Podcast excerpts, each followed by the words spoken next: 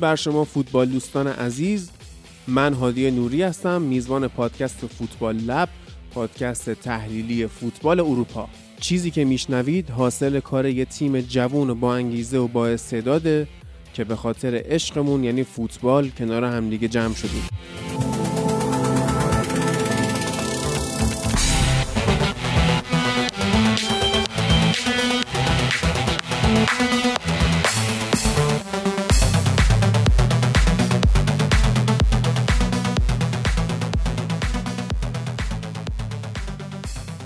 خب هفته پیش ما بخش انگلیس نداشتیم و این هفته که داریم یه نگاه کوچیکی هم به بازی هفته پیش تیم های مهم لیگ انگلیس خواهیم داشت. اما خب توی مین ایونت این هفته تاتنهام و یونایتد با هم بازی کردن. دو تا مربی عملگرا که خب واقعا ما انتظار داشتیم که بازی به شکلی بره که مساوی بشه.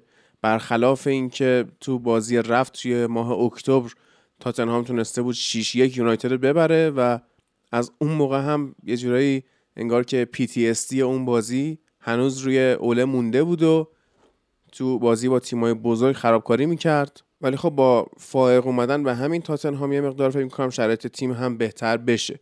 هفته پیشش یونایتد با برایتون بازی کرد که گل خورد از دنی ولبک و بعد تونست بازی رو برگردونه. تاتنهام هم با نیوکاسل بازی کرد یه گل خورد دو تا گل زد دوباره دقیقه 85 یه گل خورد و بازی رو دو دو مساوی کرد. خیلی الان شانس top four گرفتن یعنی در واقع سهمیه گرفتن از طریق بودن توی top four تاتنهام خیلی سخت شده خیلی شانسش کم شده. و یونایتد دوباره توی این بازی هم از سون هیومین گل رو می‌خوره علیرغم اینکه گل زده بود و خب به حال VAR محبت کرد و گل رو رد کرد به خاطر اون حرکت اسکات و گل رو می‌خوره از سون و دوباره بازی رو برمیگردونه.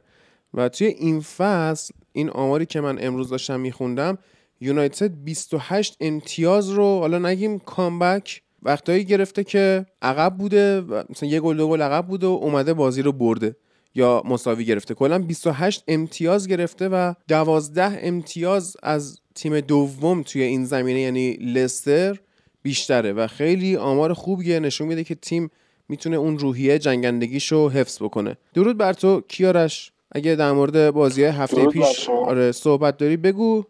اگه نه که بریم سراغ همین این بازی. اول اینکه من چقدر خوشحالم از این پیشرفت گرین وود یعنی یکی از مسائلی که یکی از مسائلی که باعث شده بود من احساس می‌کنم گل نمی‌زد با اینکه حالا بازیش هم پیشرفت کرده بود. حالا هر چی که بود الان یکی از یعنی تفاوتی که می‌کنه با اول فصل اینه که بالاخره این آدم خوشحاله تو زمین. این آدم می‌بینه که دوباره رو با لبخند بازی می‌کنه و حالا اون مسائلی که بالاخره با قرنطینه شاید نتونسته بود کنار بیاد. یکی از دوستاش خودکشی کرده بود. بالاخره این موانع روانی رو کنار گذاشته من خیلی خوشحالم براش. یه ضربه سر واقعا خفنم زد. یعنی من فکر می‌کنم اپیزود قبلی هم توضیح دادم که کاوانی و گرینوود مثل اینکه یه روابط خیلی خوبی با هم تشکیل دادن. یعنی کاوانی از وقتی اومده سعی کرده بود به خیلی از این مهاجما رو جمع کنه دور خودش چیزهایی مثلا یادشون بده تکنیک های مهاجم بودن و اینا رو. و با هیچ کی به اندازه گرینوود حال نکرده و گرینوود عملا گرفته زیر بالو پرش مثل اینکه. یعنی خیلی روابط مرشد و مارگاریتا. مرشد و ارشد. مارگاریتا. مرشد و مارگاریتا. آره. رابطه این شکلی با هم دارم و من خیلی خوشحالم از این قضیه. چون این movement کاوان دقیقا اون هنر مهاجم نوک بودن اگه از یکی آدم بخواد در جهان یاد بگیره فکر می‌کنم بهترین نفر کاوانی باشه. آره. که فکر کنم یه 500 تا 500 خورده تا گل هم زده در دهه اخیر. ببین کاوانی movement ش بگو بگو گلش بگو. دقیقا گل میسون اون ضربه سر شیرجه که زد اون ریسکی بود که مهاجم باید بکنه. یعنی خیلی از وقتا اون دویدن و در موقعیت قرار گرفتن انجام میشه و گل نمیشه. ولی دقیقا تمام اون ریسکا برای اون یه لحظه ای که جفت جور میشه و خیلی گل قشنگی بود دمش این movement کاوانی یه جورایی که مدافع رو گول می‌زنه. یعنی کند به نظر میاد توی محوطه جریمه و این میگن که فیلم بازی می‌کنه که انگار تنبله و مدافع ولش می‌کنن. همین باعث میشه که آروم آروم بره برای خودش موقعیت مناسبی پیدا کنه. و خب قطعا به نظر من رابطه درستی هم هست بین اینا به خاطر اینکه ما به جز گرین وود و خود کاوانی هیچ مهاجم نوک تخصصی توی زمین نداریم. یعنی نه راشفورد می‌تونیم بگیم مهاجم نوک تخصصیه نه حالا اون مارسیالی که ولش کنه بقیه بازی کنه و خب حق هم دارن که این دوتا با هم connection خوبی داشته باشن. گرین هم بارها ما دیدیم که خارج از پستش بازی می‌کرد به خاطر اینکه یکی مثل مارسیال بره نوک بازی کنه. ولی خب دیگه این باید فضا براش فراهم بشه که بشه مهاجم اصلی تیم و این روند پیشرفت هم داشته باشه. و این دوتا بازی اخیرم که هم جلوی برایتون هم جلوی تاتنهام گلش رو زد. اما همین تاتنهام رو شروع بکنیم. خب یونایتد با دابل پیوت مکفرد الان معروف شده توی انگلستان. به این دوتا میگن مکفرد که خب بهترین دابل پیوتی که ما الان داریم. از این بهتر نمیشه. هرچند که خب خیلی هم شاید به لحاظ اسمی یا به لحاظ عملکرد توی بازی های خیلی بزرگ اینا اونقدری تراز اول و کلاس جهانی نباشن. اما به هر حال این دیگه به قولی خیرالموجودین یونایتد که double pivot مکفرد بازی کنن. پوگبا رو به wing چپ برد رشفورد رو به wing راست و تاکتیکی هم که داشت تاکتیکی بود که خب بهترین آدم توی اجرای این تاکتیک زیدانه و اونم اینه که به بازیکنهای خلاقت فضا بده آزادشون بذار بذار خودشون یه magic ی تو زمین انجام بدن. و این کار رو انجام داد و در ادامه دیدیم که خب ما خیلی پرس می‌کردیم تاتنهام رو. و پرسی هم که بود پرس در واقع نامنظمی بود. یعنی شما انتظار نداشتی یه سری از بازیکن‌ها یه کارهایی بکنن. مثلا اینکه ما اومده بودیم به جای اینکه خط دفاعی تاتنهام رو پرس بکنیم یا حتی خط حملهشون رو پرس بکنیم که توپ ازشون بگیریم ضد حمله بزنیم اومدیم به خراب کردن مید بلاک تاتنهام پرداختیم. یعنی اندومبله و بیرگ رو یونایتد پرس می‌کرد. لوسلسو و سون می‌خواستن بیان به اینا کمک کنن اما هیچ کدوم midfielder تخصصی نیستن. و همین باعث شد که mid block خراب شه. از این ور هم هری مگوایر یه پرس جالبی می‌کرد خط دفاع رو رها می‌کرد و اندومله رو پرس می‌کرد. و همین داشت باعث می‌شد تاتنهام نتونه پلن اصلی بازیشو داشته باشه. اما از طرفی هم خب مارکوس رشفورد توی wing راست که بازی می‌کرد به اندازه کافی به آرون ونبیساکا توی دفاع راست کمک نمی‌کرد و میذاش همینجوری بازیکنان از جلوش رد بشن و آخرش هم همین نامنظم بودن یک مقدار کار دست یونایتد داد و مگوایری که گفتم می‌رفت سراغ نزدیک شدن به اندومبله و خراب کردن بازی تاتنهام نبودش توی یک صحنه ای باعث شد که لیندلوف حضور داشته باشه و حضور لیندلوف باعث شد که اون توپ از زیر پاش در بره و آخرم سون هیونگ مین گل بزنه. اما توی نیمه دوم استراتژی اول تغییر کرد. و پوگبا رو از وینگ چپ جدا کرد از چسبیده بودن به خط رهاش کرد آزادی عمل بیشتری بهش داد و خلاقیت بیشتر شد و فرد گل زد و درود بر تو ایلیا. از تو هم بشنویم. درود بر شما شنوندگان. ببین بازی با تاتنهام خب یک بازی بود که خیلی انتظار از ما زیاد بود با توجه به بازی که در دور رفت داشتیم و اون اتفاقاتی که افتاد و اون چیزی که گفتیم بابت ترس اوله از تیم های تاپ 6 خب با اون برد عجیب اون برد خوب یعنی جلوی منچستر سیتی یه مقدار تموم شده بود و اینا. ما از ابتدای بازی داشتیم می‌دیدیم تیم داره خوب بازی می‌کنه و اینا. ببین چیزی که وجود داشت و ازش ضربه خوردیم بجز اون چیزی که تو گفتی این بود که تو سمت چپ حالا یا یه زمانای رشفورد یا زمانای پوگبا که اومدن وینگر چپ وای میستادن اینا می‌رفتن در خط که خط در کنار خط خیلی جلو بازی می‌کردن و پرس می‌کردن. سعی می‌کردن توی جلوی زمین بمونن و عقب نکشن. و اینم اینا لوکشاو کمک نمی‌کردن و همین باعث سرژ اوریه که نفوذ می‌کنه خیلی فضای زیادی داشته باشه. از اون ورم لوکشاو یک سری مشکلاتش هنوز مونده تو این فضا کاور کردن فضاها و یک در برابر یکا باز مگوایر رفت اونور که بخواد اون سمت رو کاور کنه و بعد اون مشکل به وجود اومد و گل اول رو خوردیم. اما چیزی که توی تیم خیلی جذاب بود برای من. این تاکتیک های بود که استفاده همزمان از پوگبا و کاوانی تو تاکتیک های تیم بود. یعنی کاری که تیم مورینیو نیمه اول کرده و سیستم 4 1 4 1 بود که هویبیرگ رو به عنوان تنها pivot خودش بازی داده بود و دو تا هافبک رو گذاشته بودن. یعنی اونجا اندومبله و که بیان جلوی پرس کنن از جلو و کلا option های بازی سازی از عقب ما ببندن. یعنی از کناره ها بیان چپ و راست ما رو پرس کنن و خود هریکین هم دفاعی ما رو پرس کنه و از اون برم فرد و اسکات توسط همین دو تا هافبک تیم تاتنهام پرس بشن که این عمل تا یه حدی موفقیت آمیز بود. اما بهترین کاری که تو نیمه اول ما این کردیم اومد پوگبا به نیم فضاهای داخل خط هافبک اضافه شد و از اون سمت لوکشا و فضای خیلی بیشتری گرفت برای اینکه بتونه نفوذ کنه. وقتی و اوریه هم خودش رو می‌برد سمت پوگبا یعنی اوریه رو به خوش می‌کشید. اگر موریه عقب میموند که فضا نده به لوکشا باز پوگبا یار خالی میموند پشت محوطه جریمه تیم تاتنهام و اونجا به عنوان یه بازیکن شماره ده بازی می‌کرد. و خب برای جلوگیری از این حرکت نیمه دوم سیسوکو رو آورد مورینیو که این هم ناموفق بود. یعنی منچستر یونایتد تقریبا تو این بازی مخصوصا نیمه دوم باش داشت با دو تا پست شماره ده بازی می‌کرد. انقدر که پوگبا اضافه می‌شد به میانه میدان و نیم فضاهایی که بود و اون سمت هم برونو فرناندز بود. یعنی برونو فرناندز و پوگبا دو تا پست ده منچستر یونایتد بودن که با اسکات و فرد یک مربعی رو تشکیل داده بودن میانه زمین و همین مربع خیلی توی نیمه دوم به کارمون اومد و یک سری از تاکتیک های دیگه ای هم که داشتیم این بود که اگر می‌دیدیم که تیم تاتنهام می‌خواد با استفاده از چند بازیکن فضای بین دفاع هافبکش رو ببنده و نخواد فضا بده. پشت محوطه جریمه تیم ما این اتفاق میافتاد که کاوانی میومد عقب. پوگبا به عنوان یعنی اون movement کاوانی که در تو بحث میسن گرینوود ازش صحبت شد اون movement ش رو می‌دیدیم. یعنی میومد عقب به عنوان یک بازیکن بازیساز به خط هافبک اضافه می‌شد و به جاش پوگبا می‌رفت و به عنوان target man حضور پیدا می‌کرد و از این طریق ما با پاسهای بلند یا توپ گیری های یا چرخوندن توپ توپ رو به پوگبا برسونیم و کاوانی هم می‌تونست توی این بازیسازی اثرگذار باشه. این یکی از تاکتیک های دیگه تیم ما بود و کلا ما بیشتر حملاتمون رو از سمت چپ انجام دادیم تو این بازیه که خب لوکشا باز هم عملکرد موثر و خوبی داشت. یعنی همون movement پوگبا و بازی بسیار خوبی که چه بدون توپ و چه با توپ تو این بازی ارائه داد. یعنی از بازی با توپش نگیم که حالا اون گلی که رد شد و پاسهای خیلی خوبی که می‌داد. حالا به جز یه صحنه که خواست نمایشی گل بزنه و نتونست کلا عملکرد فوق العاده یا دیدیم از پوگبا. همونطور که چند هفته بود بازی برایتون خیلی عملکرد خوبی ازش ندیدیم با وجود اینکه یه پاس گل رو تونس بده به میسن بود. اما تو این بازی عملکرد خیلی مفید و خوبی دیدیم از پوگبا. هم موومنتش باعث شد تا لوکشا خیلی فضای زیادی داشته باشه و بتونه فرصت های خوبی رو خلق کنه از سمت چپ و بیشتر حمله های ما هم از همون سمت اتفاق افتاد و کلا تیم داشت خیلی روون بازی می‌کرد توی این بازی خیلی بازیکن هم هماهنگی خوبی با هم داشتن. اون مسئله ای که کیارش که 5 تا اپیزود پیش بود اشاره می‌کرد که ما نسبت به ابتدای فصل مشکلی که داریم برای گلزنی اینه که اون لینک بین وینگرا و هافبک هامون با خط حمله انگار قطع شده. توی این بازی وجود نداشت. می‌تونیم توی گل دومی رو ببینیم.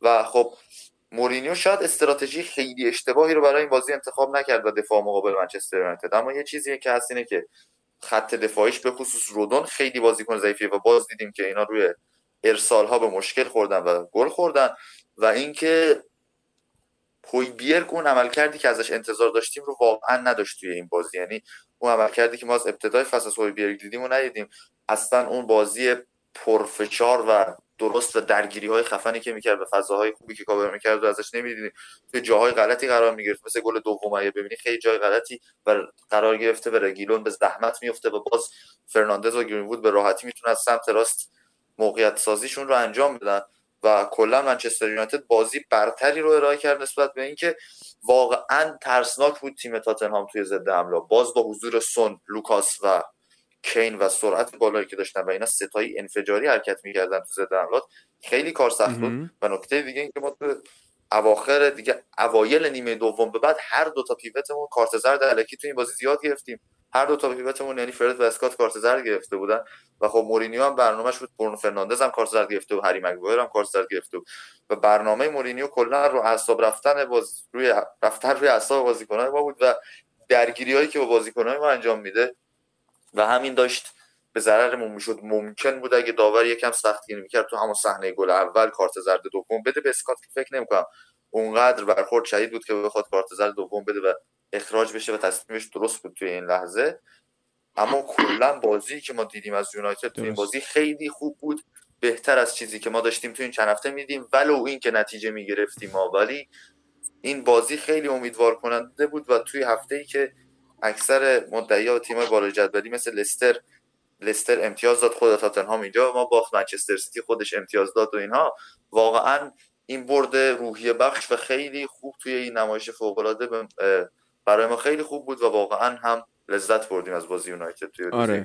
آره ببین لوکاس مورا توی پست ده واقعا داشت خطرناک بازی می‌کرد و داشت کار واسه یونایتد سخت می‌کرد. اما خب به حال تونستیم ما جلوی اینو بگیریم. من می‌خوام برگردم روی حرف ایلیا. که پوگبا چی کار داشت می‌کرد؟ گفتم که نیمه دوم پوگبا یه مقدار آزادتر شد و ایلیا گفت که دو تا پست ده ما داشتیم.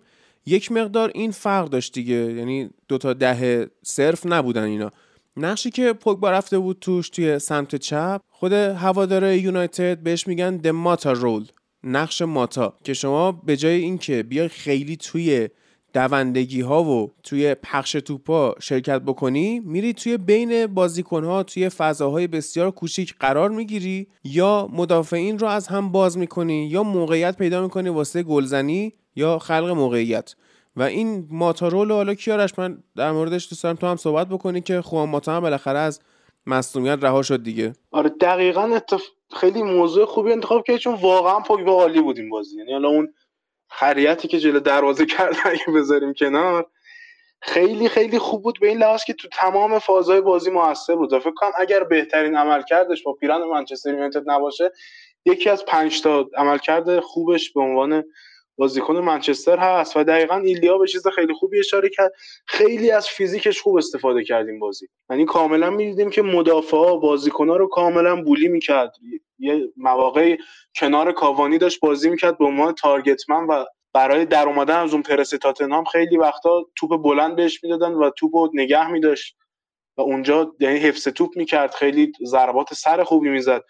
و خیلی هم موثر بود. یعنی تو دوئل های خط هافبک فکر می‌کنم رکورد دوئل هاش رو هم زد به عنوان بازیکن یونایتد. یعنی بعد از اون بازی که برگشت جلوی ساوثهمپتون یعنی از یوونتوس برگشت به یونایتد فکر می‌کنم بیشترین دوئل رو امتحان کرد این بازی. هشت تا یا چنین چیزی بود فکر می‌کنم.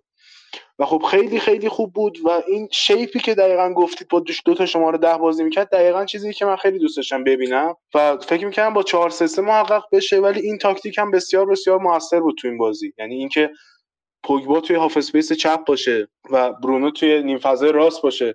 half space راست باشه. لوک شاو به عنوان wing back اضافه بشه عرض بده به بازی. و حالا رشفورد و ون بیساکا جاشون رو بعضا عوض بکنن یا بیساکا به دفاع یا خط بک کمک کنه. با وجود اون حالا حمایتی که هست از طرف فرد یعنی اون مشکلی که ما داریم با نبودن شماره 6 که نمی‌تونیم همزمان هم به قولی half space ها رو اون جلو پر بکنیم و هم حفاظت بدیم به خط دفاعی این سیستم خیلی خوبی مشکل رو بر ما حل کرد. یعنی یکی دو تا بازی با ماتا هم دقیقا اشاره کردی. امتحان شد این قضیه. اون مربع خط هافبک که یک چیزی شبیه به 4 2 2 2 تشکیل میشه تو زمین و واقعا هم عالی بودن. یعنی تک تکشون این شکلی که به هر حال ما دو تا شماره 8 آزاد داشته باشیم یا حالا اینجا شماره 10 داشته باشیم و در عین حال بتونیم جلوه دملا رو بگیریم خیلی خیلی به درد ما خواهد خورد. و دقیقا اون مشکلی که داریم ما با لینک کردن بازی رو حل می‌کنه. با اینکه حالا کاوانی هم خیلی link up خوبی داشت این بازی و رشفوردی که هم با مصدومیت بازی کرد همین که کلا تو wing راست بودنی به شکل تیم خیلی کمک می‌کنه ولی خودش خیلی بازی درستابی رو نمی‌تونه انجام بده به دلیل اینکه حالا پای تخصصیش نیست و اینجور چیزا. و خب خیلی به لحاظ تاکتیکی بردیم بازی منچستر و خیلی دوست دارم راجع به اون تصمیم هم صحبت کنم. واقعا اصلا من خراب کرد گلی که برگشت.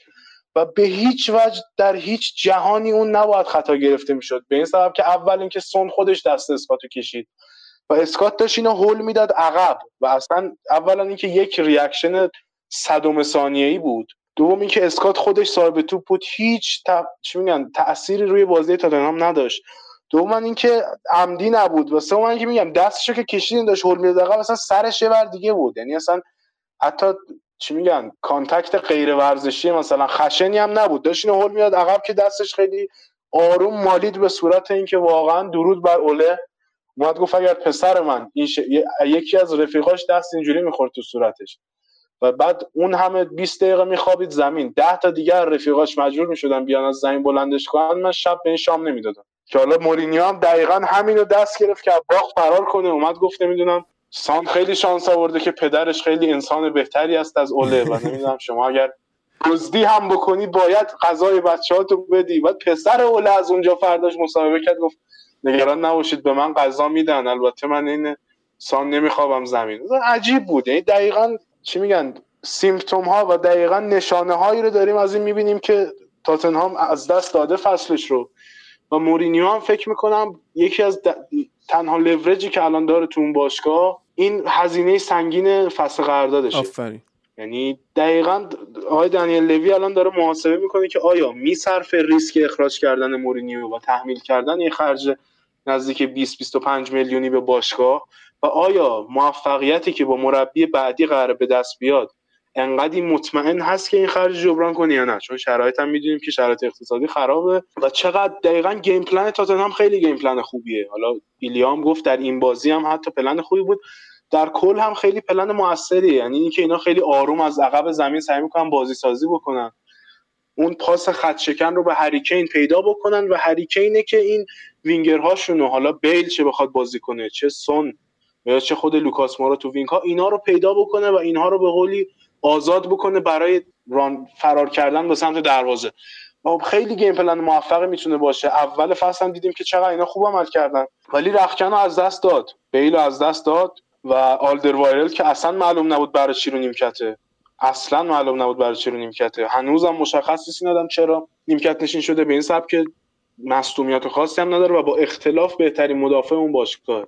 یعنی حالا فرتونگن که خودش می‌خواست بره پیشنهاد تمدیدش از دنیل لوی گرفت و رفت. به همراه اریکسن. ولی این که آدم که تمدید کرد نه مشکل خاصی به لحاظ توانایی داره نه مشکل خاصی به لحاظ اخلاقی ما شنیدیم ازش. و کلا هیچ چی دیگه. از دست داده قشنگ. یعنی دقیقا شروع کرده به کارهایی که مورینیو همیشه می‌کنه. پوگبا هم این مصاحبه کرد. در موردش که اسکای پخش کرد. و واقعا هم به نظرم خیلی کار درستی کرده یعنی اینکه ما هر سری حالا اسکای یه چیزی پخش کنه این باشه که ما بازی ها رو همون جوری که یعنی بازی ها رو دونه به دونه پیش میدیم و من سعی می‌کنم بهترین عمل کردم برای تیم نشون بدم. اینو ما از تک تک بازیکن‌های تاریخ لیگ جزیره شنیدیم تو تک تک مصاحبه و به نظرم حرفی بود که باید زده می‌شد. راجع متدهای اوله و مورینیو صحبت کرد و صحبت کرد که چرا بالاخره میگفتش که در واقع این که شما با یه مربی رابطت خوبه و بعد یهو این آدم یه جور رفتار می‌کنه که شما کلا وجود خارجی نداری این مشکلیه که مورینیو داره. و خب خیلی هم آدمیه که سعی می‌کنه حالا با متدهای مختلف روانی فرار کنه از اون شرایطی که توش سعی می‌کنه توجهات رو منعطف کنه به جای دیگری تا شرایط رو برای خودش درستتر کنه اصلاحات رو خودش انجام بده که خب والا با این وضعی که اینا رسیدن بهش احساس می‌کنم که خیلی خیلی سخت می‌تونه برگردونه این داستان رو. دله الی رو کامل از دست داده. هری وینکس رو که حالا midfielder خوبی بود زمان پوچتینو و یکی از بازیکنایی که جزو هسته حالا هویتی تاتنهام است با اینکه خیلی بازیکن شاخصی نیست بازیکنی که از خود آکادمیشون اومده بالا و خب کاپیتان هم شد یکی دو بازی پارسال. این رو کاملا از دست داده. تانگانگا رو که پارسال یکی دو بازی بازی داد اصلا هیچ وقت نمی‌بینیم. و بیل رو هم که راجعش صحبت کردم و اینکه دقیقه 61 که آدم سیسوکو رو برای حفظ کردن نتیجه بازی یا مثلا حتی گل وقتی گل می‌خواست که به تاپ فور برسه آورد تو زمین کاملا ناامیدی رو میشه تو رخکن تاتنهام و تو اون نیمکتی که اینو داشتن دید. واقعا دیگه فکر می‌کنم از دست دادن. یعنی الان 49 امتیاز دارن و برای رسیدن به 55 امتیاز وستام برای حالا جلو رفتن تو پس تو این 5 6 بازی که مونده 6 7 بازی که مونده فکر می‌کنم اگه اشتباه نکنم چون بازی مستقیم ندارن باید تک تک بازیاشون رو ببرن و امیدوار هم باشن که بقیه امتیاز از دست بدن. که خب عملا امیدهای تاپ از بین رفته. پروژه دیگه ندارن. هریکین رو راجبش صحبت نکردم که هریکین هم دو سه جا اعلام کرده که می‌خواد جدا بشه. یعنی مشخصا یه سری صحبت با رسانه ها داشته. توی یورو, یورو میگم توی این اینترنشنال بریک توی فیفا هم که ازش سوال شد گفت من فعلا تمرکزم رو این فصل آخر فصل هستیم خواهم گرفت. و به نظر می‌رسه که هریکین می‌خواد بره و اون تنها ستون این تیمم قرار از هم بپاشه و کلا آی مورینیو بالاخره به اون سندروم فصل سوم خودش داره می‌رسه. کلا در واقع جدال دو تا تیمی بود و مقایسه روندشون از اول فصل از اون بازی 6 1 تا به الان و کلا مدیریت کردن منابعی که داشتن که خب دیدیم که اوله حالا اگرم کارنامهشون قابل مقایسه نباشه حداقل به لحاظ مدیریتی الان بسیار بهتر عمل کرده با توجه به اینکه بحرانهای بیشتری هم داشته به لحاظ مسئولیت به لحاظ حالا فشارهایی که روشه ولی عملا دیدیم که این دوستانی که اوایل فصل داشتن می‌گفتن که مورینیو رو نمی‌دونم بد کردیم دادیم رفت و باید بازیکن میخریدیم براش بازیکن میفروختیم براش. این آدم واقعا اون آدمی که اون آدمی که خودش رو به اون عنوان میفروشه نیست. اینطور اگه بخوام بگم. یعنی اون اینتر مورینیو مورینیو اینتر و مورینیو چلسی و اینا دیگه فراموش شده. من بعید می‌دونم واقعا بتونه این شرایط رو به صورتی برگردونه که اینا حالا به top four برسن یا به سالهای آینده هم بتونن لیگ رو چالش بکنن. توی لیگ اروپا هم خب با نتیجه مفتضحانه اینا هست شدن دیگه. بعد این مصاحبه هم هم لیگ آره. اروپا رو دست دادن مصاحبه پوگبارم که اشاره کردی واقعا حرفای جالبی زد. و الان ناکن پوگبا خب معلوم نیست که فصل بعد توی یونایتد باشه. با توجه به agent ی که داره و حالا اون بحثای تمدید و پیشنهادهای دیگه و ممکنه هم حالا بمونه به خاطر بحران مالی که یوونتوس درگیرشه کاری ندارم. و پوگبا ما همیشه بازیکنی می‌دونستیم که آقا این دلش با تیم نیست. خب از اون ور شما کاوانی رو ناکن که هنوز کسی نمی‌دونه این فصل آینده قرار توی یونایتد بمونه یا نه. برگرده آمریکای جنوبی. ولی می‌بینیم که با اینکه این دو نفر به خصوص تکلیفشون معلوم نیست اما تمام تلاششون رو دارن برای تیم اوله می‌کنن. و این دقیقا شیوه مدیریتیشه که تونسته تیم رو حفظ بکنه منابعش رو حفظ بکنه مدیریت بکنه. و الان ما خیلی از مصومیت هایی که داریم خب به چشم نمیاد و سبب خیر هم شد که بازی هفته پیش جلوی گرانادا توی لیگ اروپا بالاخره هری مگوایر اختار گرفت و محروم شد و توی بازی برگشت با گرانادا بالاخره مگوایر استراحت می‌کنه. تمام دقایق این فصل رو این منده خدا بازی کرد. اینو من نمی‌دونم اوله چجوری می‌خواست مدیریتش بکنه. اگر خودش به قولی اختار مسلحتی نمی‌گرفت و به هر حال الان توی جای خوبی تیم و اگه جدول رو ما بیایم نگاه بکنیم حالا منچستر سیتی که یک بازی بیشتر هم داره و این هفته به لیدز یونایتد هم باخت که در موردش مختصرا صحبت می‌کنیم 74 امتیاز داره یونایتد با یک بازی کمتر 63 امتیاز. یعنی سیتی 32 بازی داره یونایتد 31 بازی. که اگه اون یه بازی رو هم ببره اختلاف امتیاز با سیتی میشه 66 78 امتیاز ما اختلاف داریم. لستر سیتی از اونور 56 امتیاز داره. یعنی 7 امتیاز هم ما با لستر در همین لحظه فاصله داریم. این یه موقعیت سکیوریه که حالا شما ناکن تاتنهام لیورپول چلسی تیم هایی که اول فصل خیلی ها فکر می‌کردن بالای یونایتد قرار می‌گیرن توی جدول. الان باید بدون دنبال وست هم دیوید مویس که آیا این بازی ببازه یا نه. و این نشون میده که علا رقم این که خیلی اوله بین مطبوعات بین طرفدارها و غیره آندرریتده و خیلی اعتبار بهش نمیدن اما واقعا توی مسیر درستیه کماکان. یعنی این تیم رو من فعلا هنوز انتظار جام ازش ندارم. اگه لیگ اروپا قهرمان بشیم خوبه ولی انتظار ندارم. لیگ رو هم حتی سال آینده هم انتظار ندارم. سال بعدش شاید. با توجه به اینکه می‌دونیم توی اون عمق اسکواد چه خبره سال آینده هم نباید از اول توقع لیگ آوردن داشت. title نمی‌تونه بزنه. ولی در مسیر درستیه و اگر یک سری بدشانسی ها نبود یه سری مساوی رومخ اگه ما نداشتیم در طول فصل یه سری باختای عجیب غریب نداشتیم الان شاید ما داشتیم شونه به شونه سیتی رقابت می‌کردیم. یعنی شما یه بررسی می‌کنید در طول فصل که ما چه بازی های بیخودی رو شما فکر ما تاتنهامو بردیم یا من سیتی رو بردیم ولی میای نگاه می‌کنید توی بقیه بازیه که ببینی چیا از دست رفته. ما مثلا یه دونه کریستال پالاس مساوی کردیم. بعد از اونور چلسی رو می‌تونستیم ببریم ولی مساوی کردیم. وست مساوی کردیم. اورتون رو سه سه مساوی کردیم. آرسنال سف سف مساوی کردیم. احمقانه ترین باخت تاریخ فوتبال رو به شفیلد دادیم دو یک. لیورپولی رو که می‌دونستیم می‌تونیم ببریم صفر صفر مساوی گرفتیم.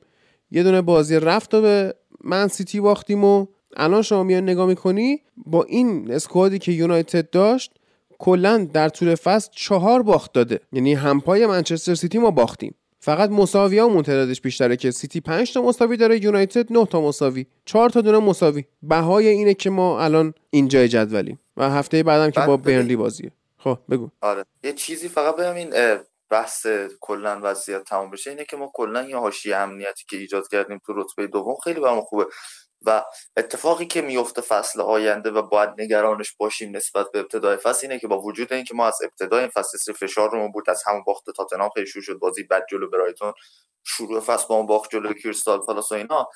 اما چیزی که وجود داشت این بود از ابتدای فصل هیچ کسی شانس قهرمانی رو برای منچستر یونایتد متصور نمی‌شد. اما ممکن است فصل آینده با جذب یکی دو بازیکن سوپر سوپراستار یا و این نمایشی که امسال از تیم دیدیم اسم یونایتد از همون ابتدای فصل بره جز مدعیان قهرمانی. و این یه فشار دیگه است که به نظرم اوله می‌تونه با خوب مدیریتش کنه و لیگ اروپا رو ببریم تو این تیم در حد جام گرفتن نیست. اما لیگ بردن لیگ اروپا به نظر من الان که تیم داره سهمیش از لیگ می‌گیره بیشترین تاثیرش کلا هم جام گرفتن است. همین که ما از فصل آینده از ابتدای فصل می‌تونیم با دو تا جام فصل رو شروع کنیم. یعنی سوپرکاپ اروپا که اگر لیگ اروپا رو ببریم یعنی با یک بازی. و اینکه من شانس زیاد میدم به منچستر سیتی که بخواد قهرمان جام حذفی از اون ور منچستر به عنوان تیم دوم لیگ بره و جام سوپر جام انگلیس رو هم Community Community Shield رو هم برگزار کنه. یعنی از ابتدای فصل ممکنه ما فصل آینده دو تا بازی سوپر جام رو هم داشته باشیم که بخواد برای ما جام بیاره یا تیم رو توی تحت فشار بذاره. یعنی این رو هم باید در نظر گرفت برای فصل آینده از ابتداش. و نکته دیگه ای که موند راجع بازی تاتنهام اینا فقط بگم چیزی که کیارش گفتم مورد حرکت اینه که دنیل لوی گفته به تیم انگلیسی انگار زیر 120 میلیون پوند نمیفروشم که با این وضعیت فکر نکنم تیمی بتونه اینو پولشو بده. ممکنه شاید از انگلیس خارج بشه با این وضعیت که اگر بخواد بره. چون گفتن احتمالا اگه تیم سمیلی قهرمان نگیره بره که با این وضعیت هم میره. یعنی این هفته اینا با اورتون بازی کنن بازی دارن و اورتون با یک بازی کمتر نسبت به اینا یه امتیاز از اینا عقبه. و اگه نتونن این بازی رو ازش امتیاز خوب بگیرن یا اورتون ببره و تیم بازی کاملا دیگه از کورس خارج میشن و تمام میشن. ضمن که اینا خیلی برنامه بازیشون ساده نیست. نسبت به وست هم مثلا که فقط یه بازی سخت فکر میگم با چلسی داره. حالا اگر بخوایم نگاه کنیم و واقعا کارشون سخت میشه و در واقع خود بازی هم تنها چیزی که موند و من که آدم رفت بگم که خیلی بیرحبسه ولی الان میگم اینه که آرون ون بیساکا خیلی داره تو بعضی از بازی امروز این فصل خوب کار می‌کنه. یعنی من ما عمل کرده خوب پوگبا گفتیم کاوانیو گفتیم گرین وود با اومدنش به زمین و یه گلی و پاس گلی که داد کاملا تعیین کننده بود و پیشرفتش رو دیدیم. و فرد هم توی کارهای هجومی خیلی خوب عمل کرد و تونست از پس بازی خودش بعد از اون کارت زردی که گرفت بر بیاد. اما بازی که ما از آروان بیساکا دیدیم توی فاز دفاعی فوق العاده بود. اون تکلای همیشگیشو داشتیم توی دوئل ها. خیلی خوب عمل کرد آمار بسیار خوبی داره. هفت دوئل برده. دو تا فقط باخته و خیلی این عملکرد خوبی مقابل خط حمله تاتنهام. و اینکه نسبت تعداد بازی های با کیفیت و بیساکا به تعداد بازی بی کیفیتش توی این باز توی این فصل خیلی از فصل اولی که اومد بهتره. یعنی هر چقدر میره جلو ما داریم بازی های با کیفیت بیشتری رو از این می‌بینیم. یعنی یک روند پیشرفته نه خیلی با سرعت زیاد ولی داره آروم آروم به یک جایی می‌رسه که به یک درجه استانداردی از بازی برسه آروم و بیساکا و خیلی ما داریم کمتر ازش بازی های ضعیف می‌بینیم توی این فصل. و یه نکته دیگه جا داره که واقعا اشاره بشه. بعد از اینکه بچه استاد دنیا اومد دین هندرسون همینطوری اومد یهو فیکس دروازه یونایتد شد و دخیا تبعید شد به لیگ اروپا و این اتفاق رو باید واقعا میمون و مبارک دونست. توی همین بازی هم بسیار عالی بود عمل کرده دین هندرسون. سیوایی که داشت جایگیری خوبی که داشت. سه بار به عنوان سویپر کیپر کار کرد که اومد از عقب توپ جمع کرد شبیه به مانوئل نویر. و کلا خیلی دروازه‌بان بهتریه به نظر من. یعنی توی همین فصل اولش با اینکه تعداد بازی های زیادی نکرده اما خب نسبت به تعداد بازی و اینا بگیریم نسبت به فصل اولی که دخیا بود خیلی این دروازه‌بان بهتریه. چون میگم فصل اول دخیا اینطوری بود که ما فکر می‌کردیم این چشش ضعیفه یا نمی‌بینه یه چیزایی رو. ولی دین هندرسون اینطوری نیست و این دنیا اومدن بچهش باعث شد که بچه دخیا در واقع باعث شد که به اجبار هندرسون بیاد بازی بکنه و کم کم اعتماد به نفسه به دست بیاره که امیدوارم واقعا در ادامه بازی های لیگ هم اوله دروازه‌بان اول تیم رو عوض نکنه و به همین شیوه هندرسون بازی کنه و این اعتماد به نفس رو بسازه واسه فصل بعد که ما انشالله از دخیا خلاص بشیم. کیارش تو نظرت چیه؟ والا به نظرم دقیقا استایل بازی منچستر که داره عوض میشه خیلی خیلی بیشتر از نوع بازی هندرسون سود می‌بره و چقدر خفن مدیریت کرد ولی این داستان یعنی من فصل پیش می‌گفتم که مدیریت گرین از یه بازیکن آکادمی به یک بازیکن تیم اول بسیار بسیار حساب شده بود. اینم میگم که واقعا عوض کردن این دوتا از اول فصل تا اواسط فصل کاملا بحث سر این بود که هندرسون چرا بازی نمی‌کنه کدوم دروازه‌بان اوله. ولی یه جوری اینا رو عوض کرد. با هم که اصلا همه انگوش به دهان موندن واقعا. یعنی حداقل من منیجمنتش کلاس جهانی اگر تاکتیکاش اگر مثلا کوچ کردنش کلاس جهانی نباشه مدیریت افراد رو خیلی خوب بلده این آقای و امیدوارم که بتونه با همین مدیریت افرادش افتخاری برای ما بیافرینه.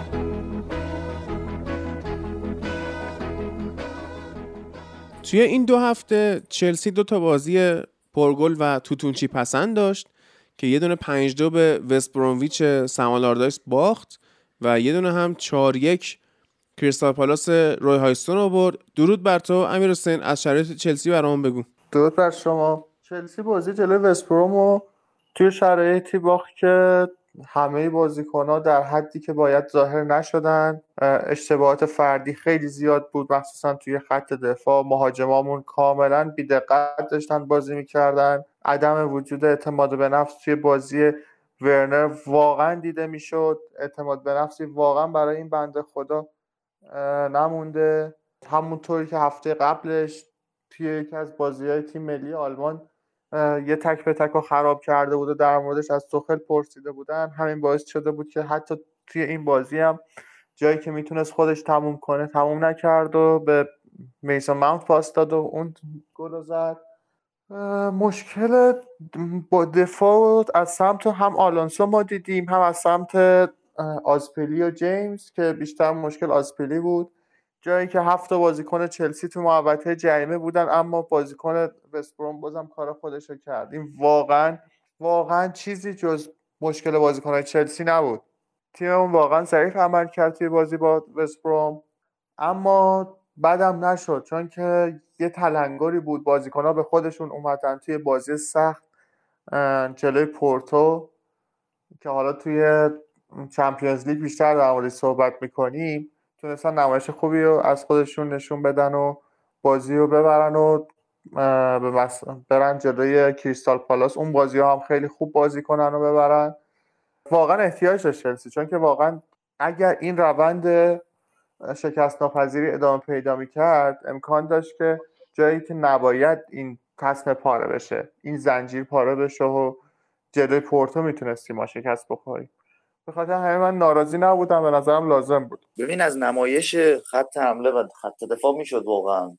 تو این بازی انتقاد کرد و ترسناک بود جلوی وسپرومویچ اما همونطور که امیر حسین گفت این اتفاق درسته. یعنی خود کنسی ساو سرمربی پورتو هم بعد از این باختی که چلسی داد گفت ما خیلی بد شانس بودیم که توخل اولین باختش رو قبل از بازی با ما داد و چلسی خیلی زمان خوبی زمانی که واقعا توی خیلی اثرگذار نبود روی کورس سهمیه که داره می‌ذاره یعنی واقعا اونقدر شانس چلسی پایین نیومده توی لیگ و اینکه توی لیگ قهرمانان قبل از یه بازی مهم اینجوری بیان و باخت رو بدن و این تلنگره بهشون بخوره خیلی مهم بود. و تلنگره تا الان داریم می‌بینیم که تاثیر خوبی گذاشته و درست بوده و تیم چلسی هم تونسته خودش رو بعد از اون بازی جمع کنه و خب بیشتر به خاطر همون مسئله ده نفر شدن تییاگو سیلوا بود یعنی قبل از اون اخراجی که داور بکنه واقعا چلسی داشت همون بازی همیشگی خودش که با تو خیلی راه می‌داد رو ارائه می‌داد. اما و بازی می‌کرد. اما با اون اخراج تییاگو سیلوا این مسئله پاک شد و وستبروم به خوبی استفاده کرد و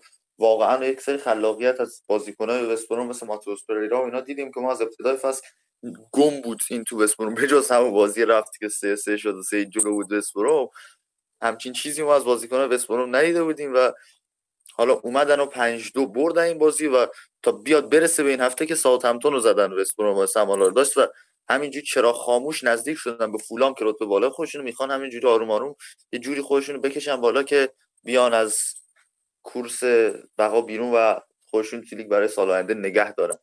و وضعیت جالبی شده. واسه اون تو Championship فکر کنم اولین سالی میشه که هر سه تا تیمی که پارسال افتادن امسال برمیگردن احتمالا. یعنی واتفورد و نوریچ که دارن رسما مستقیم برمیگردن بورنموث هم تو پلی آف هست و خیلی عجیب میشه اگه همچین اتفاق بیفته توی Championship.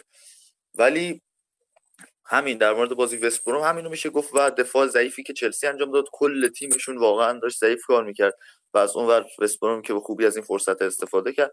اما بازی خوب و حساب شده جلوی پورتو که توی اپیزود چمپیونز لیگ چهره مدعیان ازش صحبت کردیم بازی رفت و بعد هم بردی که این هفتهش جلوی کریستال پالاس داشتن چهار که واقعا اونا رو برگردوند و نگه داشت تو کورس سهمیه. ولی هنوز هم من میگم این چالشی که توخل داره بین سه تا جام خیلی کار سختیه و هم داشتن squad نسبتا کاملتر به فصل پیش و اون چیزی که از ابتدای فصل مدیرای چلسی برای لمپارد گرفتن و حالا خیلی هاشون جا نیفتادن هنوز. ولی داشتن اون squad خیلی کمک کرده تا الان به چلسی و می‌تونه همینجا هم کمک بکنه. اینا شنبه بازی نیمه نهاییشون رو دارن با منچستر سیتی تو FA بعد برمیگردن میرن توی لیگ برتر بازی می‌کنن و بعدش باز میرن و اگر به نیمه نهایی صعود کنن توی نیمه نهایی بازی خودشون رو انجام میدن و احتمال هم نمیدم که پورتو بخواد کامبک بزنه.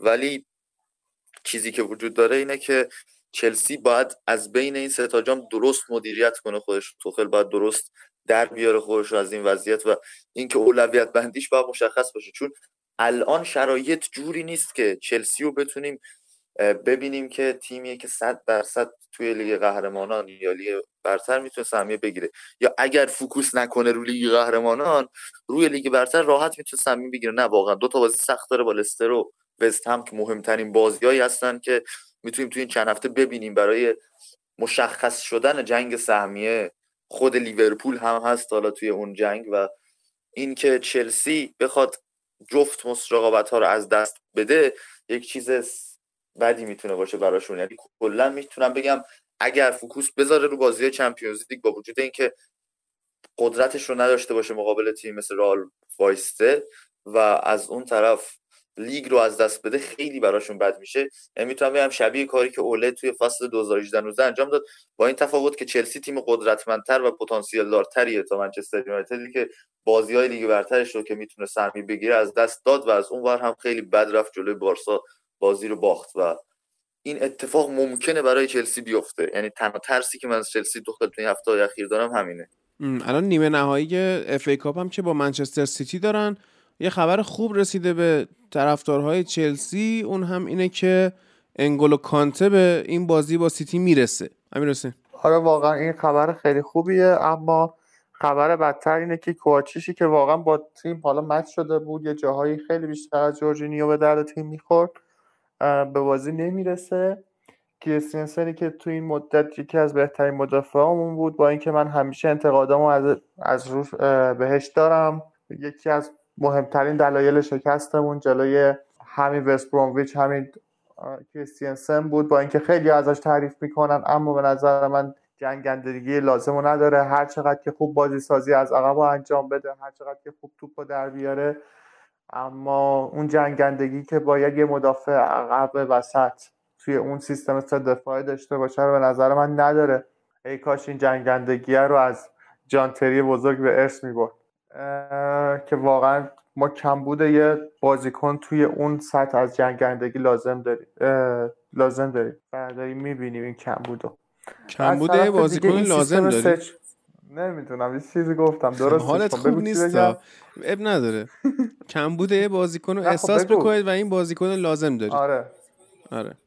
این سیستم 3 4 3 که توخل داره بازی می‌کنه بعضی وقت هم حالا به 3 4 2 1 دو تا اتکینگ انجام میشه. این سیستم هم دیر یا زود ضد سیستمش معلوم میشه دیگه. حالا ما نباید انقدر به توخل امیدوار باشیم که بخواد حالا فصل بعدم همینقدر خوب ادامه بده. به نظرم هنوز هنوز که هنوز تیم از چند جا ضعیفه. یکیش خط دفاعه یکیش خط میانه. واقعا ما یه دونه بازیکن دفاعی تو خط میانمون لازم داریم. و تنها چیزی که الان احتیاج نداریم به نظرم مهاجمه.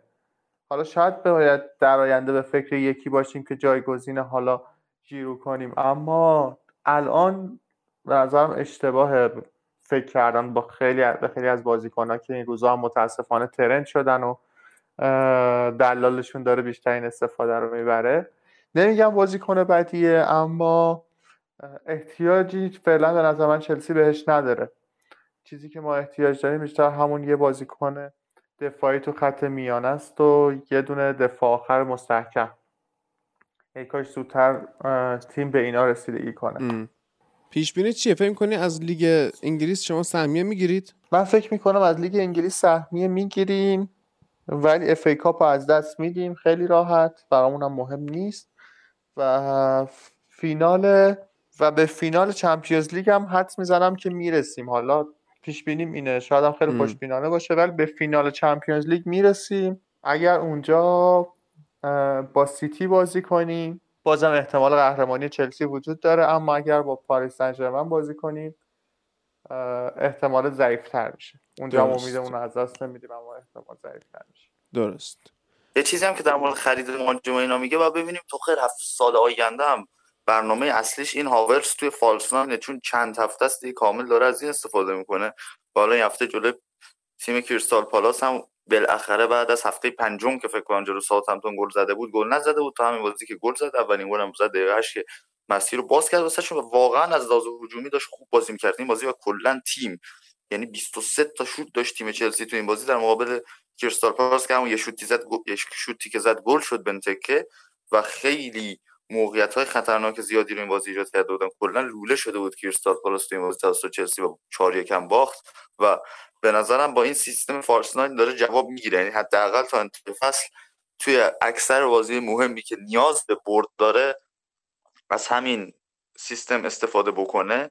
اما اگر بخواد برای سال آینده برنامه بچینه شاید متفاوت با این باشه. چون سیستمی که چلسی داره خیلی می‌تونه از فصل آینده حداقل از اواسط فصل آینده و یک کم که از فصل بگذره با این با سیستم false nine راحت تر از امسال آنالیز بشه و تیم ها دست توخل و اون سیستمش با حضور هاورس تو این پست رو بخونن دستش رو بخونن و بتونن آنالیزش بکنن.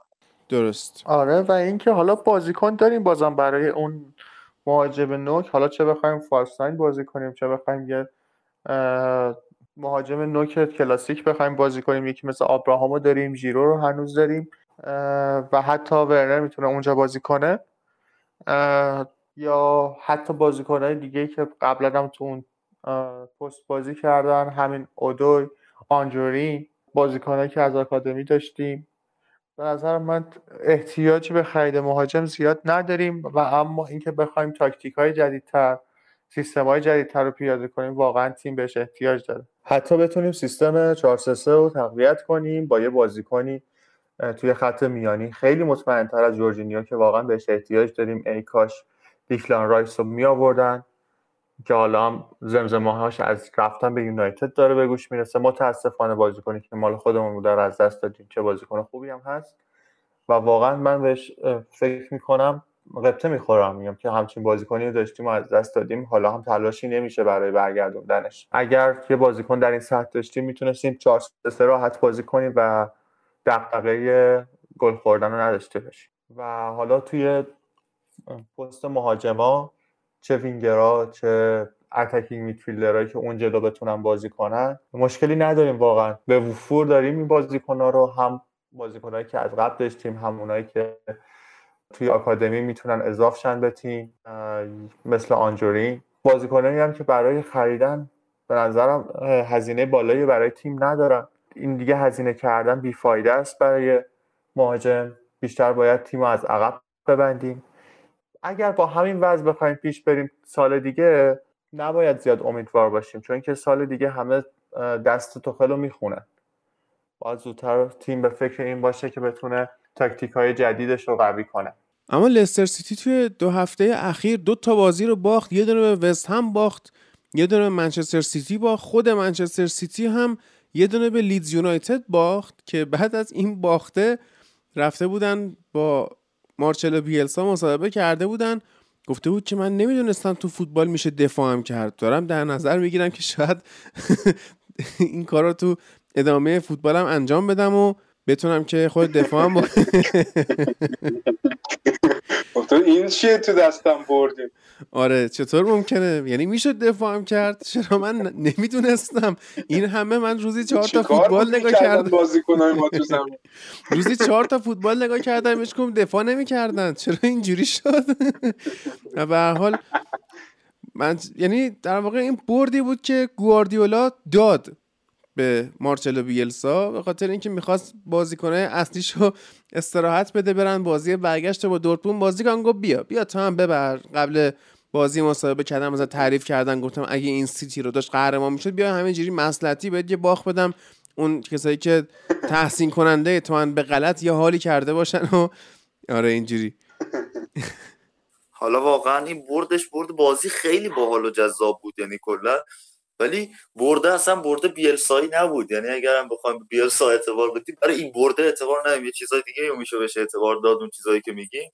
آره این بازی حالا نه به اون غلظت که تو گفتی ولی جدا بعد بازی همچین مسابقه کرده و گفته اون دفاعی که بعد از ده نفره شدن تمرین کردید و قبلا داشتید. بعد گفت نه ما اصلا همچین چیزی تمرین نکرده بودیم. تا حالا اینجوری استفاده واقعا هم از دوره که از روز اولی که اومده به لیدز تو چمپیونشیپ و اینا همه بازی لیدز رو ببینیم نمی‌بینیم این تیم انقدر رفته باشه توی لاک دفاعی و بخواد فشرده توی یک سوم دفاعی خودش تیمشون قرار بگیرم و بعد از اخراجی که داشتن اومدن و این بازی رو انجام دادن و بردن بازی رو از موقعیت خراب کردن های سیتی یک کم با چشم سیر بازی کردن های منچستر سیتی و البته همونطور که تو گفتی استراحت های با کیفیت ترش توی این هفته استفاده کردن و تونستن بازی رو هم ببرن. یه نکته دیگه ای هم که وجود داشت بود که اینا واقعا سه تا شوت داشتن و استوارت تالاس دو تاشو گل کرد و اینو ما از لیدز نمی‌دیدیم از ابتدای فصل. یکی از بدترین نکاتی که در مورد لیدز وجود داشت اینه که با تعداد موقعیت های زیادی که خلق میشه امید گل زیادی که دارن اینا کم گل می‌زنن و نمی‌تونن درصد خوبی از شوتاشون رو تبدیل به گل کنن و بهره موقعیتشون کم بود. اما تو این بازی به شکل عجیبی دو تا شوت خوشگل از دالاس دیدیم و اینها دو یک بردن. واقعا بازی چیز زیادی نشد مثلا حالا تا اون موقع که اخراج شد تیم یعنی اخراج شدن و ده نفره شد تیم لیدز واقعا لیدز داشت خیلی شناور و خوب بازی می‌کرد. همون بازی همیشگی که ما از تیم لیدز یونایتد می‌دیدیم و داشتیم جلوی منچستر سیتی می‌دیدیم. با این تفاوت که داشتن توی همه نقاط زمین تیم تا یه حدی بهتر از سیتی عمل می‌کرد و پا پای این تیم پیش می‌رفت. شاید سری موقعیت های می‌دادن و اینها اما باز داشت خیلی پا پاشون پیش می‌رفت و خوب کار می‌کردن. تا اینکه اولین شوتشون تبدیل به گل شد. و اگر حتی اخراج انجام نمی‌شد تیم به فاز دفاعی فرو نمی‌رفت ممکن بود با همون سبک بازی همیشگی لیدز یونایتد از منچستر سیتی تو اتحاد امتیاز بگیره. اما این اتفاق نیفتاد و تیم سیتی اومد و نتونست از ده نفره بودن لیدز استفاده کنه و گل فران هم نتونست کاری بکنه که اینها حداقل یه امتیاز رو از این بازی بگیرن و همینجوری واقعا هر باختی که سیتی بده یا امتیازی از دست بده این حسرت برای ماست. بابت مساویاتی که جلوی وست بروم کردیم و آرسنال و چه می‌دونم کریستال پالاس و باختی که به شفیلد دادیم واقعا. تمام اینها فقط حسرت میمونه واسه کیارش تو صحبتی در مورد منچستر سیتی یا حتی لستر که دوتا بازی پشت سر هم باخته داری؟ والا سیتی که بازیش واقعا از اون بازی ها بود. یعنی از اون بازی ها بود که آدم فقط ببینه به قیافه مربیا بخنده که هی موقعیت نمیره تو نمیره تو نمیره تو. یه شوت می‌زنن زرت. واقعا بازی جالب بود. ولی دقیقا لستر راجرز هم کاملا تیم راجرزه. یعنی تعریف لستر راجرز رو اگه بخوایم بکنیم دقیقا همین فصل و فصل قبل رو باید نشونه این نفر بدیم. که دقیقا تا وقتی که هفته های پایانی نرسیده عالیان کاملا دارن خوب کار می‌کنن. وقتی فشار زیاد میشه کم میارن که واقعا هنوزم من شانس برای لیورپول قائلم. یعنی با وضع لستر با وضعی که حالا وضع که نمیشه گفت ولی با حالا مصدومیت هایی که وست هم داره هنوزم به نظر من شانس اول سهمیه گرفتن چلسی و لیورپول هم بیشتر تا این دوتا تیم. ما که حالا اینا تو جدول بالاترن. و کاملا آقای برندن راجرز نشون داد که هر چقدر در اون ماهای اولیه فصل از این آدم تعریف بشه بگن دیگه مربی تاپی و برای شغل های بعدی که باز خواهد شد در لیگ همون گزینه یونایتد شده بود. بعد می‌گفتن گزینه چلسی هم باید باشه. بعد می‌گفتن گزینه هر تیم دیگه ای هم اگر مربی بخواد باید این آدم صدر لیست باشه. نشون داد که بله مثلا مگه این واقعا حرف درستیه به شرطی که اون هفته آخر اخراجش کنی؟ یه مربی دیگه بیاری و دوباره اول فصل رو برگردونی. یعنی اون هفته آخر دچار بازگشت ذهنی میشه آقای راجع. لستر خیلی عجیب بود این دفتر. بازی با سیتی تا موقعی که گل خورده بودن بعد بازی می‌کرد. ولی وست هم چی کار می‌کنه؟ اصلا لینگارد رو نمی‌فهمم من واقعا با این فرمی که الان آورده. یعنی لینگارد خودش نمی‌فهمه خودشو. تر؟ و داره بهتر بازی می‌کنه و اینها. ولی و مقطعی و تمام میشه. اما هر بازی داره پیشرفت می‌کنه گلای خوشگلتری می‌زنه و اینا. کلا وست هم داره خوشگل هم بازی می‌کنه نسبت به اوایل فصل که نتیجه می‌گرفت. هم مشکلی که دارن این بود که حالا اون بازی که با آرسنال داشتن دیدیم سه جلو بودن سه سه شد. هفته پیش که وولز سه دو بردن باز داشتن کامبک می‌زد تیم وولز. و این بازی هم سه جلو بودن. یه گل زدن چهارمی ایسا دیوب زد با ویار برگردوندن و باز لستر داشت کامبک می‌زد. یعنی نگه داشتن نتیجه رو هنوز یاد نگرفته دیوید مویس تو این تیم لستر و و تو این تیم وست هم و وگرنه خیلی دارن فوق و عجیب بازی می‌کنن. خیلی دارن اصلا هر بازی رو یک چیزای جدیدی ازشون می‌بینیم. حالا نه کرسول رو دارن الان فکر کنم توی مقطع نه دکلن رایس و خیلی می‌تونه کارو براشون سخت کنه. در هفته آینده اما گفتم تنها بازی که دارن با تیمای top 6 بازی مهمی است که با چلسی دارن. این هفته با نیوکاسل دارن. روز شنبه ساعت 4 که فکر نمی کنم تو سنت جیمز پارک تیم نیوکاسل بخواد خیلی اینا رو اذیت بکنه و می‌تونن با یه برد از این فرصتی هم که پیش اومده استفاده کنن. فعلا موقتا برن رتبه سوم. چون لستر این هفته در صورتی که نباید بازی میداشت با ساوثهمپتون تو نیمه نهایی FA Cup یک شنبه باشون بازی داره و درست. به جای منچستر داره با ساوثهمپتون بازی می‌کنه. ولی و یک بازی کمتر هم اینجا لستر خواهد داشت و منچستر می‌تونه از این فرصت مقابل برنلی استفاده کنه فاصله رو باشون به ده برسونه. ولی وست هم داره هر هفته چیزای جدیدتری رو از خودش ارائه میده و جسی لینگارد هم به این شرایط رسیده که گفته من می‌خوام سال آینده تو چمپیونز لیگ بازی کنم. اگر وست هم بتونه سهمیه بگیره شاید این بمونه اونجا و اگر نتونه سهمیه بگیره هم که میره به دنبال تیم هایی که تو چمپیونز لیگ هستن یا باز برگشتن به یونایتد. که من به عنوان گزینه اون الان برگشتن به یونایتد رو براش همچنان دارم می‌بینم که شاید بخواد به دردمون بخوره. یعنی انقدر یعنی همین فرمو ازش ببینیم یکم بیشتر پیشرفت بکنه یکم اعتماد به نفسش الان بالاتر بره. اگر اوله بخواد برش گردونه به عنوان التیماتوم برونو میشه ازش استفاده کرد. ما انقدر تو همه بازی ها وابسته برونو نباشیم. و از اون طرف فندبی کم دیگه پیدا کنه خودش رو به عنوان یعنی جایگاه خودش رو پیدا کنه به عنوان التیماتوم با کسی که قرار در سالهای تیم چیه؟ آلترناتیو آلترناتیو راست میگی. من میگم این چی آره راست. میگه. به برونو میگن اگه خوب بازی نکنی مثلا لینگارد رو رو دقیقا. به برونو فرناندز التیماتوم میدن که اگه مثلا این بازی خراب کنی بازی بعدی لینگارد رو می‌ذارم میگه باش یعنی همچین چیزیه. پندویک پست خودش رو پیدا کنه. بین این ده و هشت نچرخه اگر لینگارد بیاد. آره خیلی سوتی بدی اب بود نداره اب نداره. آقا یکی از شنونده های ما که ارادت خاصی هم نسبت به ما داره یه سوال های مطرح کرده و دوست داشت که ما توی پادکست بهش جواب بدیم. هرچی هم ما گفتیم با ما به سوالات تو اکسترا جواب میدیم. گفت حالا جواب بدید دیگه. این چون لیورپولیه و خیلی سوال داشت که چی شد که این اینجوری شد؟ چی شد که تیم قهرمان به اینجا رسید؟ لیورپول توی این دو هفته دوتا برد داشت. یعنی یه دونه آرسنال رو برد یه دونه هم استون ویلا رو که PTSD استون ویلاشون رفع بشه. با اینکه توی این دو هفته 6 امتیاز گرفته ولی خب می‌دونیم شرایط لیورپول افتضاحه. از اول فصل هم خیلی ما بحث کردیم با خیلی با مجید با گلرخ با خودمون که آقا چرا لیورپول اینطوریه؟ مصدومیت ها اون پلن های کلوب که باعث خسته شدن اینا میشه مصرف بالای کافئین که حالا ایلیا میگه التیماتوم کیارش کافئین گو کوکائین. یعنی یه خورده حالا ما داریم از این مسائل. آره. این چیزا داریم.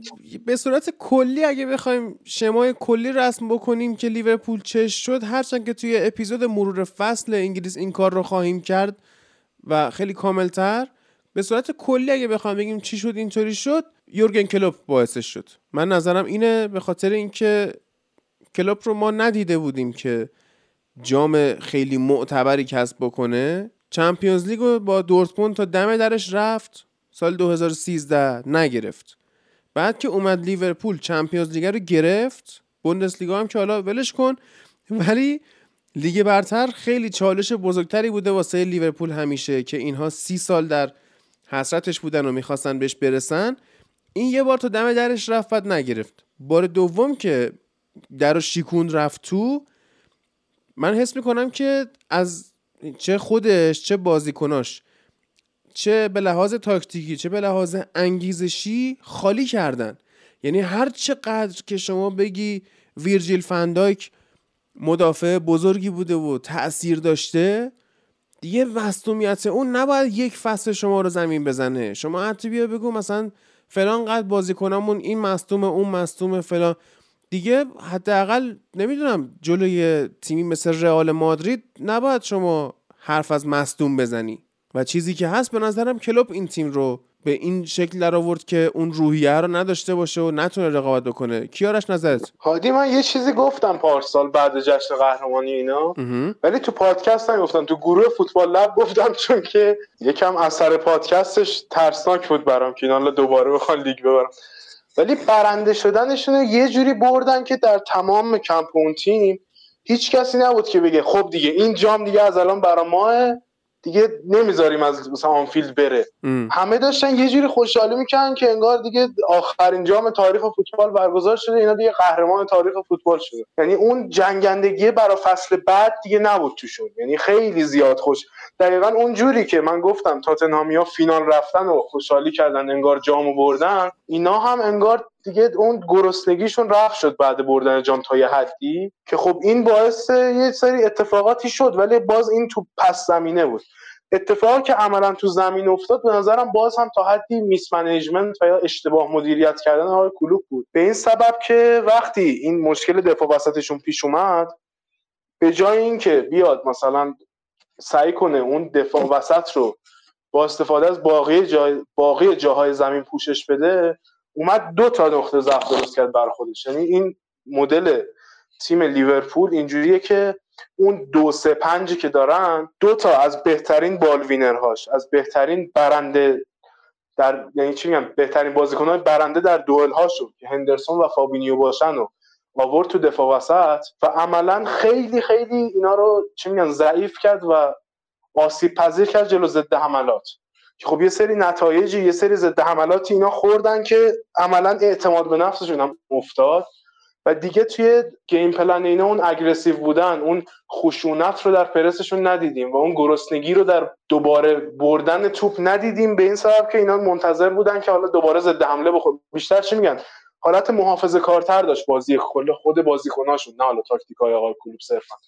و همین باعث شد یه دچار یه سیکل مریضی شدن هی اعتماد به نفسشون میافتاد هی بازیکنای مختلف افت می‌کردن به حال ما پارسال فندایک رو اگر بهترین دفاع جهان و حالا خیلی بهترین بازیکن جهان و برنده برحق توپ طلا اینو مینامیدن. ما ترنت رو و رابرتسون رو هم همه می‌گفتن اینا بهترین دفاع چپ و راسته جهانن. آلیستون هم می‌گفتن بهترین دفاع های بگم بهترین دروازه‌بان جهانه. هندرسون رو می‌گفتن بهترین کاپیتان جهانه. فابینیو رو می‌گفتن بهترین هافبک دفاعی جهانه. صلاح و مانه رو می‌گفتن اینا بهترین وینگرای جهانن. خب با یه بازیکن اصولا نباید اتفاق میافتاد.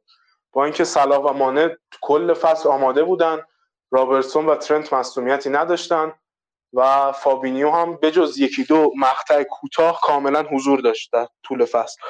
به نظرم بیشتر نتونستن اون hype رو مدیریت کنن و اون چالشی هم که جلوشون افتاد رو به قولی با توجه به حمایتی هم که نشدن توی نقل و انتقالات خودشون رو باختن عملا. یعنی ول کردن. به قولی اون چی میگن؟ دفاع وسط بازی دادن هافبک ها به نظرم یکم تصمیم غیر مسئولیت پذیرانه ایه. یعنی کاری که ما قبلا از مورینیو هم دیدیم و دیدیم که چقدر اسکوادش رو به هم ریخت. هررا رو می آورد میذاشت دفاع سه نفره. دقیقا یه چنین اتفاقی داشت میافتاد و کاملا اون عدم اطمینان رو به دفاع خودش یه جورایی نشون داد و کلا تیم یکم شاکلش ازم پاشید دیگه. باز هم ممکنه به نظرم برگردن ولی به نظرم اون گرسنگی که تیم اصلی آقای کلوب که میشه فصل 2018 19 داشت و بعید می‌دونم به این زودیا بهش برسن دوباره. در مورد مسائل تاکتیکیش در واقع هر هفته که لیورپول به یک نتیجه بدی می‌رسید حرف می‌زدیم. حالا کلیتش رو هم بگیم ولی یه چیز دیگه هم که وجود داره اینه که برخلاف اون چیزی که ما داریم تو رسانه ها می‌بینیم و در موردش صحبت میشه و اون جو غالب جو غالب طرفدارا و تحلیلگرای فوتبال ایجاد کرده و اتفاقا به نظر من یکی از جاهایی که کلوب مشکل داره بخش روحی و برگردوندن روحیه به تیمشه زمانی که می‌خوان تیمش یعنی تیمش در یک سیکل خوبی قرار نداره. و اون روحیه یورگن کلوب به نظرم بیشتر از اینکه کمک کننده باشه به تیمش بیشتر اثرگذار روی تشدید شدن اون روحیه ضعف و پایین بودنه. یعنی اینکه ما داریم توی فوتبال جهان و اون کارشناسا طرفدارا میگن که آقا این بازی مربی خیلی خوب روحیه میده به تیمش خیلی انگیزه خوب ایجاد می‌کنه و با تماشاگرها خیلی خوب ارتباط برقرار می‌کنه. چه می‌دونم با بازیکنهاش خیلی رفیقه. و خب اینها رو ما تو هم تو دورتموند و هم تو لیورپول تا زمانی دیدیم که تیم داره در یک روند رو به رشدی حرکت می‌کنه. اما وقتی تیم داشت روند نزولی حرکت می‌کرد این رو هم ندیدیم امسال از یورگن کلوب که تیم بخواد برگرده به اون حالت خودش و این یورگن کلوب روحیه رو به تیم برگردونه. حالا از مشکلات تاکتیکیش بگیر نتونست رویه رو به تیم برگردونه مصاحبه هاش بدتر می‌کرد. باختار رو گردن در دیوار مینداخت. آره گردن در دیوار مقایسه کن مقایسه کن روحیه ای که این به تیمش میده و روحیه ای که اون بر مثلا آنتونیو کونته به تیمش میده. کدوم مربی کاریزماتیک تریه گواردیولا خیلی زیر پوستی کاریزماتیکه. یعنی اصلا من واقعا یکی از با چیزایی که گاردیولا رو نگه داشته چه توی تیماش و چه رابطه خوبی که این با رسانه ها برقرار کرده دلیل اینه که این کاریزماتیک بودنش خیلی کنترل شده و درسته.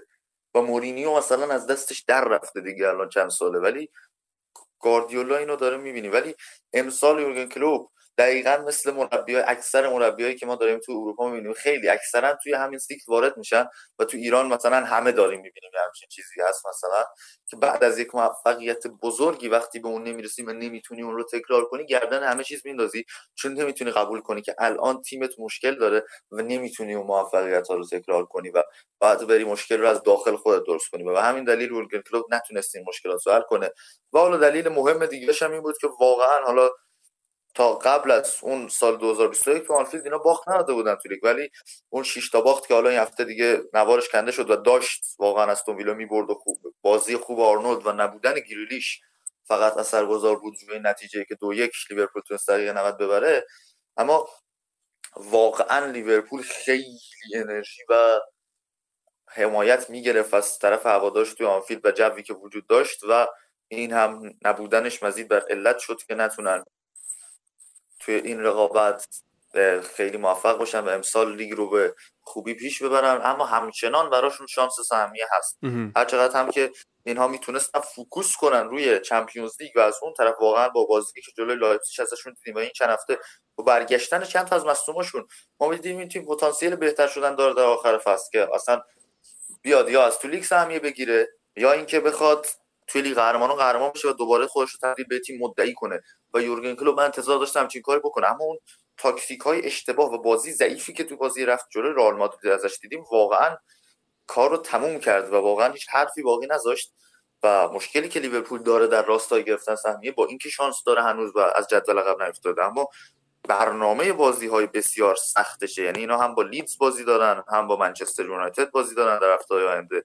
و کلا میشه گفت که خیلی برنامه بازیهایی که لیورپول در روزهای آینده خواهد داشت برنامه سختیه. یعنی هفته های آینده هفته های خیلی خوبی نخواهد بود برای لیورپول از لحاظ بازی هایی که انجام خواهد داد و کار سختی دارن همچنان. یعنی اگر بخوام کاملا کنیم لیدز یونایتد نیوکاسل یونایتد ساوثهمپتون وستبروم برنلی و کریستال پالاس. در اواخر فصل یکم در دو هفته پایانی اوضاع بهتر میشه.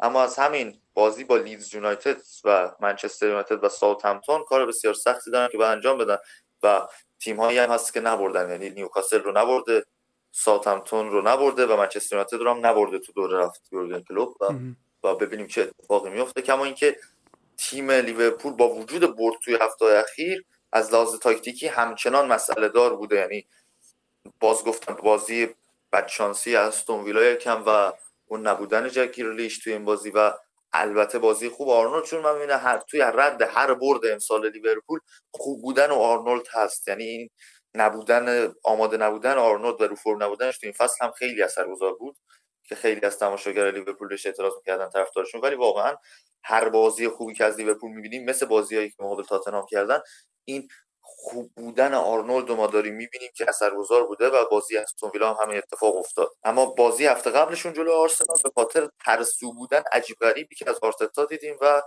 پتانسیل بدی که آرسنال از خودش نشون داد و روحیه جنگندگی کمی که داشتن و البته دفاع ضعیفشون این بازی سه شد و واقعا آرسنال بدتری رو دیدیم نسبت به لیورپولی که پیشرفت کرده باشه. و کلا همچنان کار لیورپول رو سخت می‌دونم و برخلاف کیارش من تنها تیمی که می‌بینم که می‌تونه وست هم و لستر رو بکشه پایین چلسیه. نه لیورپول و احساس می‌کنم واقعا لیورپول سهمیه رو از طریق لیگ نمی‌گیره درسته. ارز کنم که هفته آینده یه مقدار رقابت های لیگ برتر پراپخشه. یعنی نگاه بکنیم خب چیز هست این اف ای کاپه که این وسط هست یه سری تیم ها بازی معوقه خواهند داشت. و از اون بر هم در واقع چمپیونز لیگ هم نیستش هفته آینده و هفته خلوتیه. کلا یه بازی مثلا یونایتد با برنلی می‌کنه و یه بازی آرسنال داره و اینها. کاری نداریم. نکته اینه که هفته آینده ما اپیزود فوتبال لب نداریم. هفته بعدش خواهیم داشت. و با اینکه می‌دونیم شما منتظرید هر هفته ما اپیزودهای جذاب رو داشته باشیم و بعضی وقتا هم که کامنت های میاد برای من که دمتون گرم که تون تون منتشر می‌کنید و تا قبلی رو تمام می‌کنیم بعدی شروع میشه. حالا یه هفته ای ما استراحت خواهیم داشت. من خودم یک سفر کاری کوتاه در پیش دارم و به حال بقیه بچه ها هم یه استراحتی کرده باشن و درود بر همگی و میریم سراغ بخش لالیگا که خودم هم هستم با مازیار و نعیم و امینی که نیست. امینی که در همین نزدیکی است ولی نیست. و می‌خوایم بشیم در مورد الکلاسیکو با هم بحث کنیم. لذت ببریم دیگه.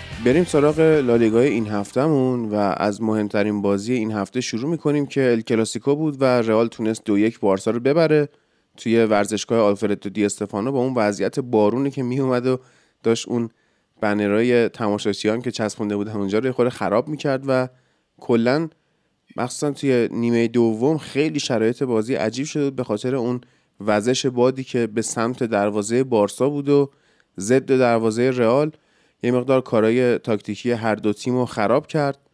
ولی خب به حال زیدان تونست نتیجه رو بگیره دیگه. اول با مازیار شروع می‌کنیم و بعدش به سراغ نعیم میریم و حالا با هم صحبت ها رو انجام میدیم. درود بر تو مازیار. درود بر تو عادی. سلام می‌کنم خدمت همه شنوندگان شنوندگان فوتبال لب. اینجا شرایط سخت این اپیزود و اگه مشکلی بود دیگه بچه ها به بزرگی خودشون ببخشن. آره ال کلاسیکو رو این هفته داشتیم. متاسفانه بارسا باخت و تبریک میگم به همه رئالیا. حالا یه سلام علیکم با نعیم داشته باشیم بعد بریم سراغ تحلیل بازی. نعیم درود بر تو. به عنوان تیم برنده می‌دونم که خیلی سرحالی و از این آدمایی هم هستی که جنبه برد ندارن. آره. اینطوری میگن. خودم دیگه پذیرفتمش. سلام. سلام به همه شما عزیزان و شنوندگان عزیز توی خونه بنده ضمن عرض سلام و همه این حرفا و اینا. پذیرای تبریک های گرمتون هم هستم عزیزان. هر چند بار هم که بگید باز هم میپذیرمش اصلا این شکل نیستش که یه بار توی سلام اول بگید و ازش رد بشید و فکر کنید تموم شده. نه نه هر پنج دقیقه یه بار یه بار برگردید به این قضیه یه بار دوباره تبریک بگید به ساحت مقدس حضرت زیدان باز هم به نظرم میطلبه این قضیه. خوب منچستر رو تیمی که واقعا داشت تیمی که ولی ببین هادی حالا نمی‌خوام چیز کنم ولی فقط در همین بگم. واقعا این برد و البته برد جلوی لیورپول خیلی بیشتر از یه تبریک ساده رو میطلبه. چون این تیمی بود که تو میانه فصل داشت داشت که نه دقیقا این اتفاق افتاد. از تیم دست سومی لیگ اسپانیا باخت و از جام حذفی حذف شد. این تیم رو دوباره سرپا کردن و به اینجا رسوندن واقعا اتفاق عادی نیست. اصلا چیزی نیستش که به این سادگی بخوایم ازش رد بشیم. بگیم خب یه اتفاقی بود. یه بازی بود باد اومد از این ور رسید و اون ور توپ از این ور. کند توپ برد اون ور واقعا اینطوری نیست. یعنی دیگه واقعا باید فوتبال دنیا بپذیره که با یه پدیده خیلی خیلی خاص توی مربیگری طرفه و اونم زین الدین زیدانه حالا بریم جلو بیشتر هم صحبت می‌کنیم. همین خب ما زیاد تو تحلیل بازی رو شروع کن. من و نعیم هم اضافه میشیم. همونطوری که اگه بچه ها اپیزود قبلی رو گوش داده باشن من تو صحبت هایی که داشتم گفتم که امیدوارم کمان با سیستم 352 بازی کنه. چون واقعا تحت تاثیر قدرت خط که رئال قرار گرفته بودن مخصوصا تو بازی با لیورپول اونطوری که بازی رو دستشون گرفتن و هر طوری که دلشون میخواستشن به بازی جهت می‌دادن. و دیگه این آمادگی سه تا هافک رال برای کسی پوشیده نبود. کمان هم همین کار کرد گریزمان رو گذاشت نیم کرد و به دیونگ تو پست هافک بازی داد و آراوکوی که بعد از مدت ها برگشته بود به میادین و بارسا بازی رو با سیستم 352 شروع کرد و این سیستم برای این بود که کمان بتونه وسط زمین رو در اختیار بگیره و اون بازی مالکانه بارسا رو ارائه بده. همونطوری که چندین سال بارسا داره با همین سبک بازی می‌کنه. یعنی مالکیت بود دستش می‌گیره و حالا هر کاری که بخواد یا جوری که بخواد به بازی جهت میده. اما زیدان اومد یه رودست زد. یعنی دیگه زیدان نیومد وسط زمین بجنگه و همون کاری رو کرد که کمان می‌خواست. یعنی بازی رو داد دست بارسا. و رال عقب نشست. من مطمئنم که کمان حتی ده دقیقه اول فکر کرد که برتری تاکتیکی داره که انقدر تیمش داره مالکانه بازی می‌کنه و رو به جلوه. اما هرچی که از بازی گذشتیم که این یک حقبه بود که زیدان کار گذاشته بود و با جلو کشیدن بارسا از فضای پشت مدافعین استفاده کرد. و با فرارهای سرعتی وینیسیوس و فضاسازی های بنزما خیلی بارسا تو نیمه اول به دردسر افتاد. از یه طرف دیگه بارسا سعی داشت که با اضافه شدن پدری دست و جوردی آلبا به خط حمله یک برتری عددی به دست بیاره یعنی با مسی دمبله و این ستا اسمی که آوردن می‌شد پنج به چهار. و اونجا یک بازیکن ترجیحاً دمبله آزاد می‌شد و با استفاده از سرعتش می‌خواستن که پاسهای تو عمق بندازن و دمبله مثل بازی با سویا از از این فاکتور دمبله که هم سرعت بالاشه استفاده کنن. اما با عقب نشستن رئال این نقشه دیگه عملا خونسا شد و این نقشه بعدی کمان بود که اینم نقشه براب شد. و از یه طرف دیگه بی تجربگی دفاع های بارسا رو ما دیدیم تو این بازی. وقتی که دقیقه دوازده گل خوردیم بی هوا اومدن جلو. یعنی ما حتی لنگلر می‌دیدیم که اصلا با زون چهارتا فاصله زیادی نداره. و همین باعث شد که فضای پشت سرشون خیلی آزاد باشه. یعنی وقتی که شما وقتی میایید وسط نیمه زمین رئال یک فضای خیلی زیاد رو در اختیار تیم حریف قرار میدی که اگه فرارم بکنن باز آفسایدی در کار نیست. چون این قانون فوتبال دیگه احتمالا شنونده ها می‌دونن که این اگه یک تیمی حمله رو از زمین خود شروع کنه آفسایدی در کار نیست و همین جوری هم فکر کنم دو سه بار وینیسیوس تونست فرار بکنه و نیمه اول خیلی سختی بود برای بارسا و نیمه دوم خدا رو شکر بارندگی مزید بر علت شد تا سرعت وینیسیوس دیگه به دردش نخوره و این زمین که مقدار خیس شده بود اذیت کرد وینیسیوس و اون دوندگی که ازش نیمه اول دیدیم نیمه دوم ازش خبری نبود. حالا تحلیل بقیه هم نعیم و تو هم بشنویم تا بریم سراغ بقیه موضوعات کلاسیکو. ببین این کاری که زیدان کرد واقعا جالب بود. یعنی اومد با لوکاس واسکز و والورده بازی تو سمت راست انجام داد که خب کومان فکرش هم نمی‌کرد. یعنی خب چند بازی بود که لوکاس واسکز دفاع راست بازی می‌کرد که حالا با مصدومیتش در ادامه فصل رئال مجبور با اودریوزولا کار بکنه. اما خب کاری که می‌کرد این بود که در واقع واسکز رو به تناوب یه خط به جلوتر می‌برد به حمله اضافه می‌کرد و والورده پشتش دفاع راست رو کاور می‌کرد. به جنگ که وسط زمین رو کار بکنه دقیقا حرفی که مازیار زدی که یعنی جنگ میانه زمین رو بیخیال شد و از جناهین اومد کار کرد و واقعا هم واسکز یکی از مهره های کلیدی رئال بود. نه نظر تو چیه؟ من اتفاقا خواستم همینو بگم. منتها هادی حتی از اینی که تو داری میگی هم قضیه پیچیده تر چون که واقعا معلوم نبود کدومشون رفته تبدیل شده به بال راست و کدومشون تبدیل شده به پیستون. چون که توی اون موقعیت شاخص بازی که خورد به تیرک اون شوت رو والورده زد. می‌بینید اون تا اونجا کشیده بود جلو. یعنی یه بازی کاملا شناور یه نقش کاملا شناور داده بود به والورده و دیدیم که به محض این هم که والورده و لوکاس واسکس بیرون رفتند دیگه نتونست اون ور زمین یعنی سمت راست خودمون رو نتونست دیگه اونقدر مسلط اداره بکنه و تو نیمه دوم دیگه رفتیم زیر فشار. این دیگه هنر زیدانه دیگه. یعنی به نظر میومد که بازی رو سیستم 442 چیده و بازیکنان رو فرستاده تو زمین ولی وقتی اومدن تو زمین دیدیم نه چندان 442 هم نیست. والورده یه نقش خیلی خیلی آزادانه داره و انگار که من متاسفم برای هواداران بارسلونا ولی به نظر میاد که از اون سالهایی که یه نفر رو باید کامل میذاشتن توی زمین تا مسی رو مهار کنه گذشتیم و الان به فکر جاهای دیگه زمینه مربی رئال مادرید و این بار به فکر سمت راست بود جایی که آلبا هست از اونور و به درستی هم روی اون نقطه تمرکز کرده بود به درستی هم مهارش کرده بودن تا لحظه این مهارش کرده بود تا لحظه که اون دو نفر از بازی رفتن بیرون و چیز شد. اونور در واقع افتاد دست بارسا و از همونجا هم نفوذ کرد و گل زد. من هیچ وقت یادم نمیره که مثلا تو یکی دو تا کلاسیکو یادم کوچیش دقیقا همچین نقشی داشت. یه بازیکن کاملا آزاد بود توی سیستم فقط برای اینکه مزاحمت ایجاد کنه برای لیونل مسی.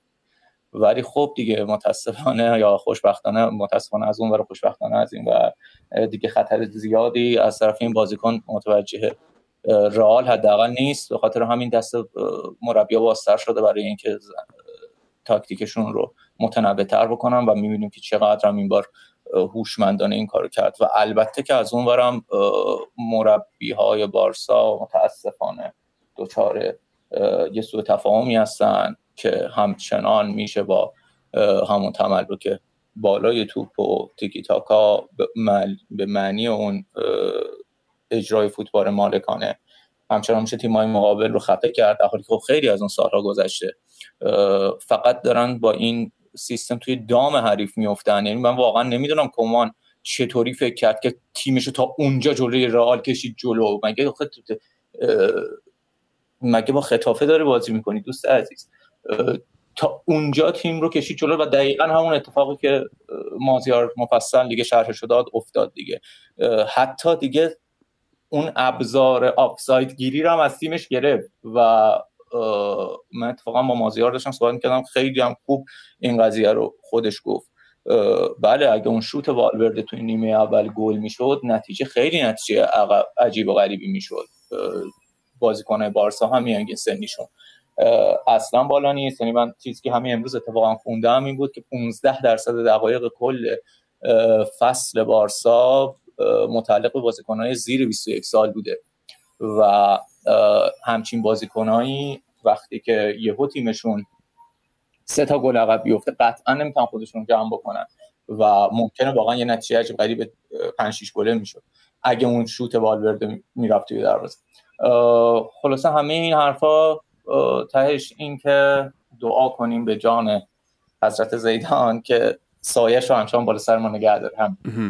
ببین زیدان توی این بازی مخصوصا تو نیمه اول که میشه بیشتر به لحاظ تاکتیکی بررسیش کرد سه تا آرایش به تیمش داد. یه 4 3 3 بود و یه دونه 4 4 2 بود. موقع دفاع هم یه دونه 5 4 1 بازی می‌کرد که بعضی وقتا همین 5 4 1 هم به 5 3 2 تبدیل می‌شد. و خب همین داینامیک بودن سیستم رئال باعث شد که اون تک بعدی بودن بازی بارسا به چشم میاد. یعنی قبلا مازیار صحبت کرده بود که کمان داره تیمش رو سعی می‌کنه که به اون داینامیک بودن برسونه ولی خب توی این بازی ما اصلا ندیدیم. بعد اینکه یه مقدار فکر می‌کنم که اعتماد به نفس و روحیه هم توی این بازی خیلی تاثیرگذار بود. یعنی ما می‌دیدیم که بازیکنهای رئال وقتی توپ میاد دستشون با نگاه رو به جلوتری با سر بالاتری دارن بازی می‌کنن. ولی بازیکنهای بارسا اکثرا سرپایین بودن. یعنی معمولا سرشون بالا بود که ببینن مسی کجاست بهش پاس بدن. ولی با محو شدن مسی بارسا یا واقعا نمی‌دونستن چیکار دارن می‌کنن. بعد اینکه حالا چون می‌خوام بحث و پاس بدم به مازیار در کنار مصدومیت لوکاس واسکز ما یه مصدوم دیگه هم داشتیم که امین خودمونه. ما سر اون کاشته ای که تونی کروس زد و جوردی آلبا به زیبایی دروازه خودشون رو باز کرد ما امین رو از دست دادیم گفت اصلا من این هفته نمیام و قهر کرد یعنی مازیار به عنوان تنها بارسایی توی دنیا الان باید پاسخگو باشه که این چه وضع جوردی آلباه یعنی فکر کن توپه دیگه حتی از بیلیاردی هم گذشته بود. به صورت بولینگی این خورد به اون بد رفت به اون بد رفت توش. یعنی چیکار کردید با این توپه؟ ببین هادی بحثی که هفته پیشم حالا امین گفته بود اینه که هم دست و هم آلبا هر چقدر وظایف دفاعیشون کمتر باشه راحت ترن یعنی این بازیکن اصلا باید wing back یا اصلا وینگر بازی کنن. به عنوان full back واقعا آسیب پذیره. مخصوصا تو بازی های بزرگ یعنی ما حتی تو بازی برگشت با لیورپول یکی از نقاط ضعف همین آقای آلبا بود که اصلا نتونست اون برای مهار کنه و آرنولد هم که تو اوج بود و دیگه هر کاری دلش خواست با ما کرد اون بازی. این بازی هم دقیقا همون جوری بود. یعنی سر گل اول واقعا بچگانه رفت تو پای والورده و خیلی عجولانه بود اون حرکتش. یعنی این حرکت اگه دست 21 سال انجام می‌داد من هیچ ایرادی بهش نمی‌گرفتم. اما بازیکنی مثل آلبا که الان از سال 2013 تو بارسا 31 سالشه باید با تجربه باشه باید بدونه که پشتش خالیه. نه سمت چپ بارسا تو اون صحنه هیچکی نبود. ولی واسکز با خیال راحت رفت و پاس رو به جلو رو ارسال کرد برای بنزما. در مورد والورده هم صحبت کردین. تموم حرفا باشون موافقم. وقتی که تو دفاع بود 5 3 2 اون بحث برتری عددی که گفتم بارسا می‌خواست 5 به 4 بشه تا دمبله آزاد بشه. با اومدن والورده اون برتری عددی هم از بین رفته بود و یکی از دلایل محو شدن دمبله و بازی ضعیفش همین بود که والورده برمیگشت عقب دفاع بازی می‌کرد و تعداد دفاعهای رال بیشتر می‌شد و اون برتری عددی که کمان دنبالش بود دیگه به دست نیومد. خب مازیار من یه سوال دارم. توی بارسا خط دفاعی رو یعنی دیوار دفاعی رو کی میچینه؟ دیوار دفاعی که فکر نمی کنم حالا تمرینی داشته باشه ولی چیدن. نه یه ذره شعور می‌خواد یه ذره عقل می‌خواد که اون بازیکنی که می‌خوای بذاری رو خط دروازه با سر توپو برگردونه نباید یه بازیکن یک متر و دو سانتی متری باشه. اصلا هر کی باشه. ما میگم آقا همین مستقیم سر بالا. اصلا پشت نکن. من نمی‌دونم دست برای چی پشت کرد به توپ؟ برای چی چرخید؟ این اوج دیوانگی اون اوج حماقت بود اون کاری که انجام داد. من اصلا مثلا با شخص جوردی آلباس که اصلا اون نمی باید روی خط دروازه می بود آره حتی جلوی دایو ترشگن هم گرفت دیگه. آره. بعد از اون ما خب به حال می‌دونیم که این چندین ساله نیم اینجوری بوده که بنزما حالا مخصوصا وقتی که رونالدو رفته بنزما به کمک بازیکنهایی مثل کروس و مودریچ بود که میومد کاراشو انجام می‌داد. فضا سازیاش رو می‌کرد رو می‌زد توی بازی سازی ها شرکت می‌کرد. این بازی کروس و مودریچ عقب زمین نشستن. یعنی از معدود بازیایی بود که من می‌دیدم مودریچ هم داره deep sitting می‌کنه و کلا بنزما اون دوتا یارش عوض شده بودن و شده بودن همین واسکز و والورده. به نظرت این راه حلی بوده که زیدان بهش رسیده برای اینکه سن بالای اینها و دوندگی کمترش رو جبران بکنه؟ اصلا ببین هادی عزیزی هوشمندی چند وجهی به خرج داد این آدم تو این بازی دیگه. البته باز امشب ما باید نتیجهش رو ببینیم ولی شما تصور کن وقتی که توی هفت روز سه تا بازی داری دو تا با لیورپول یه دونه با بارسلونا و بازی اولی رو اساسا بر اساس تمرکزت روی پرسینگ فوق وحشتناک توی زمین حریف تونستی در بیاری. اون وقت قطعا دیگه با بازی دوم سوم نمی‌تونی که برخورد کنی. مخصوصا وقتی که وزن پرسینگت روی بازیکن 35 ساله به نام مودریچه. همزمان هم تاکتیکی به خرج داد که یه جورایی پاتکی باشه برای تاکتیک بارسلونا و هم با همین شیوهی که تو دقیقا داری در موردش حرف می‌زنی تونست بدن بازیکناش رو برای امشب نگه داره. آره به بهترین شکل ممکن اون قضیه اون پرسینگ بازی لیورپول کلا گذاشت کنار. بازیکنان رو قشنگ کشید عقب عقب و چهار چهار دوش کرد. در واقع توی حداقل توی حمله تبدیل شد بازی به تو نیمه اول. تبدیل شد بازی به یه سیستم 442 و آره بنزما بود و وینیسیوس می‌رفتن چرا حالا لوکاس واسکس و گاهن مندی و چیز هم والورده هم بهش کمک می‌کردن. اما رسما فضا سازی و همه اینا رو گذاشت به عهده همون دو نفر و اون دو نفر خیلی خوب برآمدن و از پسش بر اومدن. و البته که این هم دیگه هنر عجیب و غریب این آدمه که تازه توی این سن نزدیک مثلا سی و فکر می‌کنم الان چیز؟ فکر می‌کنم الان تونی کروس سی سالشه دیگه. تو سی سالگی تازه تونسته قابلیت جدیدی از تونی کروس بیرون بکشه. اونم پاسهای عمقی سی چهل متریه و همون کاری که توی بازی با لیورپول کرد رو اینجا هم داشت تلاش می‌کرد که دوباره انجام بده. که خب حالا نتیجه نداد به شکل بازی توی لیورپول. بازی لیورپول اما باز هم عقب کشوند. اون دو نفر رو که از همون دور بازی سازیشون رو انجام بدن و چقدر هم خوب این اتفاق افتاد. البته که الان کروز 31 سالش شده ولی خب حالا با اغماز آره, آره، میپذیریم از بعد اینکه چون یادم این میده میده هادی. چی شده؟ مشکل چیه؟ مشکل اینه که من همش یادم بود که تونی کروز همسن خودمه. و متاسفانه دارم اینو انکار می‌کنم که خودم خیلی وقت دیگه سی سالم نیست تو 2021 این... ندید گرفتی. آفرین. آره, آره اینو میشه گفت. از عملکرد خوب کورتوا هم نباید گذشت دیگه نیم چون به حال دروازبانی که مدافعای اصلیشو توی زمین نداشته باشه زیاد expose میشه و مجبور زیاد واکنش نشون بده. و اینکه به حال کورتوا تونست نگه داره و تو این چند بازی هم داریم می‌بینیم که واقعا داره خوب کار می‌کنه بدون حضور راموس این جای اعتبار دادن داره. اینکه واقعا حالا بارسا خیلی شانس هم آورد. یعنی اون توپی که بنزما به تیرک زد اگه می‌رفت تو گل راحت این بازی بارسا می‌تونست 5 6 تا بخوره. یعنی می‌تونست حتی اون نتیجه با بایر مونیخشون تکرار بشه. چون وقتی شما همینجوری پشت سر هم داری گل می‌زنی هی اعتماد به نفسه میره بالا هی میری بیشتر بزنی. و قشنگ از نظر تاکتیکی من تا قبل بازی فکر می‌کردم که کومان به زیدان سر باشه. درسته که زیدان تونست اینو جبران بکنه ولی از نظر روحیه‌ای من چیزی از تیم رونالد کومان نمی‌بینم. از نظر اون بخواد خوی وحشیگری هم بازیکنها رو زنده بکنه بتونه غریزهشون رو تغذیه بکنه اینا رو بفرسته جلو اینو من نمی‌بینم توی کومان. چیزی که زیدان واقعا استادشه.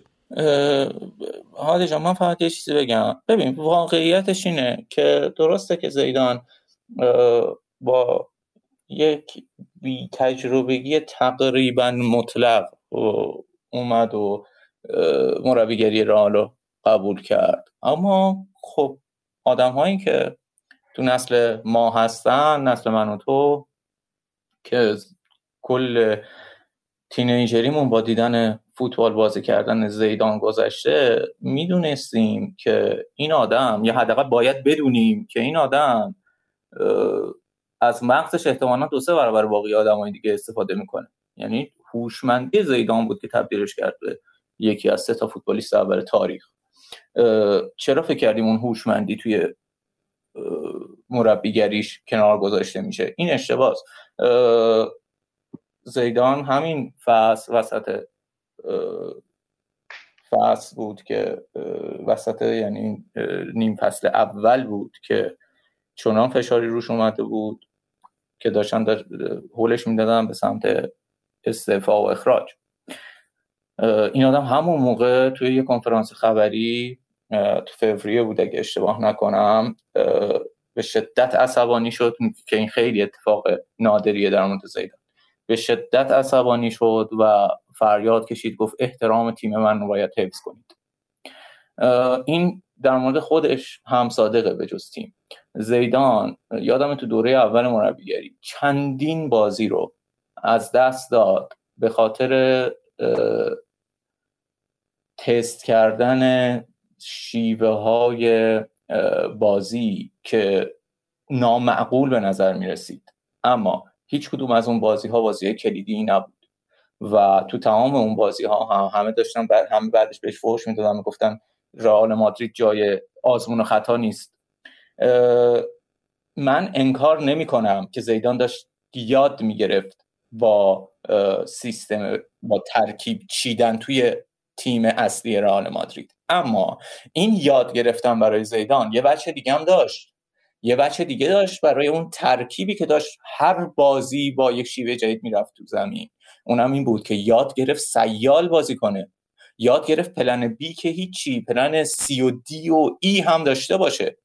الان شما وقتی دارید در مورد تیم زیدان صحبت می‌کنید همین امشب وقتی رئال قرار جلوی لیورپول وارد زمین بشه هیچ کدوممون نمی‌دونیم که قرار با چه سیستمی بره. هیچ تصوری نداریم. الان همونطور که این ایده یعنی ببخشید. این نداشتن ایده در مورد ترکیب امشب رئال مادرید چیزیه که نه تنها من و شما درگیرشیم بلکه تیم حریف هم درگیرشه. و همه می‌دونن با تیمی قرار بازی بکنن که هیچ سلبیتی توی بازیش وجود نداره. یک سیالیت مطلقه.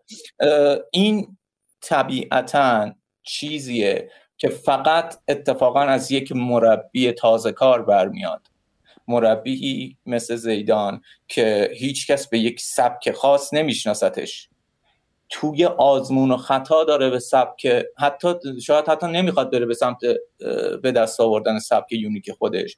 اما به هر حال توی همون آزمون و خطاها تیمی رو پرورش داده که هر لحظه آماده است با هر ترکیبی بازی بکنه. دقیقا. این این هم اتفاق خیلی خیلی خاصیه که احتمالا با رفتن زیدان یا کلا با هر مربی صاحب سبک دیگه ای تیم رئال از دستش میده. و من فقط همین رو چون این رو در جواب تو گفتم فقط همین رو اضافه بکنم که بله تمام این مربی های دیگه ای که میان جلوی زیدان قرار می‌گیرن حتی همین کمان همیشه مزیت داشتن توی رسانه های جمعی نسبت به زیدان. یعنی دست بالا گرفته شدن نسبت به زیدان. به خاطر اینکه سبک منحصر به فرد خودشون رو داشتن. صاحب سبک بودن می‌دونستن که قرار چی کار بکنن. اما اتفاقا می‌خوام بگم اون چیزی که باعث میشه زیدان رو زیدان رو به عنوان یک مربی آماتور ببینیم هنوزه که هنوزه همون نقطه قوت تیم زیدان. هم. خب بعد اینکه دقیقا حرف درسته. یعنی ما اصلا نمی‌دونیم امشب که چهارشنبه باشه زیدان قراره با چه ترکیبی و با چه تاکتیکی جلوی لیورپول قرار بگیره؟ در حالی که لیورپول رو این کف دستمون می‌دونیم. و می‌دونیم هیچ پلن دیگه ای غیر از اون قرار نیست داشته باشه یورگن کلوب حالا چه به خاطر ابزارش چه به خاطر ذهنیتش. هرچند که اگر پلن کلوب جواب بده می‌تونه رئال رو ببره. رئال تیم نبازی نیستش که بالاخره میبازه. ولی از اونور هم زیدان می‌تونه گیر بکنه در هر لحظه تیم حریفش رو و این چیزی که من واقعا بهش اعتبار رو میدم. یعنی خودم هم دنبال همچین مربی من خودم هم اینجوری بودم که وقتی حالا اون دوران تینیجری تو گفتی خب ما با فرگوسن اومدیم بالا. ما اونو دیدیم که مثلا یه بازی تصمیم می‌گرفت که هشتا مدافع بازی بکنن. یه بازی تصمیم می‌گرفت کریک دفاع وسط باشه. یه بازی رونی هافبک بازی می‌کرد. یه بازی من به چشم دیدم گیگز داره دفاع چپ بازی می‌کنه. انقدر از این چیزا ما دیدیم خب عادت کردیم و وقتی می‌بینیم که مثلا یه تیم داره با یه ترکیب ثابتی با یه تاکتیک ثابتی بازی می‌کنه حداقل من یکی رو اذیت می‌کنه. یا یه خورده داینامیک باش یه خورده پلن داشته باش یه جوری کار کن که مربی حریف نتونه دستا رو بخونه دیگه. و در جواب یه حرف دیگه که میگی رسانه ها ایراد می‌گرفتن که رئال جای آزمون و خطا نیست. این رسانه ها نیستن که ایراد می‌گیرن. من خودم با این خیلی مخالفم. اگر رئال جای آزمون و خطا نیست کجا هست؟ بالاخره یه تیم روز بد داره روز خوب داره. و تو باید بپذیری که وقتی در دوران تیم سازی هستی یا وقتی در دوران ریکاوری هستی از یه تیمی که خیلی خوب بوده و حالا مهرهاش از دست رفته و باید این تیم ریکاوری بشه از اول ساخته بشه خب این اصلا پروسه آزمون و خطاست. این که نه میگه رسانه ها اینجوری می‌کنن رسانه ها نمی‌کنن. فرهنگ هواداری رئاله. خود هوادارای رئالن که آدمای کم صبریان که من همیشه به این نقد داشتم که آقا شما درسته برخورد با کاسیاس کار هوادارها نبود. کار یکی مثل پرز بود. ولی کریس رونالدو توی این تیم رئال هو شد. از سمت همین هوادارا که صبر نداشتن. بنزما هو شد. راموس شد. مودریچ شد بیل شد که بعد اومد گفتش که آقا اصلا اولویت من گلفه. تا قبل اینکه هو بشه که همچین حرفی نزده بود که. و این فرهنگ هواداری رئال که آقا کم صبره. و اگر رسانه ها میان میگن که رئال جای آزمون و خطا نیست به خاطر دانش در واقع یا بکگراند فکریشون از فرهنگ هواداری رئاله که اینا کلا چششون به جامه چششون به پروسه نیست. و اگه یه پروسه موفقیت آمیز باشه از صفر درصد تا 70 درصد بره جلو اینا 70 درصد پیشرفت رو نمی‌بینن. اینا اون 30 درصد نداشته رو می‌بینن. و همین میشه که رسانه میاد میگه رئال جای آزمون خطا نیست به زیدان نقد وارد می‌کنه. خب زیدان بالاخره بعد یه جایی تجربهش کسب بکنه. زیدان بعد یه جایی آزادی عمل داشته باشه که ببینه اگه نقشای مختلف بازیکناش بده چه اتفاقی میفته همش که نمیشه تو تمرین ها این انجام بشه. اگه بخواد همش تو تمرین ها انجام بشه شما پلن واسه بازی های اصلی نداری. و از اون ور اگه بخواد همش تو تمرین ها انجام بشه به خاطر اینکه با حریف های واقعی بازی نمی‌کنی خب نمی‌تونی بفهمی پلنت جواب میده یا نه. پس همه تیم ها در تمام بازی ها جای آزمون و خطان تا وقتی به یه تیمی برسی که به قولی تا دنده و مسلحه تا بشی بایر مونیخ پارسال. که بایر مونیخ پارسال هم تو باد پارسالش خوابید و امسال هیچ بویی از اون بایر مونیخ نبرده بود. و دیشبم که توسط پاریس انجرمن حذف شد. حتی اون تیم پرفکت هم انقدری ایرادهاش امسال رو شد که نشون بده که نه. اینجا هنوز هم با اینکه شما قهرمان شدی و شیشگانه گرفتی کماکان باید جای آزمون خطا باشه.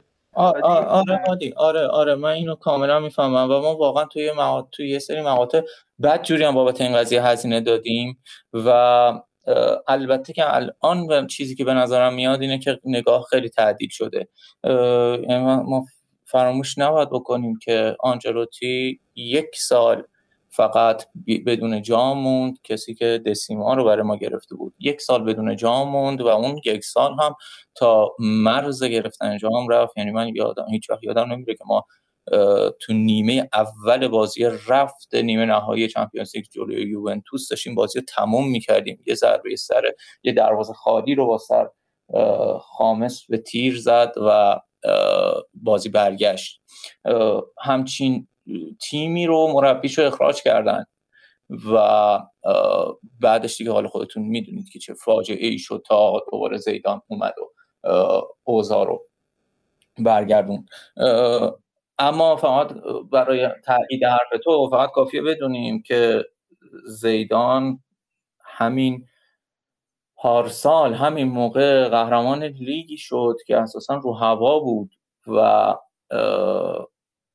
بدون هیچ مهره ای هم قهرمان اون لیگ شد و این رو هم فراموش نکنیم. ما داریم در مورد لالیگایی صحبت می‌کنیم که رئال مادرید اگه اشتباه نکنم توی ده سال اخیر بجز پارسال فقط دو بار برده بودش. خیلی باید ارزشش بیشتر از این حرفا باشه که الان بخوان در عرض 6 ماه زمزمه رفتن زیدان رو سر زبونا بندازن. اما این اتفاق افتاد. یعنی فقط کافیه رئال مادرید یک ماه روی دور نباشه یک ماه افت کنه دو تا بازی که نباید ببازه رو ببازه و دوباره همه اون حرفا پیش کشیده بشه. 20 تا گزینه بیاد برای چیز برای جانشینی مربی و همه این حرفا. و البته که چون پرز آدم غیر قابل اطمینانیه همه این حرفا هم سندیت معمولا پیدا می‌کنن. این شکلی هم نیست که در حد شایعه باقی بمونه. خلاصه موافقم باهات موافقم اما فکر می‌کنم امروز فرهنگ هواداری رئال هم دیگه تعدیل شده. دیگه هواداری رئال من تو همین پادکست هم گفتم یکی دوبار دیگه هواداری رئال چه بخوان چه نخوان باید این قضیه واقعیت رو بپذیرن که حداقل از لحاظ مهره جز حتی پنج تا تیم اول اروپا هم نیستن. و همین که تونستن به یک چهارم برسن توی چمپیونز لیگ و الان توی یک چهارم دست بالا رو داشته باشن و ال کلاسیکو رو رفت و برگشت ببرن همین بزرگترین دستاوردیه که می‌تونه تیم توی یه فصل به دست بیاره. نه تیمی که دفاع وسطش میلیتاوه تیمی که همچنان نقطه قوتش بازیکنهای بالای سی و یک و حتی بالای سی و پنج سالن. طبیعتا دیگه نمی‌تونه چندان از بالا به پایین به باقی تیم های اروپا نگاه بکنه. و امیدوارم این دیگه به اندازه کافی درس گرفته باشن از این قضیه دیگه که این چیزی که تو داری میگی ادامه دار نباشه. درسته. بگو این بحث فرهنگ این بحث فرهنگ هواداری که حالا پیش اومد ببین الان بارسا امسال هم دقیقا همینجوری بودن هواداراش. حالا ما این اپیزود زیاد به کمان نقد کردیم. منم قبول دارم. اشتباه بود ترکیب چیدنش و کلا شکل بازیش. اما ببین کمان چه تیمی رو تحویل گرفت؟ واقعا این بارسایی که کمان تحویل گرفت من می‌تونم بگم بدترین بارسا دو دهه اخیره. و ما نباید اینقدر زود ازش انتظار داشته باشیم که بیاد بارسا رو برگردونه به همون تیم 2009 تا 2012 که زیر نظر پپ گواردیولا بود. و به نظرم تیم هنوز بی تجربه است همین که این گفتش که بازیکنهای زیر 21 سال 15 درصد بازی بارسا رو انجام دادن یعنی همون درصد دقایق رو بخوایم در نظر بگیریم. این نشون میده تیم بی تجربه است. حالا درسته تیم داره جوون میشه ما خیلی ازش تعریف کردیم ولی خب میگن خرفاسو می‌خوای باید پای لرزش هم بشینی همینه دیگه. وقتی تیم انقدر جوون می‌کنیم باید انتظار همچین بی تجربگی هایی هم داشته باشیم تو بازی های بزرگ حتی تو بازی با پاریس هم این اتفاق افتاد. نظرم خود کمان هم برای مربیگری تو بارسا بی تجربه است و باید ایار واقعیش سال بعد ببینیم. درسته که سالها مربیگری کرده اما تا حالا تو تیم بزرگی مثل بارسا نبوده. تو ساوثهمپتون و اورتون و یا مثلا تیم ملی هلند. ولی تو تیم باشگاهی مثل بارسا هیچ وقت نبوده. و به نظرم عیار واقعیش باید سال بعد ببینیم. مثلا تو بازی با پاریس بعد از گل مسی دقیقه سی بارسا گل زد. دیگه کشید عقب. انگار می‌خواست که 60 دقیقه بعدی و بازی برگشت و با همین یکیچ بگذرونه در حالی UC اینجوری نیست. وقتی شما یه گل می‌زنی باید سریعا برید دنبال گل دوم که اون کار رو تموم کنید تقریبا. همین کاری که رئال تو بازی رفت کرد یا پاریس سن تو بازی رفت و بایرن انجام داد. و این بی تج... بحث بی تجربی بی تجربگیه. باید صبر کنیم دیگه. حالا مهمان هم داریم و ایلیا بهمون اضافه شده. درود بر تو ایلیا. بعد از بخش انگلیس یک بار دیگه درود بر تو. آره. آره داریم بگو. آره.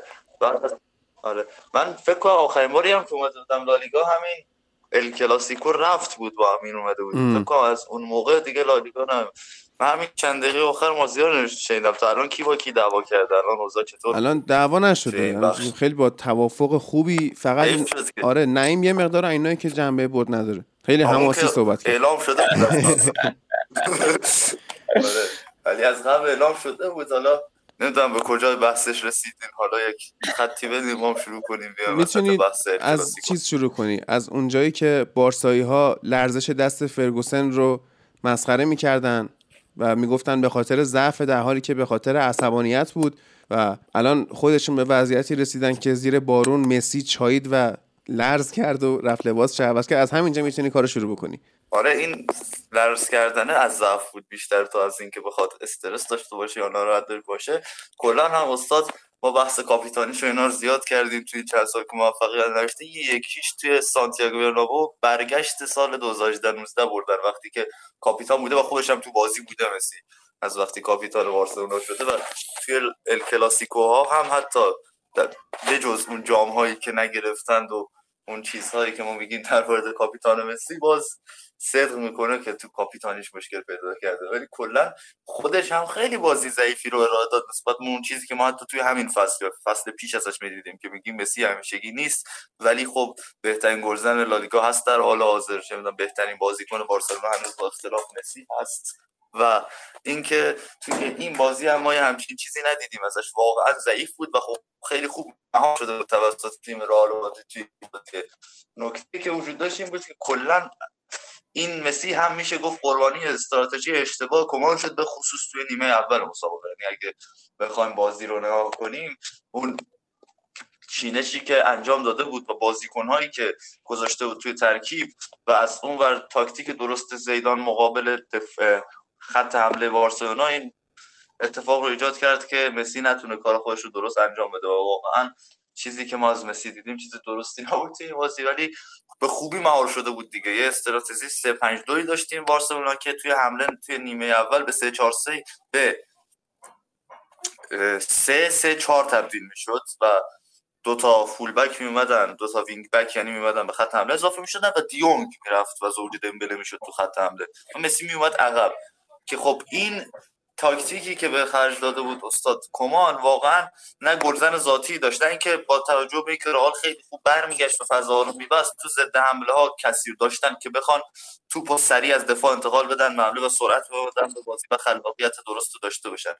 پس از این نظر تیم بارسلونا توی استراتژیش اشتباه عمل کرد و با همون تعویض بین نیمه و بیرون آوردن دست عملا یکم اوضاع بهتر شد واسهشون اما خب دفاع رئال خیلی منسجم عمل کرد این بازی یعنی از همون نیمه اول که ما می‌دیدیم که فدریکو والورده رو می‌کشه عقب و دفاع رو رسما 5 3 2 می‌کرد و کاملا به دفاع راست تبدیل میشه فدریکو والورده. این و خب خصوصیات والورده رو ما همیشه صحبت می‌کردیم. این می‌تونه همزمان هم دفاع راست باشه توی بازی هم وینگر راست یعنی کلا دوندگی بالایی داره و از هر position ی می‌تونه بازی بگیره ازش زیدان و واقعا کار خوبی رو انجام میده. توی خط واقعا رئالیا من دیگه حالا به اون چیزایی که تو اپیزود قبلی هم گفتیم باز می‌رسیم که واقعا رئال الان تیم منسجم و یکی از بهترین تیم اروپا رو داره. مخصوصا با این دوتا عملکردی که ازش دیدیم جلوی لیورپول و بارسلونا.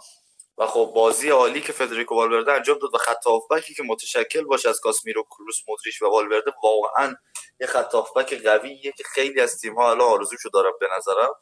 و تاکتیک های زیدان کاملا مناسب این بازی بود. یعنی هر چقدر کمان ترکیبش مخصوصا توی نیمه اول فلج بود از لحاظ هجومی و دفاعش به هم ریخته بود از اون طرف تیم رئال مادرید پرتعداد در دفاع بود و کاملا فضاها رو بسته بود. اصلا نمیذاشتن بین خط دفاع و حملهشون نفوذی انجام بشه و توی اون منطقه بازیکن‌های بارسا جایگیری کنن. پرتعداد بودن و کاملا فضاها رو بسته بودن و توی حمله هم سریع بودن خیلی خوب جاگیری می‌کردن و هماهنگی بالایی داشتن برای کار ترکیبی. کریم بنزما خودش خیلی داره وظایف بازی سازیشو به خوبی انجام میده توی بازی های اخیر. یعنی اون جاگیری هایی که انجام میده و باعث میشه بقیه تیم بتونن نفوذ داشته باشن و بهشون فضا برسه. خیلی خوبه. توی بازی لیورپول بیشتر ازش دیدیم و توی این بازی هم دیگه با اون گل فوق و بازی که در طول بازی انجام داد تا موقع تعویض‌های عجیب زیدان دیدیم این موضوع رو که کریم بنزما خیلی داره موثر بازی می‌کنه. و تیم رئال بسیار خوب بود تا نیمه دوم که خب سعی کرد عقب بشینه و فشار نیاره با خودش و بارسلونا فشار رو آورد بیشتر. اما واقعا خب اون چیزی که ما از کمان توی ترکیب ابتدایی دیدیم یک اشتباه محض بود در مقابل چیزی که تو تیم رئال دیدیم و واقعا هم استحقاق این پیروزی داشت رئال. یعنی من هر چقدر که چند وقتی بود با تیم ها حال نمی‌کردم و خیلی تیمی نبود که باش حال کنم. اما این دوتا بازی که از رئال مادرید دیدیم دوتا بازی بود که واقعا می‌شد حال کرد باش و لذت بردم از تاکتیک هایی که تیم زیدان داشت و واقعا تاکتیک ها بود تیم و البته کروس و مودریچی که باز هم مثل بازی لیورپول چه در دفاع و چه تو حمله داشتن کامل و فوق العاده بازی می‌کردن و این یک واقعا فاکتور خوب بود برای رئال مادرید که این دوتا آماده باشن. یعنی واقعا اگر من بخوام تیم نیم فصل دوم فصل 2016 2017 شو فاکتور بگیرم که هم قهرمان لالیگا شد هم قهرمان لیگی با رونالدو که خیلی آماده بود به نظرم این رئالی که الان تو سال 2021 داریم می‌بینیم منسجم ترین تیمیه که از رئال زیدان دیدیم. یعنی از زیدان تو رئال دیدیم و الان خیلی توی این بازی هم نمود پیدا کرد این مسئله و بازی خوب دیگه ای هم که من از توی این چند هفته دارم می‌بینم از دو تا دفاع وسط رئال واقعا. یعنی با ناچو و میلیتاو که خیلی از اون چیزی که انتظار داشتیم توی این مدت مسئولیت نامسلواران بخوان باشن خیلی بهتر عمل کردن و واقعا از انتظارا فراتر بازی کردن. مثلا تو دفعه توپایی که این بازی انجام دادن و کلا تیم برتر میدان پیروز این مسابقه شد در مقابل بارسلونا که واقعا ضعیف بود من فقط یه چیزی در مورد همین بحث آخر ایلیا بگم. خیلی همه یعنی جریان رسانه یه قالب دقیقا همین حرف ایلیا رو تایید می‌کنن که میلیتاو خوب کار کرده و دقیقا از اون ور اودریوزولا که حالا به خاطر دو تا مسئولیت عجیب به ما مجبور شدن و بیاد یعنی مجبور که نبی چرا باید برای همین پست خریده شده ولی یعنی زیدان دیگه آوردتش تو همه بار انتقاد رو دوشونه من خیلی راستش با این نظر موافق نیستم چون همین استرسی که ما امشب داریم برای بازی لیورپول هم سر دریبل فوق آماتوری که آقای میلیتائو خورد. در حالی که داشت داشت بقیه می‌گفت اونو بگیر اونو بگیر اونو بگیر.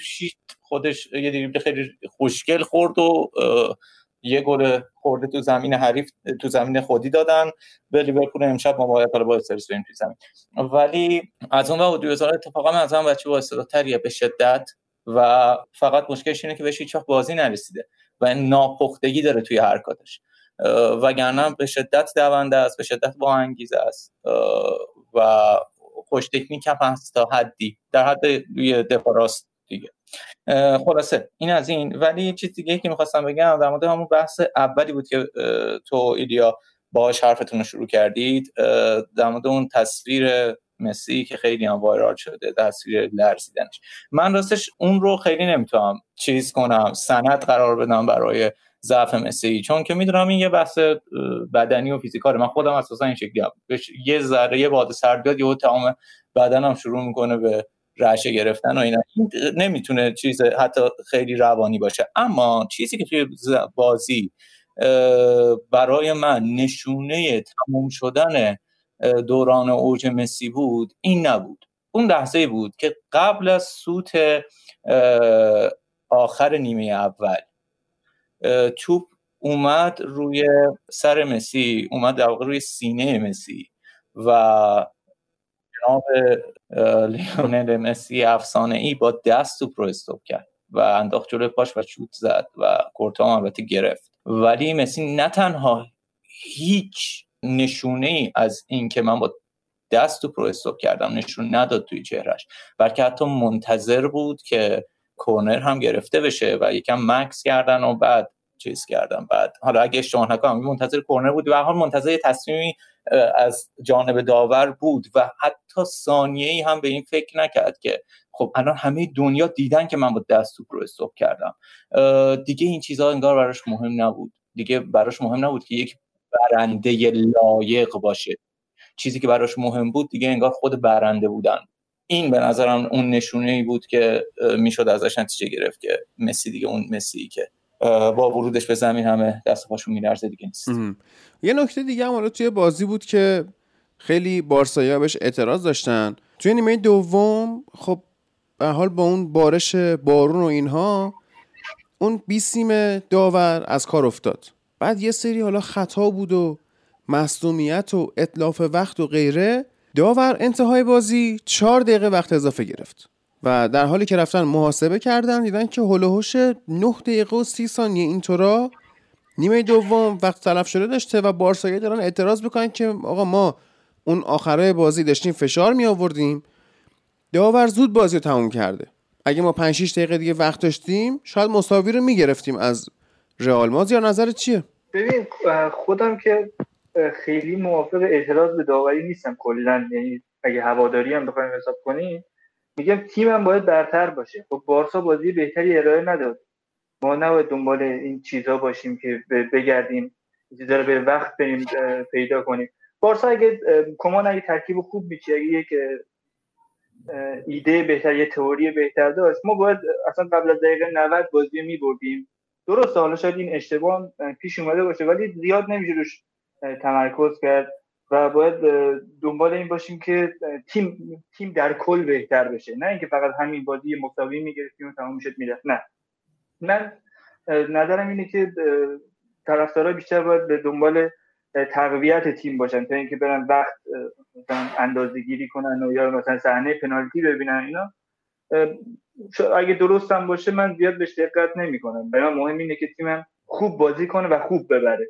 آره ببین این بحثی که سر داوری هست و اینا بعضی از حرفای طرفدار بارسا درست حالا بجز اون قسمت پنالتیش که میگن پنالتی بود که اصلا نبود ولی سر این وقتی که گرفته و اینا به نظرم صحبتشون درسته ولی خب حق رو به مازیار میدم واقعا یعنی اون تیمشون واقعا اون بازی که ارائه داد بازی امیدوار کننده نبود حداقل نسبت به انتهای این فصل یعنی و ادامه این فصل در همین کورسی که با اتلتیکو دارن یعنی بازی که ما از بارسلونا دیدیم و چیزایی که ازش دیدیم اونقدر امیدوار کننده نبود.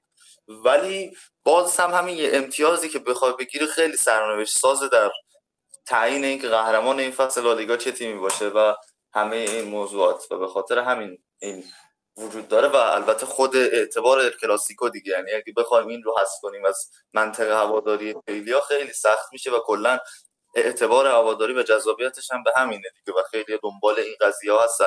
و همیشه هم تو هر بازی مهم از دروی تهران بگیر تا منچستر لیورپولش تا ال کلاسیکو و هر چی از این صحنه‌های داوری پیش میاد و هست. و همیشه یک موردی هست که تیمی که از نتیجه راضی نیست بخواد بهش گیر بده. خب ما توی قسمت قبلی قسمت سی و دوم پیش رو کردیم. من و ایلیا و کیارش از بازی های دور برگشت و الان می‌خوایم پیش بینی نعیم رو بشنویم از اینکه حالا بازیشون با لیورپول چی میشه که قسمت بعدی اگه غلط بود اذیتش کنیم. نعیم چی میشه این بازی؟ من تو دام شما عزیزان نمیافتم. عزیزان که الان یه عددی بگم که بیاد خفتمو بگیرید. ولی حدسم اینه که زیدان بازی رو کنترل می‌کنه و در میاره بازی رو. مگه اینکه تیم از لحاظ بدنی کم بیاره که اتفاقا خود زیدان هم تو کنفرانس خبری بعد از بازی بارسا اولین چیزی که گفت همین بود. گفت اصلا خوشحال نباشید. تیم ما از لحاظ بدنی به شدت تو مزیق است. خودتون حدس بزنید. چقدر اوضاع خرابه که زیدان دقیقه هفتاد کلاسیکوی که یه گل دیگه اگه می‌خورد تمام داشته هاش به باد می‌رفت. تقریبا تمام بازیکنهای اصلیشو کشید بیرون. تا این حد مسئله کم آوردن توی تیم زیدان الان مسئله بغرنجی. من فقط از این قضیه میترسم. میترسم که امشب زیدان امشب تیم نتونه فشاری که باهاش بازی اول رو در آورد و دوباره توی زمین بذاره و کم بیاره. تو نیمه دوم هم ما دیدیم. تو نیمه دوم بازی بارسا هم ما دیدیم که حالا اون باده هم مزیده بر علت شده بود. اما به هر حال دیگه اون داینامیک و پویایی نیمه اول رو رئال نداشت تو نیمه دوم. نمی‌کشید. به همین سادگی بدناشون نمی‌کشید. خیلی میانگین سنی تیم اصلی زیدان. کلا نه اما 11 تا اصلی زیدان میانگین سنیشون خیلی بالاست. خیلی عجیب و غریب بالاست. اگه این رو اگه از این مانع بپریم به نظرم امشب زیدان می‌کنه با یه تصاوی بازی دربی رو بره بالا. و مازیار به نظر تو بارسلونا تو مرحله بعدی چمپیونز لیگ با کی مواجه میشه؟ منچستر یونایتد ضد حمله می‌زنی؟ بله. عالی شد. واقعا خیلی بود. حرف بدی زد. ولی خب اینا حداقل هممون از یه هممون از یه درد دمبله مارسیال هممون از یه درد کشیم دیگه. حالا آره،. همین خالیه.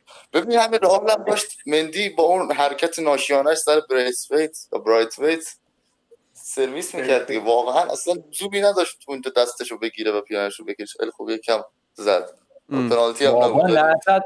من همین امروز اتفاقا ویدئوی پشت دروازه رو دیدم که طرف با موبایل با دوربین شخصی از پشت دروازه فیلم گرفته بود. حتی برخورد نداشت. یعنی در این حد که مثلا این انگشت تو بزنی به دست طرف در این حد.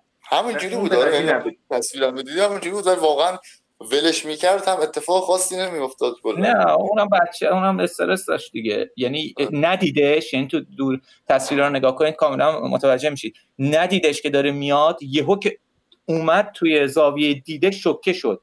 فکر توپ داره میره بیرون تمومه. یهو که اومد تو زاویه دیده شوکه شد این عمل ناخودآگاهش بود که دستش آورد بالا و گرفت دست همین آره خیلی از این پنالتی هایی که تو این بازی مهم می‌بینید خیلی پنالتی علکی یعنی اگر ول بشه اتفاقی نمیفته ولی یه نکته هم فقط مونده و سر بارسلونا که کلا اصلا هر چیزی که من از این بارسلونا دیدم نامید کننده بود بجز مینگزا پدری و موریبا. یعنی ستا رو فقط ما دیدیم که یه چیز درستی از خودشون نشون دادن. نیمه اول من فقط پدری رو می‌دیدم. یعنی تو خط که واقعا بوسکتس یک فاجعه تمام عیار بود.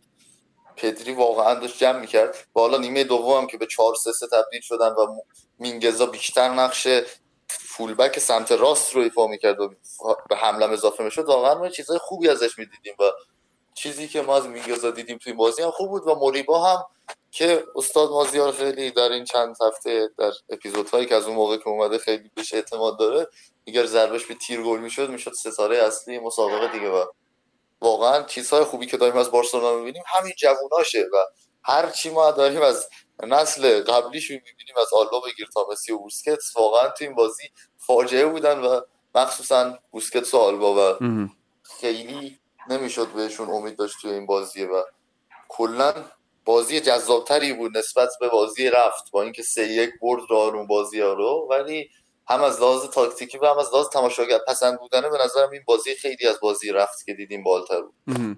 یه نکته دیگه هم من بگم در مورد زیدان که خب ما یادمونه وقتایی که چه در زمان آنجلوتی چه در زمان خود زیدان وقتایی که اینها کارواخال رو داشتن این در نقش یک سمت راست کلا بازی می‌کرد. یعنی دفاع راست و midfielder راست و حتی به وینگ راست هم میومد و وقتی که اینا الان ندارن کارواخال رو همین که زیدان تونسته با دو تا بازیکن یعنی والورده و لوکاس واسکز جای این رو پر بکنه نکته جالبیه و شما heat map این دوتا رو نگاه بکنید که کامبایند هیت مپ یعنی اینکه جفتشون همزمان با هم چه فضایی رو پوشش دادن میشه اندازه فضایی که کارواخال به تنهایی پوشش می‌داد. ولی خب به حال با یک نفر اضافه کردن به اون داستان این نبود و پوشش داد دیگه. در حالی که خیلی از مربیا یک بازیکن رو از دست میدن لاکار میرن و این باز هم جای اعتبار دادن به زیدان داره. من, من فقط در همین در حد یه جمله حرف تو تایید کنم و اونم اینه که کارواخال رسما نصف تیم رئال مادرید. خیلی فراتر از چیزیه تاثیرش که تصورش رو می‌کنه ببین تنها نقطه امیدی که الان توی این قضیه برای رئالیا وجود داره اینه که لوکاس واسکس توی time خوبی مصدوم شد و رفت چون کارواخال یکی دو هفته از با توپ شده و از یکی دو هفته دیگه هم احتمالاً برمیگرده. وگرنه اگه لوکاس واسکس نبود و کارواخال هم نمی‌تونست خودش رو برسونه تموم می‌شد فصل برای رئال. شک نکنید. در این حد که حتی باقی بازی های لالیگا رو هم هیچ تضمینی نداشتیم که بخوایم ازشون امتیاز کامل بگیریم. درست.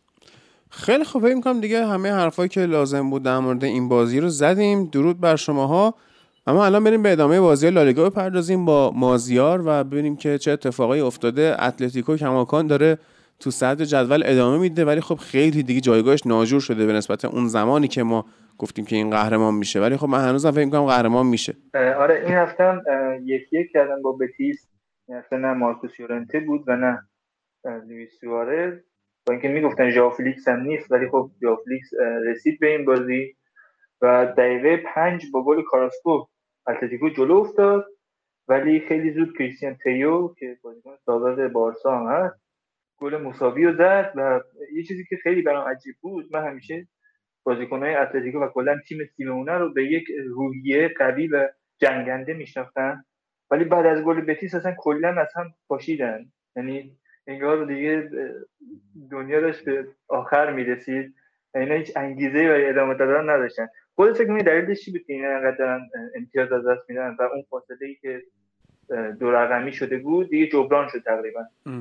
من والا خیلی به خاطر اینکه بازی های لالیگا رو ندیدم نمی‌تونم بگم ولی سالهای قبل هم ما می‌گفتیم که سیمونه الان اون بازیکن هایی که احتیاج داره با اون روحیه رو دیگه نداره. یعنی اصلا بازیکن هایی به اون روحیه کلا توی فوتبال دنیا کم شدن.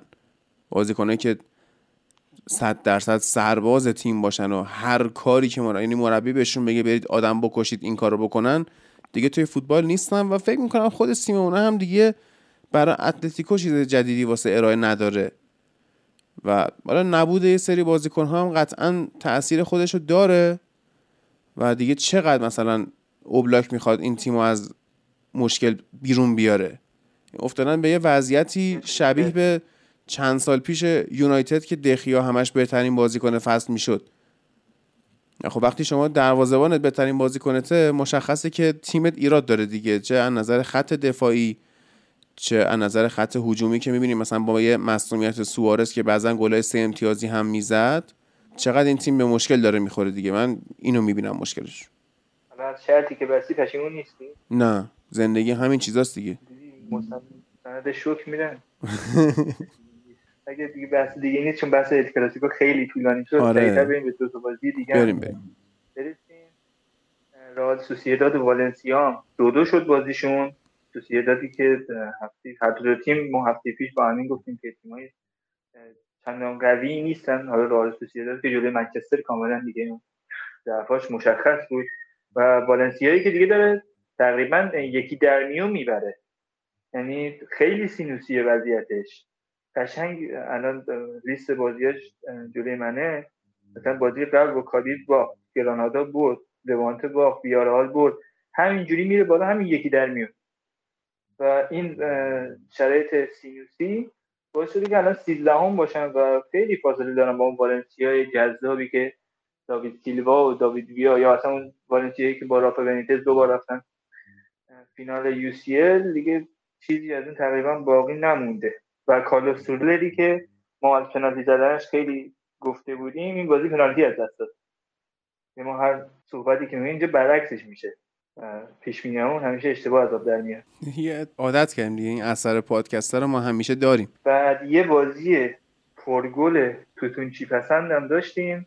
سویا 4 3 تونست سلاویگو رو ببره و این بعد از برد هفته قبل که جلوی اتلتیکو مادرید به دست آوردن این بازی هم تونستن حالا به هر شکلی که بود به سختی و با نتیجه 4 3 ببرن و فکر کنم هیچ کدوم از مهاجماشون گل نزد. هر یه دونه گل پاپو گومز زد. سه تا گل دیگه هم کونده و فرناندو و راکیتیچ زدن برای سویا. اون طرف هم یاگو آسپاس دبل کرد و مندز دقیقه 43 گل دیگه سلتاوی گل زد.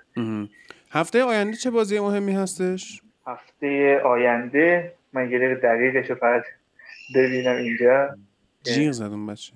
بعد از آرم خیلی فعالیه. آره. سویا با رئال سوسییداد داره اتلتیکو با ایبار رئال بتیس با والنسیا ایبار رئال مادرید با خطافه و بارسا هم که فینال کوپا رو داره این هفته بازی نمی‌کنه. آره بازیش موفقه میره به هفته بعدی دیگه. فینال کوپا با اتلتیک بیلبائو رو داره که حالا باید ببینیم چی میشه دیگه. فکر می‌کنی می‌زنه؟ فینال جلوی خیلی سخته. من گفتم جلوی مارسلینو دو تا فینال باختیم ما. دو سال پیش فینال کوپا جلوی والنسیا رو دو یک باختیم و امسال فینال سوپر جام رو باز هم این بار سه دو باختیم که اینا که ویدیو گل زد و از اون موقع هم دیگه گلی نزد. تا الان انرژیشو جمع کرده تا بیاد این فینال کوپا جلوی بارسا جبران کنه دوباره. این لالیگا سایه سخت دیگه. نمی‌تونم پیش بینی کنم واقعا. ولی اون پیش بینیایی که قبلا کردیم و برعکس در اومده ترجیح میدم بگم که نه نمی‌بریم. منم فکر می‌کنم نمی‌بره بارسا. کلا بیلبائو حریف سختیه. آره. ولی خب بارسا هم این فصل جوری بودی که هر وقت بهش امیدوار میشیم. خراب می‌کنه هر وقت ازش ناامید میشیم میاد کلا برق رو برمیگردونه و یک کاری دوباره بهش امیدوار بشیم حالا باید ببینیم این بازی چجوری رقم می‌خوره و بارسا و رونالد کومان. درسته. خیلی خوب. دیگه بریم حالا سراغ بچه های سری آ که ببینیم این هفته چه محتوایی رو برامون آماده کردن. درود بر تو مازیار و میبینمت دیگه. آره میبینمت که میشنومت در اپیزودهای بعدی. This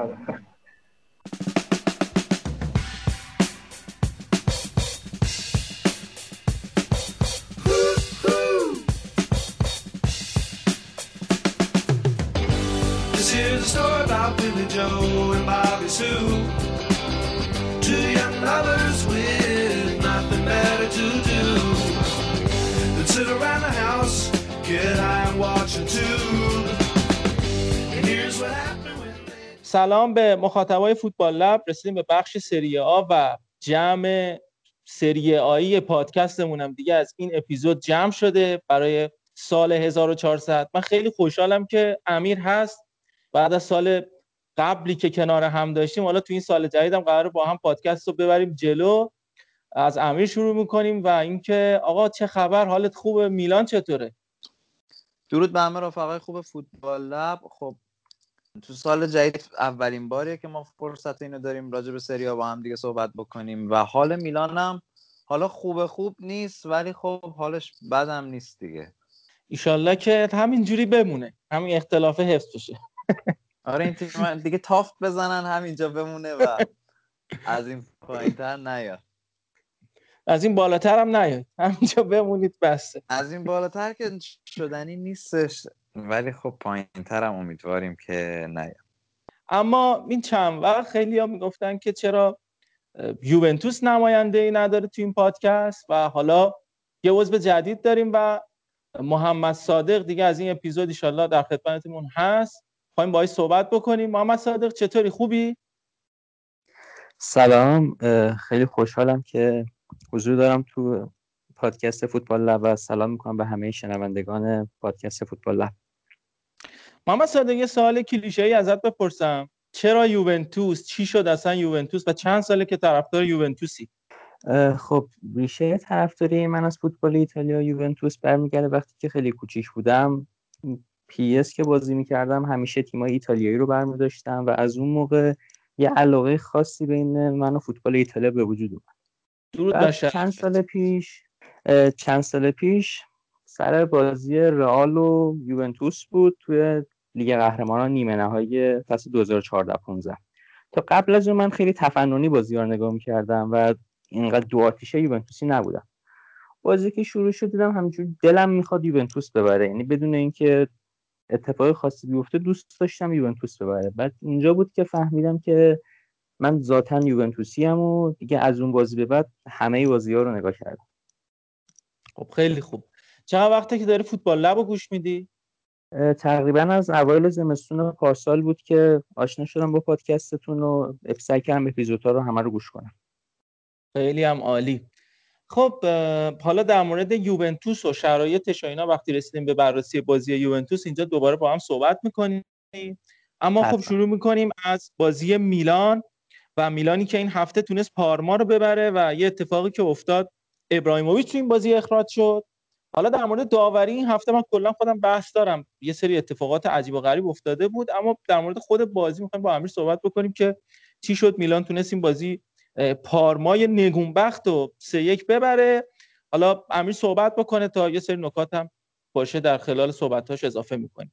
خب در مورد این بازی یه اخراج خیلی بحث برانگیز زلاتان ابراهیموویچ داشت که فکر کنم 90 درصد بیننده های این بازی اصلا 90 درصد حتی بیشتر متوجه نشدن که چه اتفاقی افتاد زلاتان اخراج شد و ارادت خاصی که آقای مارسکا به ما داره و دوست عزیزم ارادت به همه جا داره یعنی رومی ازش شاکیه من اینتری ازش ارادت. داره دیگه. ازش از. حد ارادت داره همه تپه ها رو کلا بنده خدا رد کرده بر خودش وقتی که می‌بینم اصلا قبل از اینکه قضاوت بکنه حس بدی ازش می‌گیرم.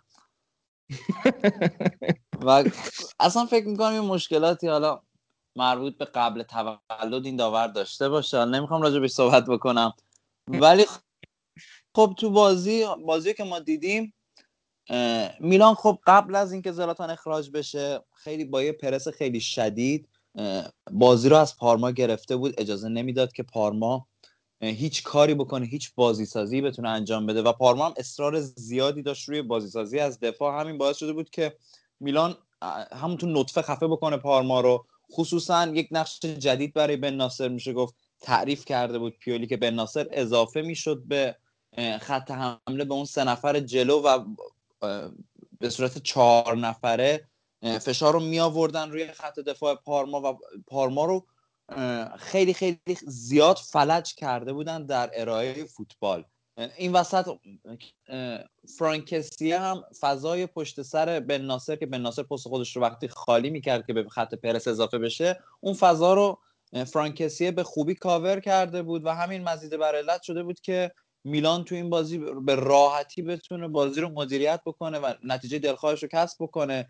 اما با اخراج زلاتان ابراهیموویچ اه، میلان دیگه اون شجاعت لازم برای پرس کردن رو نداشت و همینطور بن ناصر هم دیگه اضافه نمی‌شد به خط پرس میلان. همین باعث شده بود که بازیکنهای پارما آزادی عمل بیشتری داشته باشن بیشتر جلو بیان و همین دقیقا عامل گل خوردن میلان شد. البته خب اختلاف گل انقدری خوب و زیاد بود و میلان پارما انقدری بیزهر بود که میلان بتونست امتیاز این بازی رو بگیره به دردسر نیفته. و در کل یه سه امتیاز فکر می‌کنم خیلی حیاتی رو تونست کسب بکنه. امیر یه اشاره خوبی کردی به نقش بن ناصر که میاد جلو آزادتر بازی می‌کنه. من فکر می‌کنم این مدتی که میلان داشت بدون بن ناصر بازی می‌کرد به یه جورایی اون پست شماره 6 شما همون پستی که کسیه داره بازی می‌کنه میومد پوشش می‌داد. کاری که بن ناصر می‌کرد و خیلی فضا رو می‌گرفت و موفقم بود اکثرا.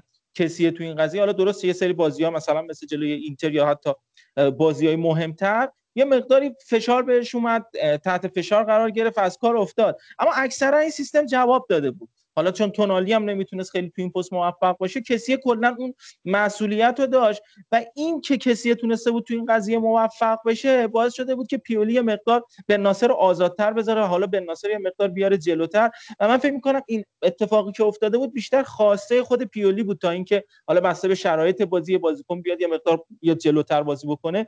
این اتفاقی بود که از قبل کلا آنالیز شده بود و این کلا کردیت رو میشه داد به کاری که پیولی کرده بود. و نکته دیگه هم اینه که این پارما واقعا تیم بدون زهری شده. خیلی تیم ضعیفی شده. یعنی مشخص بود که میلان داره دفاع می‌کنه مشخص بود که میلان دیگه اصلا نمی‌خواد گل بزنه و اصلا شاید به همین نتیجه هم قانع هست.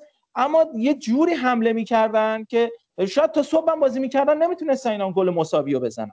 انقدر زور نداشتن انقدر اون توانش رو نداشتن و میگم این کاری که کرد مدیریت باشگاه پارما با اون تصمیمای اشتباهی که گرفت دیاورسا رو اخراج کرد و بعد در واقع دیاورسا که قراردادش تموم شده بود ولی لیبرانی رو انتخاب کرد. بعدش دوباره دیاورسا رو برگردون. کلا یه زمانی از دست داد و دیگه فکر کنم پارمایی که من تو این بازی دیدم پارمایی هست که دیگه باید باش خدافزی بکنیم توی سریا من خیلی امیدی ندارم به این پارما بمونه این فصل. حالا تا ببینیم چی پیش میاد. یه نکته ای هم که داره این پارمای آقای دیاورسا این آقای گراتسیانو پله دوست عزیز آقای کنته که خیلی علاقه ویژه ویژه‌ای داره بهش.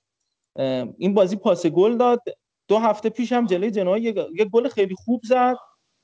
کلا بازیکنی است که خیلی عجیب و غریبه داره نتیجه میده و حالا نمی‌دونیم بعدا چه اتفاقی براش میفته توی پارما میفته امیر از زلاتان بگو و اخراجی که پیش اومده و چه اتفاقایی اصلا افتاد؟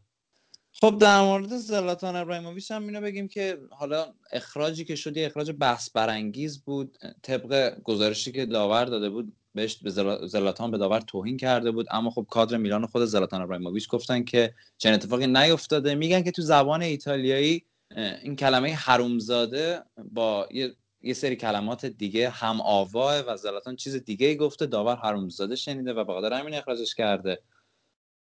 حالا به خاطر اعتراضی که خود کمیته داوران به قضاوت این بازی داشتن احتمالا محرومیت زلاتان همون یه جلسه باشه در حد همون کارت قرمزی که گرفت بیشتر نشه. و حالا یه گند دیگه که احتمالا زلاتان زده اینه که خبرها اومده که زلاتان سهامدار یک کمپانی شرط بندی یک سایت بتیه که میگن حدود ده درصد از سهام این سایت بت مال زلاتانه و خب اگه چنین چیزی ثابت عجب. بشه اگه چنین چیزی ثابت بشه احتمالا کلا زلاتان یه محرومیت خیلی سنگین فوتبالی براش در نظر بگیرن و کلا ما دیگه تو فوتبال اسمش رو نشنویم چون همین الان مثلا می‌گفتن که یه جاهایی حتی از option های سایت bet ش این بوده که احتمال بازی کردن زلاتان در بازی های سری آ یا احتمال بازی کردن زلاتان توی جام جهانی 2022 چنین option هایی بوده توی سایت bet ش. و خب اگه این ثابت بشه مسلما یه محرومیت خیلی سنگین اتفاقی که مثلا برای مارادونا افتاد شاید برای ایبرا هم بیفت. آخه یه بحثی هم که هست الان خیلی از باشگاه هستن که اسپانسرشون کلا سایت های بت هست. حالا نمی‌دونم این حضور یکی از عواملی که توی تیم تاثیر دارن تو خود بازی تاثیر دارن که یه بازیکنی یکی از اعضای کادر فنی توی اون سایت بت باشه آیا جرم شناخته میشه؟ آیا نمیشه؟ اینم بحث جالبیه و یه مشکلی هم که هست. الان زلاتان یه بازیکن تقریبا 40 ساله است دیگه. کسی که 40 سالشه که دیگه الان فکر فعالیت دیگه است. که حالا مثلا بره جای دیگه کمتر شاید به اون فوتبال برسه. یعنی یه جورایی فوتبال مثلا بشه تبلیغ کارهای دیگهش باشه. یعنی الان اولویته الان بره مثلا فلان توی فلان فیلم بازی بکنه یا بره توی تبلیغ فلان وسیله باشه. الان دیگه شرایط عوض شده. متاسفانه این حاشیه‌ای است که همیشه هموار این- همراه این بازیکن‌های سوپر استار هست. بازیکن خیلی بزرگ که حالا یکیش هم زلاتانه که فکر می‌کنم حاشیه‌هاش از کسی مثل کریستیانو رونالدو یا مسی اینا کمتر نیست. یعنی اگه بیشتر نباشه کمتر از اونا هم نیست. پا به پای اونا قشنگ حاشیه داره. و از اون شخصیت هایی که خودش حال می‌کنه با این حاشیه یعنی دقیقاً. یه وقتایی دوست داره خودش رو نه با فوتبال که با حاشیه بالا نگه داره. حالا انشالله که ختم به خیر بشه. دوست نداریم زلاتان نباشه. توی فوتبال خودش یه جذابیتی داره. حضور زلاتان این محرومیت های اینجوری مثل اتفاقی که برای مارادونا این افتاد اصلا اتفاقات خوبی نبود. خیلی خوب امیر اگر صحبتی نمیمونه در مورد میلان بریم بازی های دیگر بازی های مهم این هفته رو بررسی بکنیم و از بازی اینتر هم شروع می‌کنیم. اینتری که اولین بازی روز یک شنبه بود بازی که ساعت سه برگزار شده بود. یه اتفاقی که این چند وقت برای اینتر افتاده بود و حالا می‌تونیم بگیم خوششانسی که داشت این بود که خیلی از بازیکنایی که در مقابلشون تیمایی که در مقابلشون قرار می‌گرفتن تعداد کرونا یا بازیکنای اصلیشون کرونا می‌گرفتن. اون از بولونیا که دروازه‌بان اصلیش اسکوروپسی کرونا گرفته بود. اون از ساسولوی که تقریبا با نه تا مصدوم و محروم و کرونایی یا همه جوره اومد جلوی اینتر. یعنی نه کاپوتو رو داشت نه لوکاتلی رو داشت نه براردی داشت رو نداشت. اینم از کالیاری که کرانیوم دروازه‌بان اصلی کالیاری و یکی از می‌تونم بگم بهترین دروازه‌بانای این فصل حتی از نظر آمار نبود تو این بازی به دلیل کرونا و آقای ویکاریو در دروازه قرار گرفته بود. چون اسمش هم اینجوری گفتم تا حالا برای اولین بار بود شنیده بودم که بخواد بازی بکنه و اولین بازی سری هم بود ایشون. و چقدر هم دروازه‌بان خوبی بود. یه عالمه save گرفت تو همین بازی 6 تا save کرد که 5 تا diving save بود. یعنی save های خیلی با رفلکس با شیرجه اصطلاحا بود و دروازه‌بانی بود که شاید خیلی تاثیر گذاشت روی نتیجه. اینتر می‌تونست زودتر به گل برسه و اون بازی که کنته داشت انجام می‌داد بازی درستی بود اما توپاش در فقط در دروازه قرار نمی‌گرفت.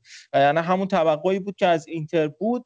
و شاید می‌تونیم بگیم درست ترین تعریف از بازی کنته و اتفاقا می‌تونم بگم upgrade نهایی این version کنته می‌تونه باشه که اون گلی که اینتر زد و یه wing back راست پاس داد و یه wing back چپ اومد تو در دروازه قرار داد. دیگه شاید این اوج فوتبالی بود که کنته می‌تونست درست بکنه و اتفاق خوبی بود. در مورد دارمیان ما شاید کمتر بهش پرداختیم. بازیکنی که ما بارها گفتیم یه سری از بازیکن‌ها کمتر از حد خودشون توان استفاده می‌کنه از توان خودشون و یه سری از بازیکن‌ها بیشتر از توان خودشون. و این دارمیانی که ما الان داریم می‌بینیم دقیقا حد اعلای اون چی خودش هست. یعنی شاید کامل ترین دارمیانی هست که می‌تونه باشه تو این سن و سال و حالا به اون پختگی که رسیده داره بازی می‌کنه. این کامل ترینشه یعنی هیچ مشکلی نداره هیچ خیلی خوب و درست داره بازی می‌کنه و یه کاری که کنته کرده توی ترکیب اینتر خیلی تشنه نگه داشته بازیکن‌ها رو. حالا با توجه به شرایط تمرینی با توجه حالا به اتفاقاتی که توی رختکن میفته این تیم خیلی تشنه است. یعنی دارمیان چند هفته بازی نمی‌کنه میاد توی بازی ترکیب اصلی قرار می‌گیره. خیلی بازی خوبی انجام میده. مثلا سنسی همینطور سنسی با وجود اینکه حالا توی تیم ایتالیا تیم ملی ایتالیا توی ترکیب قرار گرفته بود بازم کنته استفاده نکرد وقتی که برگشته بود از بازی های ملی و اونا توی ترکیب 90 دقیقه هم حتی استفاده نکرد دقایق آخرم توی زمین نیوردش اما تو این بازی بازی کرد و بازی خوبی انجام داد. حتی اشلیانگ رو من می‌تونم بگم نسبت به زمانی که پرشیچ به اوج نرسیده بود و توی ترکیب ثابت قرار نگرفته بود و جا نیفتاده بود اشلیانگ داره خوبتر بازی می‌کنه و از اون از اون دوره قبلی داره بهتر بازی می‌کنه. خوب جا افتاده توی ترکیب.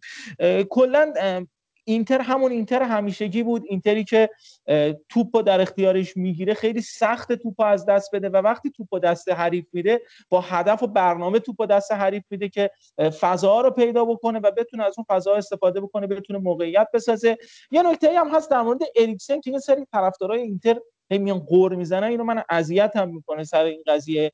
اون زمانی که حالا اریکسن بازی می‌کرد می‌گفتن چرا اینجوری بازی می‌کنه چرا بد بازی می‌کنه؟ یه زمانی بازیش نمی‌دادن آقا چرا کنته بازیش نمیده اینا. الان هم که داره بازی می‌کنه خوبم داره بازی می‌کنه میگن چرا گل نمی‌زنه؟ من نمی‌دونم دیگه تو این بازی باید چی کار می‌کرد؟ بنده خدا دو سه تا شوت هم زد این آقای ویکاری ویکاریه توپا رو گرفت و فرصت بهش نداد. و کلا در مورد اینتر تو این بازی خیلی نمیشه حرف زد. شاید بازی بعدی که هفته دیگه با ناپولی داره و خیلی بازی سختی هم هست شاید بشه بهش بیشتر پرداخت. بچه های دیگه که صحبتی دارن می‌خوان در مورد این بازی صحبت بکنن. ببین اینتر این بردهای خیلی اقتصادی که داره به دست میاره شاید همین فرم بدیه که بقیه تیم ها پیدا کردن افتی کردن فاصله ایجاد شد. ولی همون فرم بد رو آنتونیو کونته داره با یک برد اقتصادی با بردن توی روزهایی که شاید زیادم تیم بوی برد نمیده با همین نتایج داره اون فاصله ها رو ایجاد می‌کنه داره قدم قدم میخ خودش رو برای قهرمانی میکوبه. و این چیزیه که شاید هر بیننده فوتبال از آنتونیو کونته انتظار داره و همین کار رو هم داره می‌کنه. و اتفاق دیگه که افتاده ما همینطور که خودت صحبت کردی کنته بالاخره میشه گفت wing back های خودش رو به بلوغ رسونده و الان که داره بهترین عملکرد را از wing back های خودش استخراج می‌کنه. و ما می‌دونیم که تیم های کنته وقتی که wing back هاش آماده باشن خیلی تیم های خوبی میشن. خیلی خیلی بیشتر از یک تیم عادی فوتبال ارائه میدن. خیلی بیشتر از تیم هایی که 3 5 2 بازی می‌کنن تیم هایی که wing back محور بازی می‌کنن wing back های تیم کنته خیلی تاثیرگذارترن. و این اتفاق افتاده wing back های کنته به بلوغ رسیدن. حالا چه می‌خواد دارمیان رو استفاده بکنه چه می‌خواد حکیمی رو استفاده بکنه حتی اگه اشلی یانگ رو استفاده بکنه. اینو ما می‌بینیم که تیم آنتونیو کنته داره نتیجه می‌گیره از این بابت. و تمام این اتفاقات دست به دست هم داده به نظر من که ما از همین الان اینتر رو قهرمان 100 درصدی این فصل بدونیم. یعنی دیگه شاید یه اتفاق خیلی غیر قابل باور فقط مانع قهرمانی اینتر تو این فصل بشه. همین الان فکر می‌کنم چهار یا پنج بازی اگه از بازی های باقی موندهشون رو ببرن پنج بازی. اگه ببرن دیگه کار قهرمانی تمومه و قطعی به اسم اینتر زده میشه. حالا ما فعلا با مداد می نویسیم تا پنج هفته بعد پررنگش بکنیم با خودکار دیگه. دقیقش همین جان 13 امتیازه. از این بازی های باقی مونده 13 امتیاز بگیره دیگه قهرمانیش مسجله. یه نکته ای هم داشت من داشتم اینو از یکی از شبکه های استریم آی پی تی وی حالا هرچی اسمی که میگن داشتم بازی رو نگاه می‌کردم و اون گزارشگری که داشت بازی گزارش می‌کرد حالا نمی‌دونم اطلاع نداشت چی بود.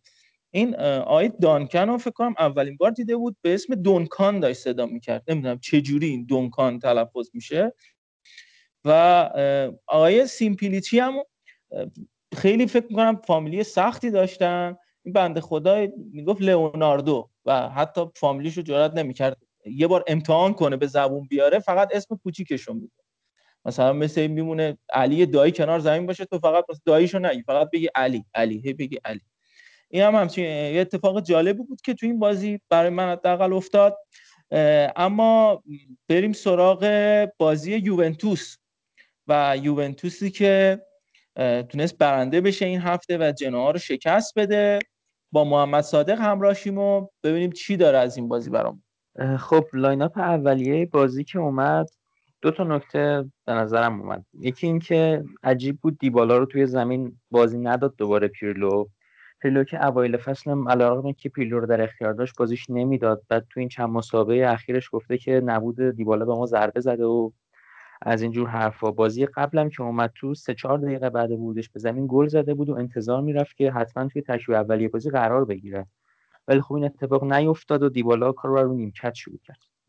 نکته دیگر این که احتمالا همتون شنیدید جورج کیلینی طبیعی شده به چهار روین بازیکن تاریخ یوونتوس از نظر تعداد بازی جوزف فورینو رو رد کرد و الان فقط دل پیرو بوفون و شیره رو جلوی خودش می‌بینه. گزارشگر بازی هم خیلی جالب بود تاکیدش روی مدرک دکترای کیلینی. یعنی هر توپی که می‌رسید به کیلینی می‌گفت دکتر کیلینی. کدوم اه، مثلا گزارش من اسمشو خاطرم نیست. یه بازی دیگه هم که این بنده خدا گزارش کرده بود فکر کنم بازی با بولونیا بود. اون بازی هم پنجاه بار گفت دکتر کیلینی. یعنی این بنده خدا یه اشتباهی کرد مدرک گرفت اینا دیگه ولش نمی‌کنن. هر بازی دکتر کیلینی. عجب. آره خب بریم سراغ بازی. جنوا سه دفاعه بازی رو شروع کرد با ماسیلو رادوانویچ و کریشیتو و خب به نظرم اشتباه کرد خیلی ضربه بهش زد. چون یوونتوس هم بازی شروع نشده گل زد. یعنی اتفاقی که برای یوونتوس تو بازی اخیرش هی میافتاد و همون اول کار گل می‌خورد. حالا یا نیمه اول یا نیمه دوم اول کار. اینجا یوونتوس این کار رو رقم زد و دقیقه چهار روی حرکت خیلی خوب از کوادرادو که واقعا یکی از بهترین بازیکنهای فصل یوونتوس بوده. یوونتوس به گل رسید. اتفاقا روبلا رو هم دریبل کرد بازیکنی که در قرضی یوونتوس تو جنوا دریبلش کرد و یه پاس خوب داد. کاتبک برای کولوسفسکی که توپ وارد دروازه کرد. خیلی هم گل مهمی بود برای کولوسفسکی چون توی این چند بازی اخیر خیلی ازش انتقاد شده بود عملکرد ضعیفی هم نشون داده بود. حالا هم به واسطه اینکه اکثرا توی پست تخصصیش استفاده نمی‌شد هم خاطر شرایط روحی و اینها و این گل واقعا بهش کمک کرد. یه آماری هم میخوندم از کوادرادو که بعد از هریکین و سون هیومین بهترین پاسور پنج لیگ معتبر اروپا 13 تا پاس گل داده که هفتاش توی سری آ بوده و نکته جالبش اینجاست که از فصل 2012 13 فقط آندرو پریلو بوده که تونسته همچین آمار پاس گل رو ثبت کنه برای یوونتوس که خیلی جالب بود که کوادرادو تونسته باشه به این آمار برسه. خیلی جا افتاده. اصلا زیر نظر پیلو خیلی کامل تر شده. حالا به نسبت سالهای قبل حتی فصل پیش ساری هم بخوایم در نظر بگیریم. این به نظر من این فصلش از فصل پیش هم بهتره. آره واقعا بهتره و کلا یه سیر سودی رو داره. من خودم شخصا خیلی کوادرادو رو دوست دارم و از اون دسته بازیکناییه که واقعا در خدمت تیم و دلش با تیمه. این این مدل بازیکن‌ها رو خیلی دوست آره، دارم. با اینکه اصلا پستش دفاع نبود. آره اوایل وینگر بود بعد هی رفته رفته اومد عقب و کلا بازیکن خوبیه. گل دومی هم که زدیم باز روی توپروبایی خیلی زیبا از فدریکو کیزا بود که من می‌تونم به جرئت بگم بهترین خرید فصل سری آ فدریکو کیزا بوده. اون توپی که از رادوانوویچ گرفت واقعا بی‌نظیر بود. با سرعت رفت سمت دروازه. ضربه هم زد که خب ماتیا پرین اولی رو گرفت. ریباند رونالدو طرز عجیب یعنی تقریبا دروازه خالی بود. ضربه رو زد تو تیرک افتاد جلوی آلوار موراتا و موراتا دیگه این توپ از دست نداد. خصوص چون تو این چند بازی اخیر خیلی موقعیت خراب کرده بود موراتا و اگه مثلا یه مقدار دقت داشت موراتا خب یوونتوس شاید جلوی پورتو هضم نمی‌شد. شاید با تورینو مساوی نمی‌کرد و اینقدر راحت لیگو از دست نمی‌داد. ولی خب دیگه این ضربه رو وارد دروازه کرد و تقریبا خیال ما راحت کرد که این بازی دیگه مثل بازی قبل نیست که هی بخوایم استرس داشته باشیم که وای الان چی میشه. چون یوونتوس برخلاف اون چیزی که همیشه ازش سراغ داشتیم این فصل جلوی هیچ تیمی از پیش برنده نیست. یعنی ما قبلا می‌دیدیم بنونتو مثلا جلوی یوونتوس بازی می‌کنه خودشون می‌دونستن که بازی رو باختن. ولی الان طوری شده که هر تیمی دیگه به خودش جرأت میده که بخواد بره از یوونتوس امتیاز بگیره. و این خب خیلی آزاردهنده است. اون شخصیتی که همیشه یوونتوس داشته یه جورایی این فصل وجود نداشته و خب این ناراحت کننده است برای ما. تو ادامه بازی یوونتوس بیشتر از سمت کوادرادو نفوذ می‌کرد و حملات یوونتوس بیشتر توسط کوادرادو پایریزی می‌شد. بعد اونو که بازی رو دیدن هم دقت کردن نیمه دوم که کوادرادو رفت بیرون و ساندرو اومد توی زمین قشنگ اون یه ربع اول نیمه دوم کلا باد یوونتوس خوابید و یوونتوس رسما هیچ کاری نتونست بکنه. همون 15 دقیقه اول هم گل خوردیم. روی ارسال کورنر روبلا که فکر کنم قشنگ تو این بازی که انجام داد اندازه کل بازی هافک های یوونتوس تو این فصل مفید بود. واقعا خط هافک یوونتوس این فصل ضعیفه و گلشون رو هم اسکاماکا زد. روی ارسال کورنر که دلیخت هم خورده بود زمین که من دقیقا نفهمیدم چی شد. یعنی صحنه که نشون داد اگه دلیخت رو هول دادن که چرا خطا نگرفتی؟ بعد اصلا دلیخت چرا افتاد؟ کلا صحنه عجیبی بود و اسکاماکا بازیکنی که توی ژانویه قرار بود یوونتوس بخردش ولی خب هیچ خریدی رو انجام ندادیم. علیرغم اینکه پیرلو گفت و تیم هافک می‌خواد علیرغم اینکه گفت و مهاجم جایگزین می‌خواد. یعنی به روم لینک شد به اینتر لینک شد به یووه لینک شد. همه جا میخوانش. آره. الان کلا این بازیکنهای جوان اینجوری هن قشنگ به همه تیمای سری آ و حتی سایر نقاط جهان لینک میشن. ولی خب ما لازم داشتیم اون نخریدیم رو جا می‌کنید و هر چی بازیکن میاد تو جناها نمی‌دونم چرا یه سنمی با یوونتوس داره. یا میاد رو اسکاماکا اسم می‌ذاره یا روبلا میاد. الان هم سمت پری- پرین بوده مثلا برای یوونتوس بوده. معمولا بازیکن البته- خونه دوم بوده. آره این نکته هست که ما خودمونم خیلی خوب راه میایم با اونم. مثلا ما پیاتسا رو قرض دادیم. قشنگ چند تا بازیکن یه مدت ماندراگورا رو داده بودیم. کلا بازیکن‌ها رو با بازیکن‌ها که می‌تونیم بفروشیم و خیلی با قیمت پایینتر قرض میدیم به این بندگان خدا. و اینا هم خب اینجوری راه میان دیگه. مثلا روبلا رو میدن به ما اینا. حکم رئال بتیس رو دارید مثلا برای بارسلونا جناها داره مثلا برای یوونتوس درست می‌کنه. اونم خیلی آره جنوا ساسولو اینا مثلا با یوونتوس خیلی صمیمیان فکر کنم میلانم اودینزه فکر کنم میلان اودینزه هم خیلی دوست باشن. با هم تو سری ها کلا. دیگه باشگاه بزرگ باید این چیزا داشته باشن با خودشون. اینکه خب یوونتوس یه چند تا شوت از ردور هم زد ولی خب نتیجه نداد. بعد می‌خواستم بگم که تعویضایی که پیرلو انجام داد و مکنی و دیبالا رو برد تو زمین دوباره ورق بازی رو به نفع یوونتوس برگردون چون بازی اون 15 دقیقه کلا دست یوونتوس خارج شده بود و مکنی و دیبالا که اومدن دوباره یوونتوس حملاتش قدرت گرفت و به گل هم رسید. یعنی مکنی دقیقا 4 5 دقیقه بعد اینکه اومد تو زمین گل زد به جنوا و نکته جالبش این بود که بازیکنی که آفساید رو پر کرد گیلیونه بازیکنی و تعویضی جنوا بود. یعنی قشنگ نبرد تعویضی های دو تیم بود که جنوا رو به فنا داد و دیگه تقریبا کار پیروزی ما رو قطعی کرد.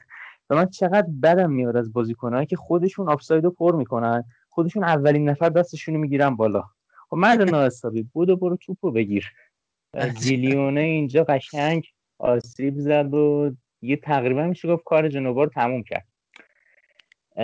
بعد یه نکته هم که یادم رفت بگم اینه که ما تقریبا دقیقه 48 بود گل خوردیم از جنوا و این موضوع یه مقدار دیگه داره نگران کننده میشه تو ترکیب یوونتوس که اوایل نیمه اول و اوایل نیمه دوم هی دارن یوونتوسیا گل می‌خورن. یعنی ما تو بازی با پورتو داشتیم که اونجوری به فنا رفتیم بنتانکور پاس اشتباه داد و حذف شدیم. دوباره بازی با تورینو اول نیمه دوم بود. و کلا اتفاقاتی که این اوایل نیمه ها می‌خوره انگار تیم تمرکز نداره و وارد زمین میشه و خیلی اینجوری داره یوونتوس آسیب می‌بینه و امتیاز از دست میده. اصلا کلا بعد از اون تایمی که حالا انتقاد می‌شد به پیرلو می‌گفتن که داره خیلی سب- سبک آلگری بازی می‌کنه. و اون موقع خب خیلی خوب کلین شیت می‌کرد کم گل می‌خورد. بعد از اون یه مقدار تغییر سبک داد یه مقدار تیمش اومد جلوتر یه مقدار اصطلاحا تهاجمی تر حالا خیلی ساده بخوایم بگیم اومد بازی بکنه. و بعد حالا دیگه الان خیلی راحت دارید گل می‌خورید. یعنی هر بازی میاد گل می‌خورید. آره چون میگه با, با فاصله بهترین خط دفاعی سریا بودیم. الان تعداد گل خورده یوونتوس و اینتر برابره. یعنی هر دو مشترکاً آره. بهترین خط دفاعی سریان و خود پیرلو هم استقبال کرده بود از اون لقب آلگریانوی که بهش داده بودن. نمی‌دونم چرا آره، حالا. انقدر به هم ریخت. البته این کرونا هم یه مقدار اذیت کننده شده. یعنی ما هم دمیرال هم بونوچی جفتشون کرونا داشتن. حالا تستشون منفی شد. تو ادامه بازی هم دیبالا خیلی پاسه خوبی داد و این اصلا مشخص بود. دیبالا که تو زمینه یه خلاقیت مضاعفی تو ترکیبه و من واقعا نمی‌فهمم. این مدیریت یوونتوس چرا انقدر اصرار داره دیبالا رو بفروشه؟ واقعا نمی‌فهمم. یعنی اصلا کاری ندارم مشکل چیه. کرونا میاد اول میگن دیبالا رو بفروشیم بعد نمی‌دونم. هر اتفاقی که میفته اولین راهکاری که به ذهنشون می‌رسه فروش این دیبالاست. واقعا نمی‌دونم آخه بازیکن باید چیکار کنه واسه تیم. بعد یه موجی هم راه افتاده که همه میگن که نام دیبالا تو بازی حساس نبود و تو هیچ بازی نبوده. من هرچی فکر می‌کنم از این چند تا اسکوت های آخر که دو سه تاشو خود دیبالا واسم گرفته. این پارسال که بهترین بازیکن فصل شد. اون بازی بله. که از شما دو یک عقب بودیم سه دو بردیم پاس گل سوم دیبالا داد. اون گل دقیقا 96 به لاتسیو.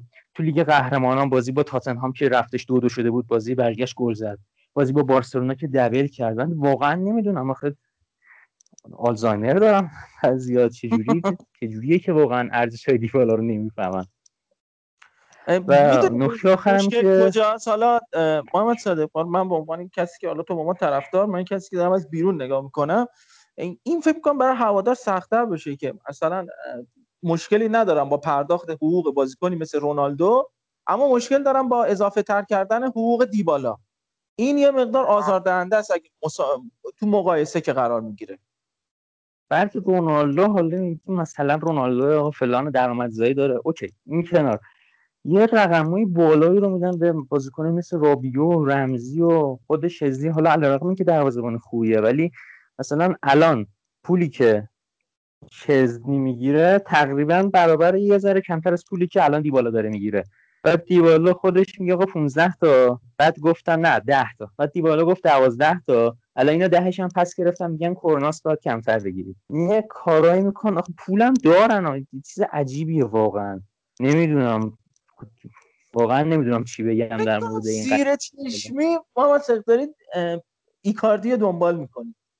یعنی خدا نه نمیاد که آره مثلا دیبالا رو بدید یه ما یه مبادله صورت بگیره. با این اتفاق بیفته که من قول میدم سرمو بکنم تو دیوار. آخر واقعا تنگ شده. دوست دارم بیاد ورزشگاه اصلا استفاده بکنیم خودی حاشیه سازی می‌کنن. یعنی سر این قضیه مهمونیه که تو خونه مکنی بود این قشنگ به نظرم یه بهانه شد واسه اینکه باشگاه بگه خب می‌دونید که ما چقدر روی نظم و امنیت نظم و این چیزا حساسیم چون دیبالا این کارو کرد دیبالا بره. بعد آخه میان میگن ایکاردی. و ایکاردی خدای حاشیه یونان باستانه من نمی‌فهمم مثلا که ایکاردی رو می‌خوای بیارید.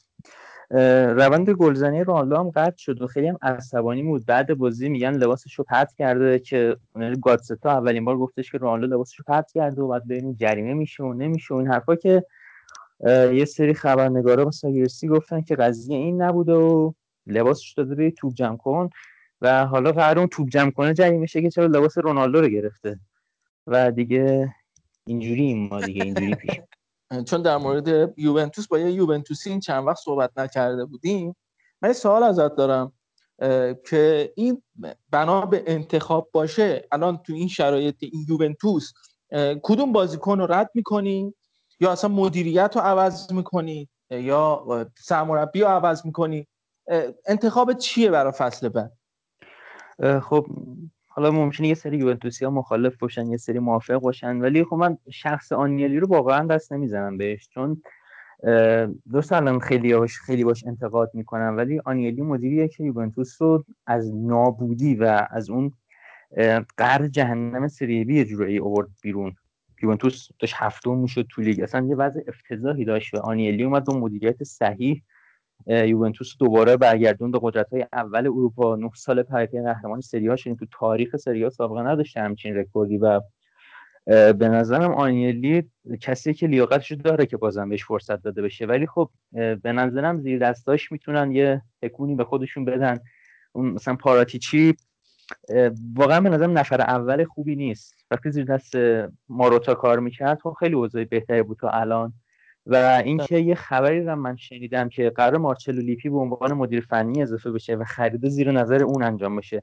این اتفاق اگه بیفته خب می‌تونه خیلی کمک بکنه به یوونتوس. در مورد ندودم یه سری شایعاتی میشنوم که حالا صد و سهمشو نمی‌دونم چون انگار که یکم درگیری داره با پاراتیچی. حالا اینو من خودم منبع مطمئنی ندیدم. صرفا شایعه بود که گفتم حالا اینم بدونیم.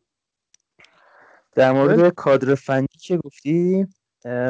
به نظر من پیرلو باید فصل دیگه هم باز... فصل دیگه هم سرمربی یوونتوس باشه چون وقتی آدم میره یه مربی رو میاره که هیچ سابقه ای نداره طبیعتا باید انتظاری رو داشته باشه که فصل اولش نتیجه نگیره. یعنی خب قهرمانی که مطمئنا اگر یوونتوس سهمیه رو از دست نده تو این هفته آخر که خیلی بعیده باید پیرلو رو نگه دارم برای فصل دیگه. چون ما ساری رو انداختیم بیرون دوباره همه چی صفر شد. پیرلو رو آوردیم. تو پیرلو رو بندازیم بیرون دوباره همه چی صفر شه. همینجوری هی خودمون عقب میندازیم با این کار. و پیرلو هم به نظرم نشون داده که چنده مر- مربیگری بیگانه نیست و یه چیزایی بله. بلده. حالا تجربه کسب کنه. قطعا, بهتر اوضاع پیش میره. خب در مورد بازی من یه مقدار صحبت بکنم. اتفاقی که افتاد حالا جدای بردی که یوونتوس به دست آورد یه چیزی که خیلی منو اذیت می‌کرد وقتی تو بازی یوونتوس می‌دیدم قبلا هم ما این رو دیده بودیم. این بود که یه شکاف خیلی زیادی بین خط دفاع یوونتوس و خط هافبک یوونتوس هست و هافبک های یوونتوس شاید میشه گفت درک خیلی خوبی از وظایف دفاعیشون و مسئولیت هاشون نسبت به خط دفاع یوونتوس ندارن. خیلی فضا می‌دادن به بازیکنهای مثل پیاتسا مثل اسکاماکا. پشت محوطه جریمه یوونتوس همین باعث شده بود که جنوا هر از چندگاهی اه، یه موقعیت خطرناک حتی ایجاد بکنه. مهاجمای جنوا انقدی خوب نبودن که بخوان از این موقعیت ها استفاده بکنن. اما خب این ضعف هافبکی که همه متوجه شدن یوونتوس داره خب خودش رو توی یه چنین چیزی نمایان می‌کرد. حالا نمیشه خیلی هم به پیرلو خورده بگیریم ولی خب این شکافه شاید جلوی جنوا یقه یوونتوس رو نگیره. اما از طرفی جلوی یک تیم بزرگ یا توی یک بازی سخت مسلما یوونتوس اذیت می‌کنه. همینطور که ما تا الان دیدیم. و من حتی می‌خوام این پیش بینی رو بکنم که از نظر من یوونتوس شاید محتمل ترین گزینه باشه برای از دست دادن سهمیه توی این فصل. من فکر نمی کنم همین اتفاق بیفته. ببین یوونتوس آخه هر چقدر بد باشه رقیباش مثلا ناپولی هستن آتالانتا هستن. نمی‌دونم روم هستن لاتسیو هستن. اونا به همون اندازه بدن. یعنی یوونتوس حداقل شاید یه برتری اسکوادی به نسبت اونا داشته باشه. ولی خب اونا میگم اصلا هیچ فرمی نداشته باشن. یعنی به نظرم بین اینا حالا گاسپرینی که اوکی اصلا بحثی در موردش نیست. اما خب پیرلو به نسبت بقیه مربیایی که هستن اونم مربی خوبیه. یعنی این برتری هم داره به نسبت اونا. و من فکر می‌کنم داره یوونتوس سهمیه رو بگیره این فصل. این شانس رو میدم. یه نکته ای هم که هست در مورد یوونتوس من فکر کنم اپیزود قبلی هم اشاره کردم اینجا هم جا داره چون محمد صادق هم هست که واقعا با این اسکواد این ترکیبی که الان ما تو خط هافک یوونتوس داریم می‌بینیم که چهار تا بازیکنی هستن که دارن برای اولین بار سه تا بازی از این چهار تا بازیکن سه تاشون هستن که برای اولین فصلشونه توی یوونتوسن. و وقتی تو این فضا قرار گرفتن خب زمان می‌بره. به نظرم این کادر این ترکیب یه مقدار زمان می‌خواد که تا جا بیفته و به قول محمد صادق اگر این اخراجی اتفاق بیفته و یه تغییر تحولی تو کادر اتفاق بیفته عقب میندازه یوونتوس رو به اینکه ببره جلو. حالا هر چقدر مثلا این اتفاق یه مربی بزرگی باشه بازم بالاخره زمان می‌خواد اون مربی و اونم حالا مهره های خودش رو می‌خواد کادر خودش رو می‌خواد تا تو این فضا قرار بگیره.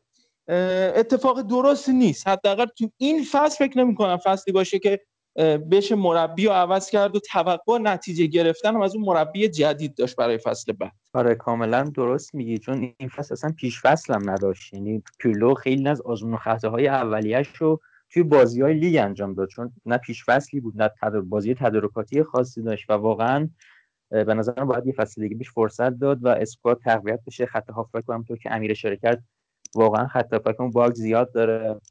حالا انگار لوکاتلی رو دیگه تقریبا OK کردن و قرار قبل از یورو اضافه کنن به ترکیب چقدر بازیکن. می‌خواستیم. لوکاتلی آره خیلی من خبرهای آره، نقل و. انتقالاتی لوکاتلی رو که میشنوم دردم می‌گیره حالا یه خبر دیگه هم امروز در مورد پوبگا داره میاد اونم انگار لینک شده به همه باشگاه یه جورایی لینک شده از لستر و فرانکفورت و لاتسیو همه جا گرفته داره لینک شده. حالا این پوبگا فکر کنم قرضی خودمون باشه و حالا اگه کسی بخوادش با, با خودم کوترونه که خب فکر کارش تموم شد دیگه با هم پروندهش با میلان تموم شد همین که فوتبال خودش هم چیز خاصی نشون نداده ولی خب لوکاتلی جای حسرت داره. حالا پوبگا هم میگم دست خودمونه هنوز که بیاریمش نیاریمش بفروشیمش. خب بریم سراغ بازی بعدی بازی سمپدوریا و ناپولی. ناپولی که تونست یه برد دیگر رو کسب کنه با آقای گاتوزو و شانس سهمیه گرفتنش افزایش پیدا کنه. محمد صادق بازی تو کامل دیدی. چی شد که ناپولی تونست برنده این بازی بشه؟ خب بازی که شروع شد زیاد بازی هیجان انگیز نبود. یعنی شخصا انتظار یه بازی پر هیجان تر رو داشتم. با توجه به بازی قبلی ناپولی که با کروتونه 4 شده بود و خیلی بازی زیبایی بود اول بازی سمپدوریا چند تا ارسال پشت دفاع انجام داد تا از این راه بتونه نفوذ کنه به خط دفاع ناپولی. ولی خب موفقیت آمیز نبود و ناپولی هم صرفا با خلاقیت فردی اینسینیه جلو می‌رفت. تا اینکه تو همون اواخر نیمه اول یه مثلث تشکیل دادن فابیان رویز و زیلینسکی و اوسیمن و روی چند تا پاس سریع تونستن به دروازه سمتوری نزدیک شن و فابیان رویز دروازه رو باز کرد. این کار چند بار دیگه هم تکرار کردن و یه جورایی اون اه، اصطلاحاً سوراخ سمتوریا رو پیدا کرده بودن و چند بار با این پاسکاری سری نزدیک شدن به دروازهشون. ولی خب امیل آهودرو خیلی واقعا خوب بازی کرد و از هو اسکورد من نگاه می‌کردم نمره هفت رو گرفت که برای دروازه‌بانی که دو تا گل خورده توی بازی واقعا نمره خیلی خوبیه. آره. آدرو اتفاقا جدیدن هم دوباره لینک شده به یوونتوس چون می‌دونید قبلا دروازه‌بان یوونتوس بود دروازه‌بان ذخیره و با توجه به شایعاتی هستش که بوفون انگار دوباره قرار از یوونتوس جدا شه و نمی‌دونم این کابوس رفتن جدا شه یا خدافزی. کنه؟ چی شد الان؟ جدا شه. جدا جدا شه شه. یا خدا. می‌خواد بازی کنه هنوز. اصلا دلیل اینکه می‌خواد جدا شه اینه. یعنی میگن که می‌خواد همچنان بازی کنه. آقا فعلمون و- کن تو خود. اصلا بوفون 80 سالش هم بشه. من دیدنش لذت می‌برم اصلا. واقعا بوفونو. و انگار قراره بره پارما. حالا باید ببینیم چه اتفاقی میفته. به این بدید بنده. خدا ول کنه بچسبه به خونه باز آ بوفون خط قرمز ماستا و همین الان هم خدا وکیلی هست گلریزون کنیم خوبه. بخریم نه جدی اگه خیلی چیزه. آقا ما راضی خودش راضی. چیکار دارین شما؟ بذارید بازیشو بکنه. و فقط من نمی‌دونم دوباره بخواد خدافزی کنه. چه عذابی بکشی؟ من سری قبل واقعا گریه کردم سر خدابازی بوفون. الان. دوباره چیزی نمیمونه. آره حالا دیگه حالا میگن خارج از ایتالیا تو ایتالیا برنامه چیه؟ فکر کنم تو. ایتالیا که جایی نمی صحبت شده در مورد اینکه برگرده پارما. آها. باش خب سیه رو که نمیاد احتمال سال آخر فوتبالش حالا میره پارما. پارما هم که احتمالا فصل دیگه سری بیه آره حالا باید ببینیم چه اتفاقی میفته. من همچنان امیدوارم که نگهش دارن و تو یوونتوس خدافزی کنه. چون فصل بعدم اگه بازی کنه به نظرم می‌تونه به رکورد دل پیرو هم برسه توی تعداد بازی برای یوونتوس. چون الان اه، 22 تا بازی فقط فاصله داره با دل پیرو و یه نصف بازی رو بکنه فصل بعد ان به رکورد دل پیرو هم می‌تونه برسه. من خودم شخصا بوفون رو بیشتر دوست دارم. حالا اکثر هوادار اینجوری نیستن البته. آها خب یعنی. بوفون رو به شزنی ترجیح میدی؟ آره.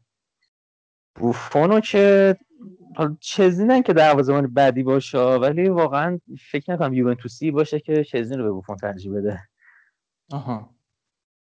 ولی ما که از بیرون نگاه می‌کنیم کیفیت بالایی داره شزنی واقعا برای دروازه بازی واقعا دروازه‌بان خوبیه و خیلی در حقش اجحاف میشه. یعنی به نظرم نمی‌دونم چوب دوران آرسنالشو می‌خوره.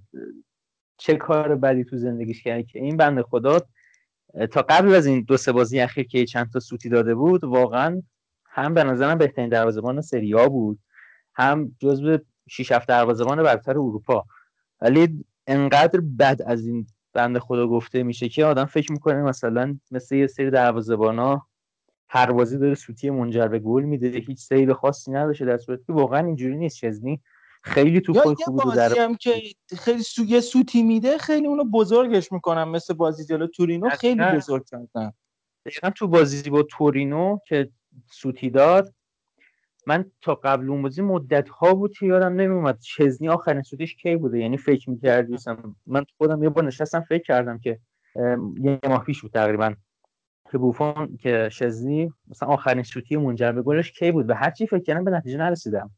واقعا دروازه‌بان کم اشتباهیه ولی خب شاید چون با بوفون مقایسه میشه نمی‌دونم. به حال این دلایل و ایتالیایی نیست. چون حالا. مثلا دوناروما دروازه‌بان خوبیه ولی سوتی میده. مثلا جلوی اودینزه من یادم سوتی داد. دروازه‌بانی که رفلکس خیلی خوبی داره ولی سوتی میده. ولی سوتیایی که دوناروما میده رو اصلا کسی بهش نمی‌پردازه. چزنی کافیه. یه پاس اشتباه بده. یه کار اشتباه بکنه. تمام رسانه‌ها تیت می‌زنن که ببینید دروازه یوونتوس دست کی افتاده و این کیه و بره و فلان و نامردی می‌کنن. یه جورایی در حق این چزنی بیچاره. خب آره وقتی که دروازه هم باشه که 20 سال فکر کنم یه 22 3 سالی دست بوفون بود دیگه. و تو اون تایمی که بود بالاخره خیلی طرفدار پیدا کرد و اصلا یه فضایی درست شد که سخته. حالا یه دروازه‌بانی اونم غیر ایتالیایی. تو این فضا بیاد حالا آره. مثلا جای اونو بگیره. این اتفاق برای این شزنی بدبخت افتاده. بیچاره شانس داشته دیگه. دقیقا تو بدترین زمان آقا ممکن. نخواستیدش بدیدش به ما. ما حرفی نداریم. ما بعد از هندانویز نخواستیدش بدیدش به ما. حتما هم میاد اینتر. اصلا شک نکن. چند سالش شزنی؟ شزنی اه، فکر کنم سی و یکی دو سالش بود اگه اشتباه نکنم. اگه بالای سی یک پس قطعا میره اینتر بستگی داره آره. کنته باشه یا نه. اگه کنته باشه میره. لیک میشه. انگار که دوناروما هم دیگه رایولا دیشب توی تورین بود و صحبتهایی رو انجام دادن در مورد دوناروما. اگه دوناروما بیاد یوونتوس شزنی احتمالا فصل بعد جدا میشه. آره دیگه بعد منطقا یه اتفاق بیفت خیلی خوب بریم سراغ بازی ناپولی. و داشتیم صحبت ادامه می‌کردیم. از امیل آو... آره آودرو رسیدیم به کجاها؟ رسید به جوس و شزنی و اینا. خب ادامه. بعد آره سمپدوریا خیلی مثلا بازی ساز عقب زمین و اینجور کارا رو انجام نمی‌داد تو این بازی و سعی می‌کرد فشار بیاره روی بازیکنهای ناپولی و توپ ازشون بگیره. چند سری این کار انجام دادن. دامسکارد اون هافبک دامارکیشون اگه تلفظش رو درست انجام داده باشم. دمسکارد دمسکارد. دو سه تا توپ خیلی خوب انجام داد و ولی خب تهش به نتیجه نرسیدن. یعنی چند بار گابیادینی کوالیارلا اینا هر کدوم توپا رو از دست دادن و اسپینو هم نسبتا عملکرد خوبی رو داشت تو این بازی کم اشتباه بود. اسپینو هم از اون دروازه‌باناییه که به نظرم یکم آندرریتده یعنی واقعا رفلکس های خوبی داره ولی آره. خیلی توجه نمیشه. ببین در مورد بازی ناپولی یه چیزی که مشخصه خیلی خوب داشتن تکزر بازی می‌کردن. یعنی یه بازی خیلی تکزر به شاید تیکی تاکایی خیلی خوبی ما داشتیم می‌دیدیم. از ناپولی که عجیب بود. گتوزو داره این بازی رو انجام میده. گتوزویی که همش متکی بود به وینگرا وینگرا رو میومدن کنار سان می‌کردن. ما بارها دیده بودیم پتانیا میومد کنار زمین. پتانیا سانت رو انجام میده.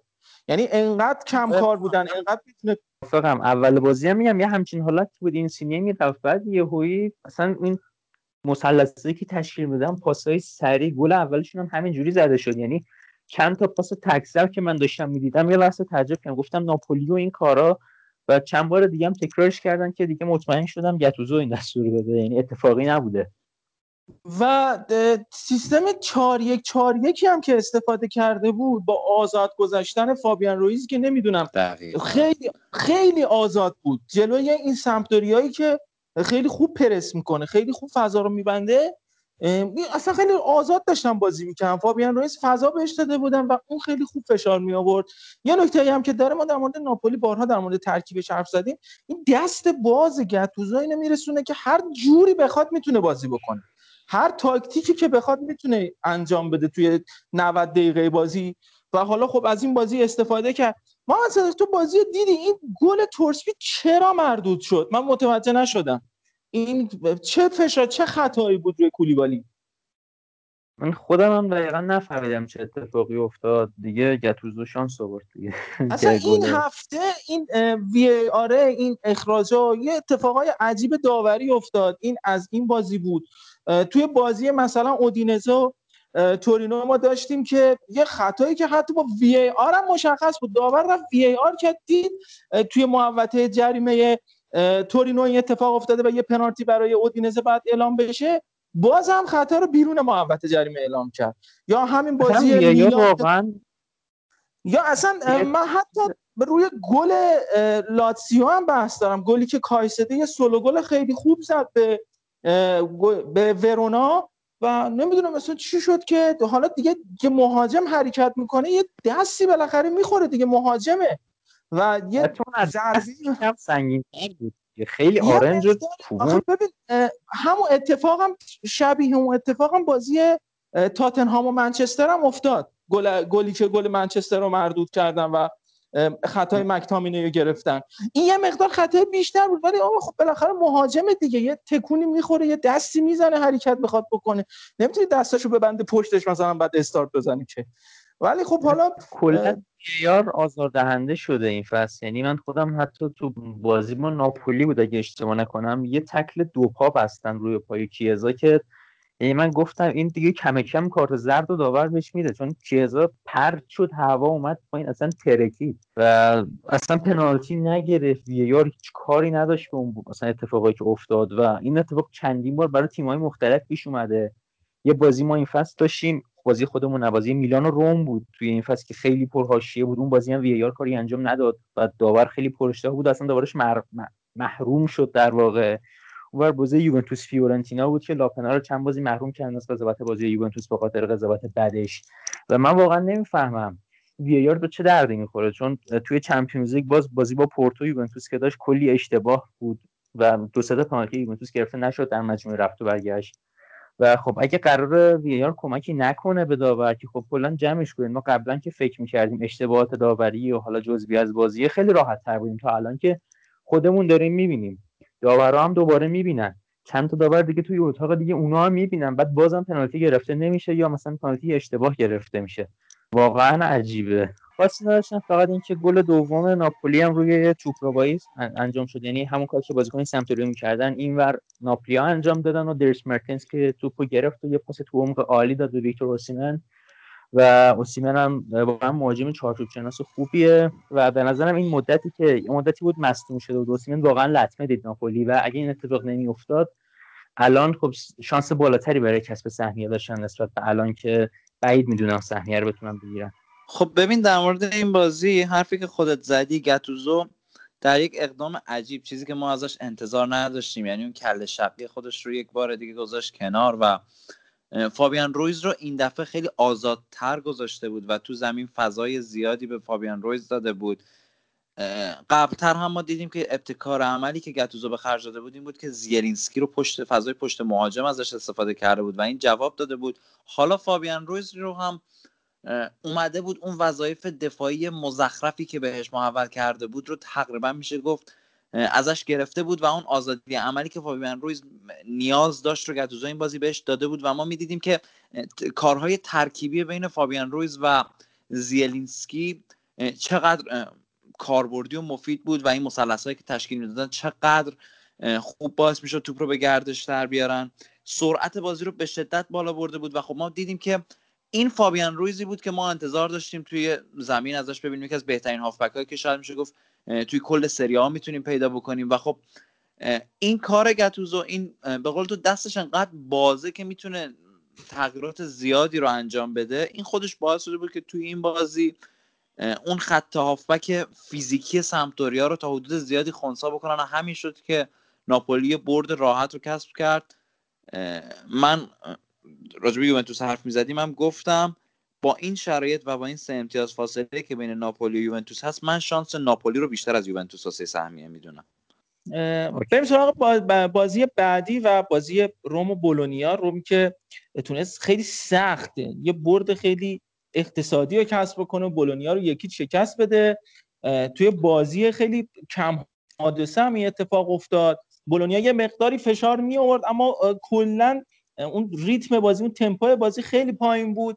اما در نهایت روم موفق شد. این برد رو کسب بکنه. یه گل خوبی هم زد. مایورال یه دریبل خیلی خوبی زد. اسکوروپسکی و و اه، به هر روم تونست سه امتیازی کسب بکنه. ببین در مورد این بازی اتفاقی که افتاده ما می‌بینیم که همینطور که تو هم اشاره کردی روم اون اه، ضربه آهنگه اون تمپو رو از دست داده تا حدودی و بازیاش دیگه مثل ابتدای فصل شاید میشه گفت هماهنگی همیشگی خودش رو نداره و چیز دیدنی نمی‌تونیم از بازی های روم در بیاریم. این بازی خیلی خیلی ناهماهنگ بودن و بولونیا تیمی نبود که بخواد این تیم رو اذیت بکنه. اه، و شاید اگه اون فرار رو مایورال نمی کرد اون خروج بد رو اسکروپسکی نداشت شاید حتی بازی بدون گل تموم می‌شد. بارها و بارها فضاهای خیلی زیادی بین خط دفاعی روم ایجاد شد بین خطوط روم ایجاد شد. خط هافبکشون اه، خیلی سر... کاملا سردرگم بازی کردن. همه اینها به بولونیا موقعیت های زیادی می‌داد. اما خب میگم بولونیا تیمی نبود که بخواد استفاده بکنه. و با تک گل مایورال گلی که حالا گلش قشنگ بود ولی من credit ش رو به مایورال نمیدم به خروج بد اسکروپسکی معتقدم با همون یه دونه بله. گل تونستن حالا این سه امتیاز این بازی رو بگیرن امشب هم که با آژاکس بازی دارن فکر می‌کنم آقای فونسکا یه حساب ویژه‌ای باز کرده باشه روی لیگ اروپا و حالا شاید یه مقدار. سری آ رو تا حدودی بیخیال تر شده باشه من وا- واقعا اگر قراره چون مرحله بعدی اگر اشتباه نکنم بر اساس قرعه مثلا می‌خورم به منچستر. اگر قراره برن مثلا اونجا توی اولترافورد بازی بکنم اون اتفاقای هفت گل خوردن و این چیزا پیش بیاد هم بهتر که همین مرحله حذف بشن. چون دوباره داستان داریم با طرفدارای لیگ برتر و اونایی که فن سری ها هستن یه اتفاقای دوباره میفته. من دوستم اگه قرار باشه این اتفاق بیفته همینجا حذف بشن تموم بشه کار به اونجا نرسه. و امیر چقدر خوب اشاره کردی که بولونیا اون تیم نبود که بخواد به روم خیلی فشار بیاره. زورش نمی‌رسید. و یه پرس خیلی زیادی هم می‌کردم. ما بارها گفتیم آقای فونسکا خیلی خودرأیه خیلی اصرار می‌کنه به تاکتیک های خودش. و یه اتفاقی که افتاده بود اینا پرس زیاد می‌کردن از توی دفاع و بارها بارها روم نشون داده که توی بازی سازی از دفاع اصلا تیم موفقی نیست. یعنی ما دیدیم اینو. خیلی اشتباه ابزارش رو می‌کنن نداره آخه. ابزارشو نداره. شما وقتی دفاع فاتسیا هستن ایبانیز هست و مانچینی که فصل دومش اومده توی روم و داره بازوبند کاپیتانی یه باشگاهی مثل روم دستشه. مشخصه که این تیم مثلا مهره نداره و مجبور مثلا مانچینی کاپیتانش باشه. و خب شما بیا این بازی بازی از بازی سازی از دفاع شروع بکن. و حالا تو مقایسه بکن مثلا با دفاعی که مثلا در اختیار کنته هست داره این کار انجام میده. مثلا قابل مقایسه نیستن و مجددا داره این کار انجام میده. بارها بارها تحت فشار بودن. اگر بولونیا تیمی نبود که کم بیاره و می‌تونست این پرس رو تا اواخر بازی انجام بده می‌تونستم بگم که بولونیا شاید می‌تونست گل مساوی رو بزنه یک امتیاز هم از این بازی بگیره. ولی هر چه رفت به اواخر بازی بولونیا خسته تر شد. رومم خیلی هم نمی‌خواست تلاش بکنه. حالا با- با توجه به بازی که پیش رو با آژاکس داشت خیلی نمی‌خواست تلاش بکنه شاید یه مقداری می‌خواست قواشو نگه بداره. ضمن اینکه خیلی هم مصدوم و محروم داره تیم آقای فونسکا همیشه داره از فصل پیش. تو این بازی اسمالینگ و اسپیناتزولا و کومبولا و زانیولو اشرابی مصدوم بودن کریستانته هم محروم بود و رومیا هم که دیگه عادت کردن به نبودن ژکو توی ترکیب خودشون و استفاده از برخامایرال فکر کنم دیگه فکر کنم که نه دیگه. قطعا اتفاق بیفته که ژکو این فصل جدا بشه از روم و اتفاق دیگه هم حضور رایان رینولدز اه، به رایان رینولدز آمریکایی بود که برای اولین بار توی ترکیب روم قرار گرفت. آقای فونسکا خیلی راضی بود از بازی که انجام داده بود سمت راست. یه اتفاقی راستی افتاده بود تو کنفرانس مطبوعاتی اه، باشگاه روم و صحبتی که آقای فونسکا در گوش یکی از مسئولای رسانه‌ای باشگاه روم کرده بود. آقا شما اگه متوجه شدید چی گفت که اینقدر برانگیخته شدیم بنده خدا وال ما هم در جریان بذارید من که متوجه نشدم. محمد صادق تو چیزی نداری در مورد روم؟ فقط این فکر کنم نبود میخیتاریان و برتوت که یه مدت مصدوم شده بودن و تازگی ها برگشتن. خیلی ضربه زد به روم و یه افتی که کلا کردن و قشنگ یه فرودی داشتن تو نبود این دوتا بازیکنشون. آره این نکته خیلی مهمیه. مخصوصا میختاریانی که خیلی تاثیر گذاشته و فکر می‌کنم همین الانم هم بهترین پاسور لیگ باشه اگر اشتباه نکنم. مشترکن با آلوارو موراتا و هاکان فکر کنم با 8 تا پاس گل. آها درسته پس. اما خب توی این بازی با آژاکسی که یه حالا با توجه به ساعت ضبط ما یه ده دقیقه دیگه شروع میشه توی ترکیب هستن هر جفتشون. و خب حالا یه مقدار شاید اتفاقای خوبی بیفته برای روم توی این بازی جالب ژکو هم توی ترکیب قرار گرفته. حالا باید ببینیم چی میشه تهش بر روم می‌تونه صعود بکنه مرحله بعد یا نه. اما خب حالا از روم بریم سراغ دیگر تیم شهر روم و اه، لات آقای اینزاگی لاتزیوی که خیلی سخت توی یک شرایطی بارونی که این کلا توی اروپا این بارونه داستان شده از اسپانیا و ایتالیا و همه جای این بارندگی زیاد بود. توی ال کلاسیکو هم ما دیدیم. بازی ورونا هم همچین اتفاق شرایط آب و هوایی داشت و اه، لاتزیو تونست با گل دقیقه 92 ساویچ برنده این بازی بشه. بازی خیلی سختی بود و یوریچ خیلی خوب داشت کنترل می‌کرد بازی و شاید اگر اون اتفاق اون ضربه سر ساویچ هم نبود دیگه این بازی سف سف می‌شد و کسی هم ناراضی نبود از که چرا این بازی سف سف شده. محمد صادق در مورد این بازی برامون صحبت کن. آره همونطور که اشاره کردی واقعا یوریچ خیلی خوب کنترل کرده بود. دفاع های هلاس خیلی تو این بازی کم اشتباه بودن. دیمارکو و مانیانی داویدوویچ واقعا عالی بودن توی این بازی و خیلی خوب این رو مهار کرده بودن و حالا سایر بازیکنهای خطرناک لاتسیو رو و اینکه کلا کلا تیم لاتسیو یه ضربه به تیرک زد این موبیله و همون گل. دیگه هیچ شوت تو چارچوب دیگه ای نداشت لاتسیو. با اون گلی که کایسدو مرد آره حالا اون که دیگه خطا شد دیگه.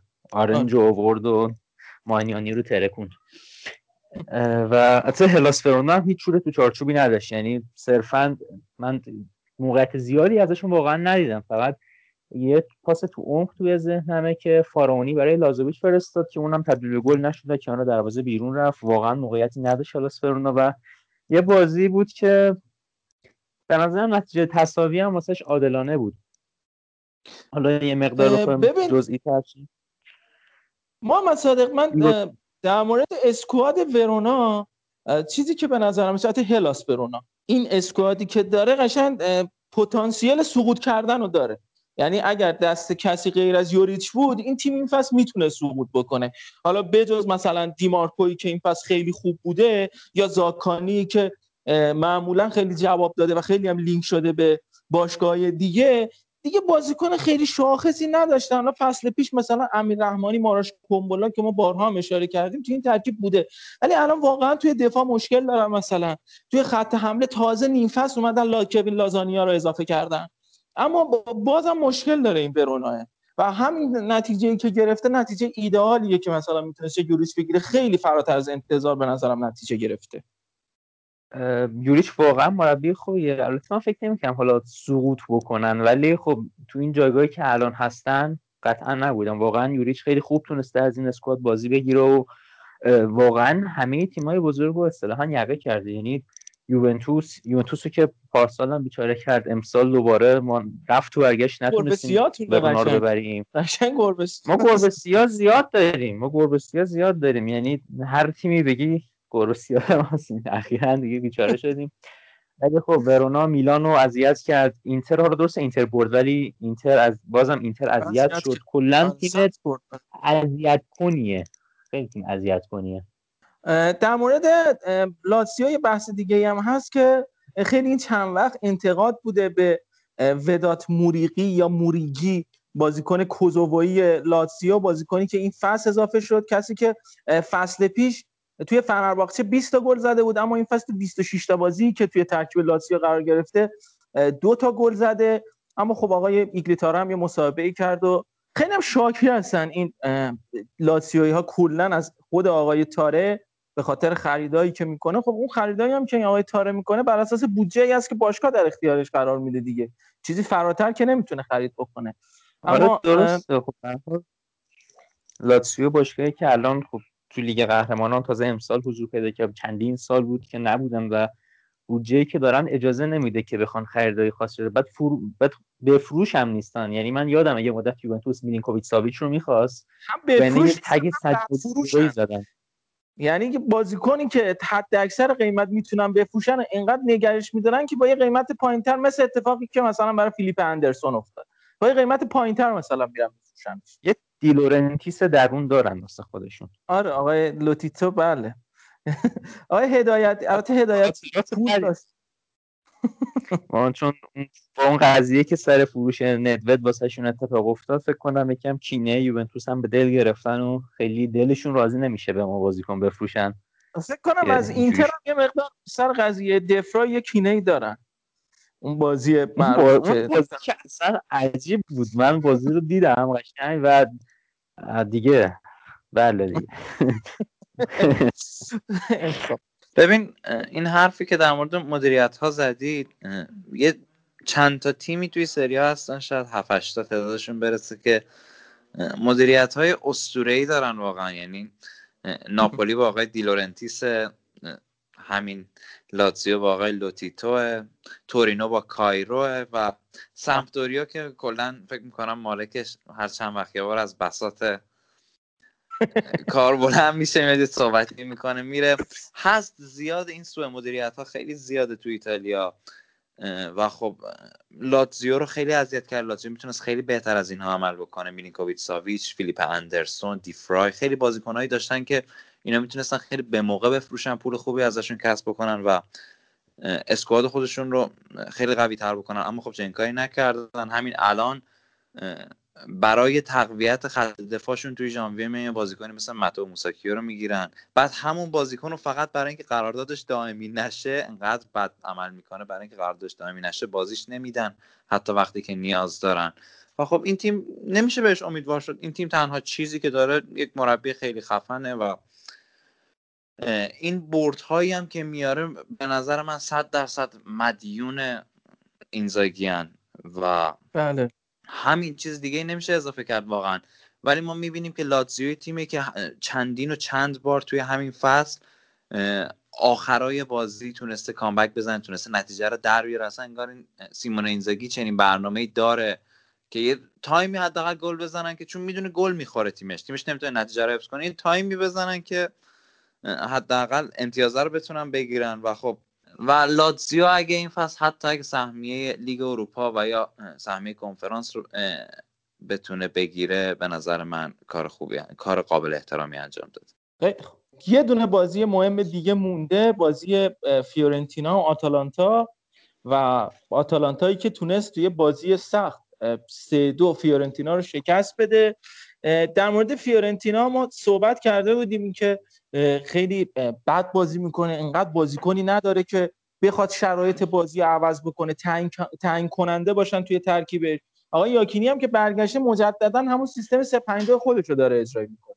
یعنی اصلا کلا همون سیستم خودش رو آورده و توی دفاع به شدت ضعیفن. یعنی یه دفاع خیلی کلاسیکی رو انجام میدن که ما اه، آتالانتا بارها بارها ما دیدیم.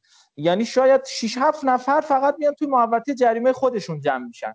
و اصلا اون دفاع اصولی که بیان از میانه های میدان آتالانتا رو از کار بندازن بدترین کار ممکن رو دارن می‌کنن. یعنی توپ دادن به آتالانتا فضا دست آتالانتاست و فقط آتالانتا حالا اونجا یه بازیکن یه دریبی بزنه دو تا پاس سریع بخوام بدن راحت می‌تونن این دفاع فیورنتینا رو رد بکنه. آخه دفاع بزرگ شاخصی هم نداره توی دفاع خودش. میلینکوویچ دفاع خوبیه پزیا یا پتسلا دفاع خوبی است دفاع خوبیه. اما اون دفاع هایی نیستن که بتونی بهشون تکیه بکنی. مطمئن باشی که وقتی توی زمین هستن تو تیمت گل نمی‌خوره تو تیمت میاد کلین شیت می‌کنه و به خاطر همین به مشکل می‌خوره. این اتفاق افتاد هرچند که تونستن به بازی برگردن روی بازی مستقیمی که انجام میدن ارسال از کنارها یا ضربه های آزاد که مشخصه فیورنتینا بوده این فصل انقدر از گلسازی ضعیف بوده و خیلی فقیر بوده توی این قضیه. خیلی خوب تونسته بود این کار رو انجام بده و اه، تونستن به بازی برگردن. بازی هم دو دو شد. داشت دو دو پیش می‌رفت که یه پنالتی خیلی مسخره خیلی علکی اعلام شد. پنالتی که البته درست بود. اما خب اعلام شد و تونست آتالانتا بازی رو سه دو ببره. و ولاهویچ هم تو این بازی تونست دوباره گل بزنه. دو تا گلی که زد تعداد گل زدش تو این فصل رسید به 15 تا گل و جزو مهاجمای خوب این فصل سری آ بوده. حس می‌کنم دوشان ولاهویچ اه، یه نمونه دیگه میشه مثل کریستوف پیونته خصوصا که دوباره هم به میلان لینک شده.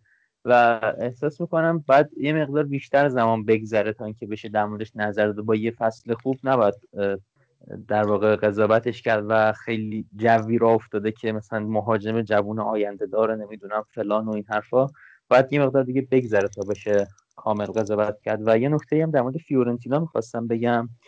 اینکه به نسبت اسکوادی که داره واقعا به نظر یکی از بدترین راندمان ها رو داشته توی سری. یعنی شما فرانک ریبری رو داری ولاهویچ هست. خب عملکرد خوبی داشته این فصل. کاستروویلی و دروازه‌بان نسبتا مطمئنی دارن. حالا در حد تیم خودشون و واقعا به نظرم با توجه به این بازیکنایی که دارن جایگاهشون نباید اینجا باشه. خب بحث دوشان ولاویچ شد. من حالا با محمد صادق یه مقدار مخالفم. ما فصل پیش هم از این ولاویچ تعریف کردیم. حتی قبل از اینکه اینطوری گلزنی پاش به گلزنی باز بشه.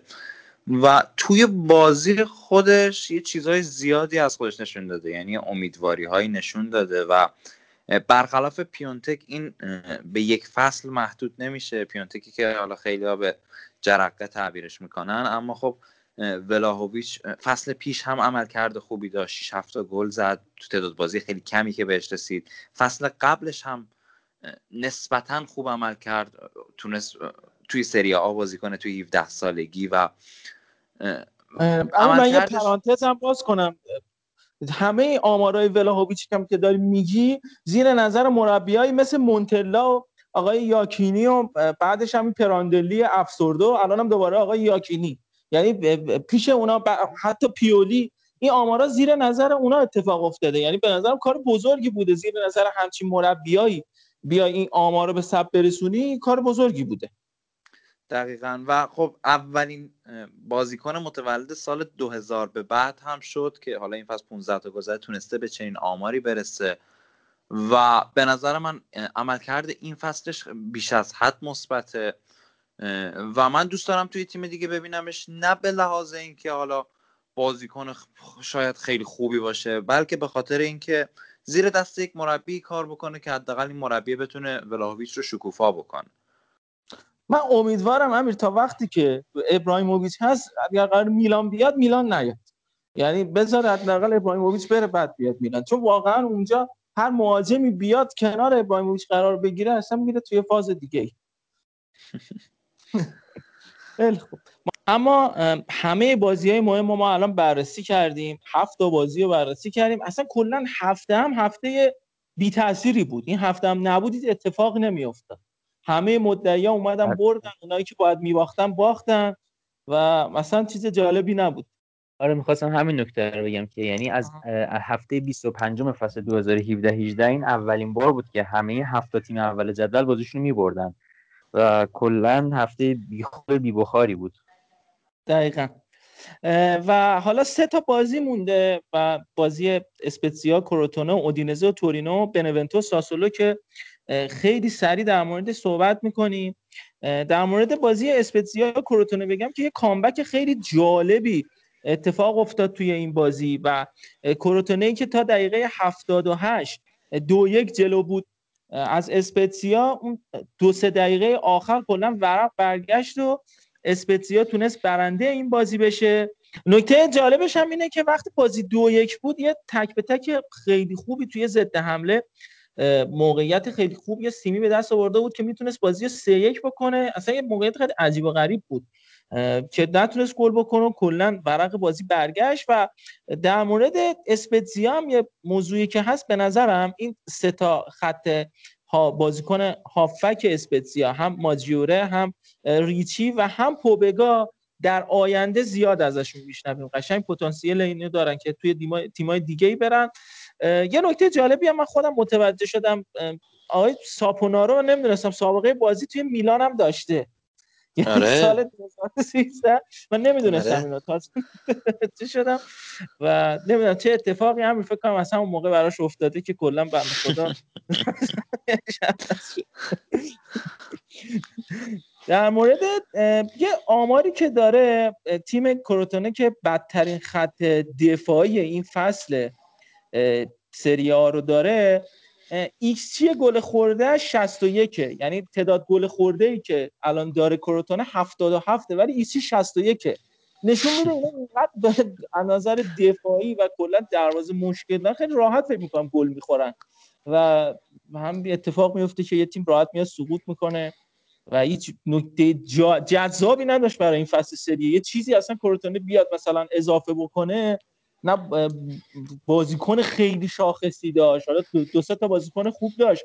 اما بیان خیلی مثلا همه جا سر و صدا بکنن همچی اتفاقی نیفتاد. هر تیمی معمولا یکی دو تا بازیکن اینجوری داشت ولی اه، کورتونه خیلی اینجوری نداشت.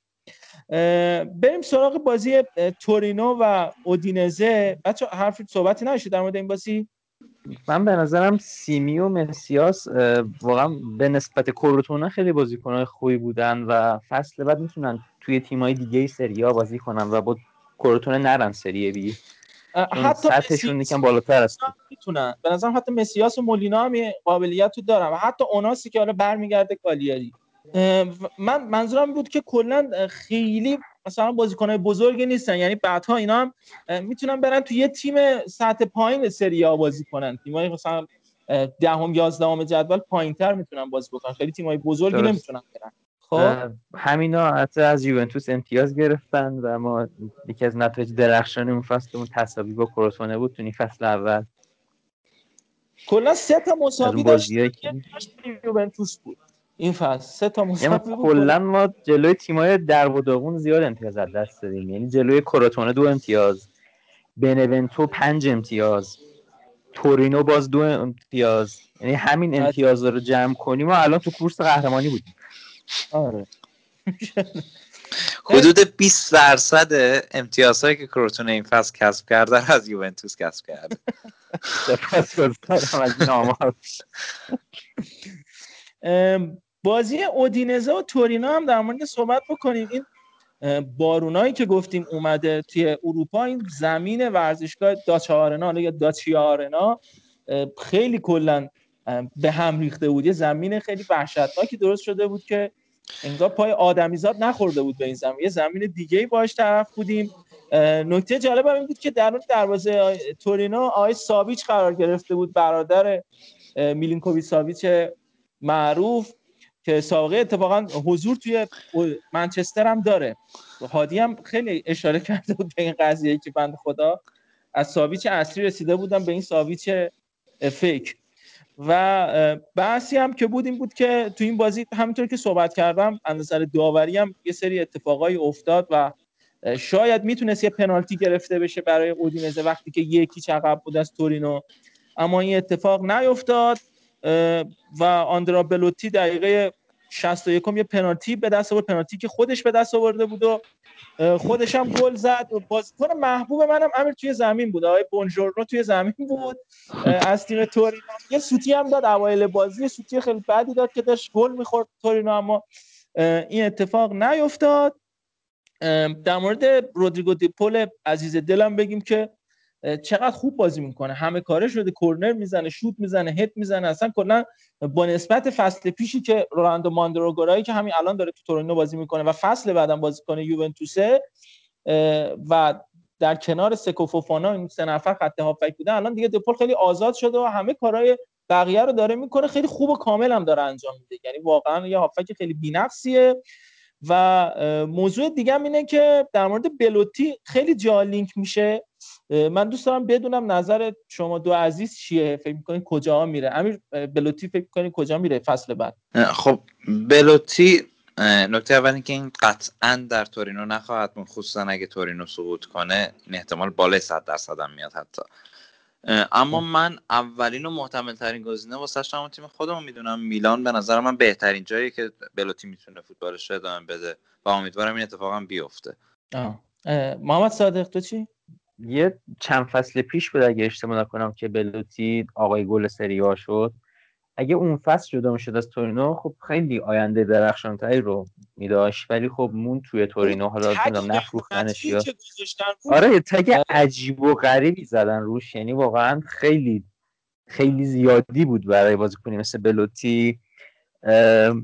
الان اگه سقوط کنن که خب قطعا جدا میشه. ولی من بعید می‌دونم سقوط کنن و شاید بخواد بمونه توی تورینو اینو حالا باید ببینیم البته چی کار اگر اشتباه نکنم فصل آخرشه این فصل. یعنی قراردادش فکر کنم این فصل تموم بشه اگر اشتباه نکنم.